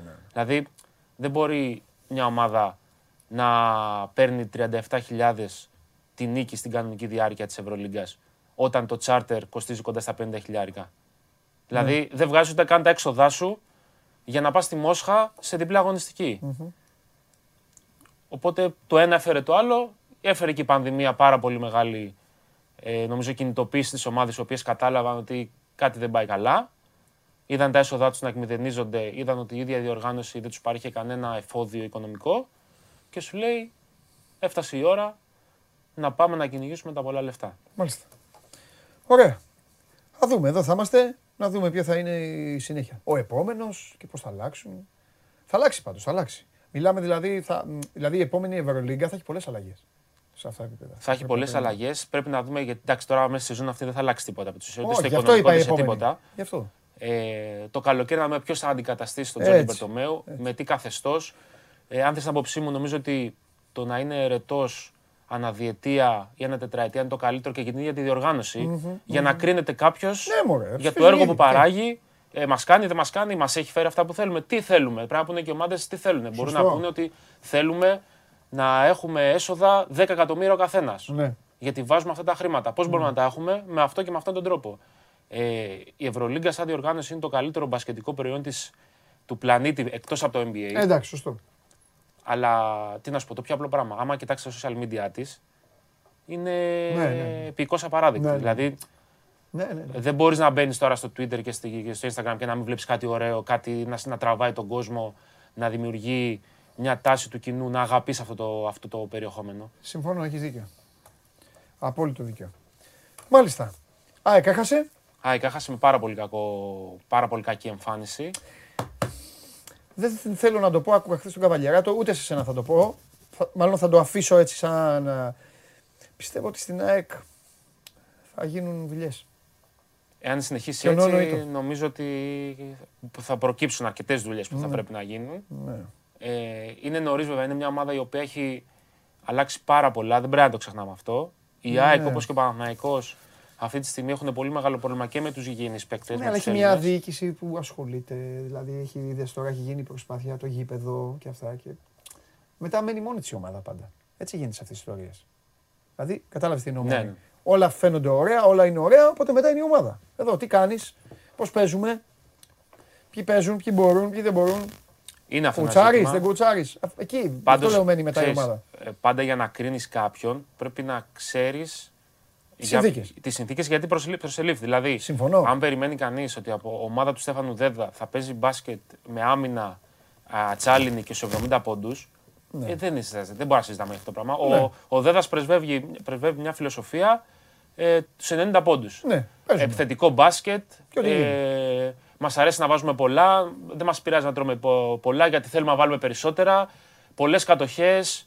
Ε, ατομική πρωτοβουλία σε, κάποια, Ναι. σε κάποιες περιπτώσεις. Αυτό έτσι έκανε, έχτισε το όνομά του και Ναι. έκανε μια πολύ καλή πορεία και στην Ε, Τουρκία και όμως στο Ισραήλ. έκλεισε το rotation στην Πάτρα ξαφνικά. Ε, δε- δε- δε- τρίτη αγωνιστική είναι, τι πόσο είναι. δηλαδή, Άλλαξε λίγο, δεν ξέρω, μου φάνηκε Και παράξενο. έχει και δύο απουσίες οι Ξανά έχει οποίες για την παίκτες, ΑΕΚ είναι έχει σημαντικές. απουσίες, ναι. Δηλαδή ο Αγκόλα είναι παίκτης των 30 λεπτών Ναι. για την ΑΕΚ.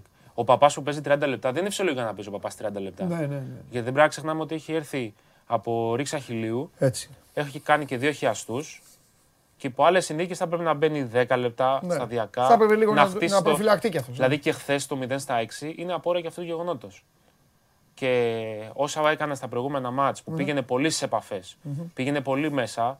Ε, εγώ να σου πω την αλήθεια, το είδα και δεν το περίμενα για, για παίκτη ο οποίος έχει περάσει τόσο σοβαρούς τραυματισμούς να έχει τέτοιο θράσος συσσαγωγικά, να πηγαίνει τόσο επιθετικά, δείχνει κάτι σε επίπεδο Ναι. προσωπικότητας. Από την άλλη, ε, πρέ- πρέπει και η ίδια ομάδα να τον προφυλάξει, να τον προστατεύσει, γιατί ακόμα δεν είναι σε θέση να παίζει 30 λεπτά σερή και εχθές ήταν, ας πούμε, ε, μια απόδειξη αυτού. Καταλαβαίνω. Απόλυτα. Ωραία. Ε, τι άλλο, έχουμε Παναθηναϊκό όπως βλέπεις; Καλά, αύριο θα πούμε. Αύριο θα πούμε για Ναι. Παναθηναϊκό. Έχουμε και το ε, αναχώρηση αποστολή σήμερα με Γιώργη Φέρελ χωρίς Λευτέρη Μποχορίδη. Το δεκάθανο Φέρελ, να δούμε πόσο θα παίξει. Θέλει και αυτός αρκετό χρόνο λίγο να καταλάβει τι γίνεται. Μμμ. Μην περιμένουν θάματα, δηλαδή. Ναι. Μην περιμένουν θάματα ο κόσμος με το καλημέρα. Ναι.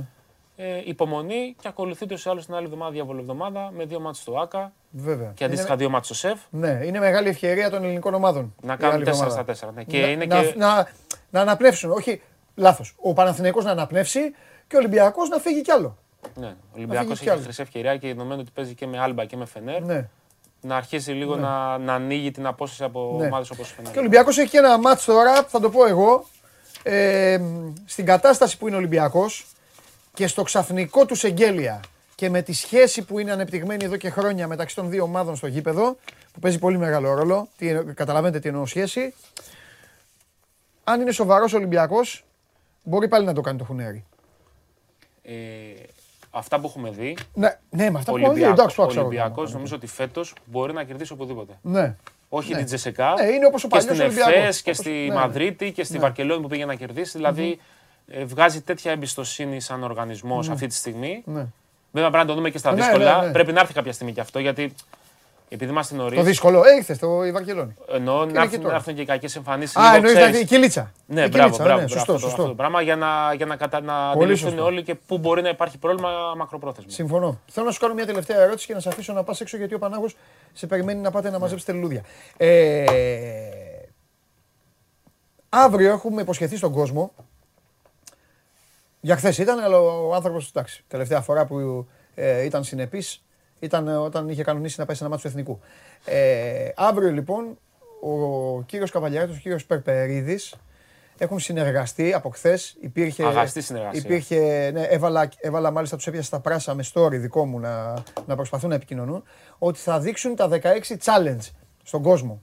Πιστεύεις, εσύ που είσαι ένα σοβαρό παιδί και χάρη σε σένα η σκουάντρα Ατζούρα έζησε άλλη μια ευτυχισμένη. Έγραψε άλλη μια χρυσή Ναι. σελίδα στην ιστορία της. Ευτυχία. Για- Πιστεύεις ότι θα τα καταφέρουν; Μην κολώνεις. Είμαι σίγουρος. Πιστεύεις ότι αύριο δηλαδή αυτό που θα δεις, αυτό που θα κόψουμε. Να σου πω ποιος είναι ο στόχος μου. Έχω ζητήσει ένα πράγμα και στους δύο. Το οποίο θα σε χαροποιήσει, ρε παιδί μου, θα πεις μεγάλη μαγιά. Τους έχω πει, θα μπούμε μέσα, θα τα έχετε ετοιμάσει με πινακάκια, με κάρτες, Ναι, ναι, ναι. όλα, έτσι ώστε μόλις τελειώσει η εκπομπή να το πάρουμε, να το κόψουμε, Να το έχουμε έτοιμο. να το έχουμε έτοιμο στο YouTube και εσείς στα κείμενά σας οπουδήποτε. Και όταν θα γίνεται κάτι, Να ανατρέχουμε. θα λέμε στον κόσμο πόσο έχει αύριο μήνας. 21. Θα λέμε στον κόσμο, παιδιά, 21 Οκτώβρη πηγαίνετε στο βιντεάκι. Αυτά είναι τα challenge. Γιατί πάντα θα βγαίνει κάποιος και θα ρωτάει. Πιστεύεις λοιπόν ότι θα το έχουμε, θα το κάνουμε, θα το, θα το πετύχουμε; Πιστεύω ότι είναι ήδη έτοιμο. Ωραία. Αύριο αυτό Δεν έχω καμία με τον αμφιβολία. Χρήστο Πανάγο θα το βάλουμε poll όταν ξεκινήσει η εκπομπή. Πιστεύετε ότι θα μείνετε, θα, θα πετύχουμε τα challenge ο Καβαλιαράτος με το. Όλο αυτό θα το 100%. πετύχουμε. Ωραία, εντάξει. Έχεις τρομερή ομάδα έξω. Δουλεύει, οι μηχανές δουλεύουν στα κόκκινα. Συγκλονιστική. Έχασες πριν λίγο που η κάμερα ε, πήγαινε μόνη της. Αλλά όχι, είναι καλή. Όταν δεν μου κάνουν πλάκα είναι καλή. Αν μου κάνουν δεν είναι καλή. Στα κάνουν επίτες πολλές φορές, να σε τεστάρουν. Να Εννοείται. δουν αν είσαι έτοιμος. Εννοείται, αλλά είμαι πάντα έτοιμος. Φιλιά πολλά. Χαίρετε, Αλέξανδρε, σε χαίρετε. ευχαριστώ. Λοιπόν, αυτός ήταν ο Αλέξανδρος Τρίγκας. Αυτά είναι τα τελευταία νέα πολύ σημαντικά και του μπάσκετ. Μείνετε να δείτε την εκπομπή. Γυρίστε πίσω όσοι τώρα μπήκατε. Δεν ξέρω τι θα κάνετε. Το μπάσκετ και το ποδόσφαιρο αλλάζουν. Δείτε τι είπαμε με τον Μπράτσο. Τι εκπομπή κάνω, ρε, πόσες ώρες είμαι; Λοιπόν, αποτέλεσμα poll θέλω. Αποτέλεσμα poll, μισό λεπτό να το δω μόνος μου. Οκ. Ε, βέβαια. Στομαχικές διαταραχές είχε το 47,9. Πιο πάνω έπρεπε να είναι. Ε, δεύτερο, τι ήτανε; Δεύτερο, μάλιστα, είχε πει στη γυναίκα του ότι θα γυρίσει πριν από τις 12 και τελευταίο ήθελε να δει το μπάσκετ. Ε, δεν πειράζει, δεν σε χαιρέτησε ο Σιμεώνε. Έκανε η φοράδα την ανάγκη της στο, στο αλόνι. Το είπα, για να μην πω το ρήμα, το είπα πολύ ωραία. Λοιπόν, σας ευχαριστώ πάρα πολύ για την παρέα που μου κάνατε. Να προσέχετε, να περάσετε μια όμορφη Τετάρτη, να κάνει ο καθένας ό,τι γουστάρει και ό,τι αγαπά. Αύριο όλοι μας σας περιμένουμε στις 12 η ώρα. Ήταν το Show Must Go On Live, είμαι ο Παντελής Διαμαντόπουλος. Αύριο, κανονικά, εδώ πλέον έχει ξεκινήσει η αντίστροφη μέτρηση για πολύ μεγάλα παιχνίδια, πάρα πολύ μεγάλα παιχνίδια. Ευρώπη και Ελλάδα, ποδόσφαιρο και μπάσκετ και όχι μόνο. Παίρνω το μεγαλύτερο προπονητή που υπάρχει στον πλανήτη και φεύγουμε γιατί έχουμε και έναν αγώνα μπροστά μας να δώσουμε.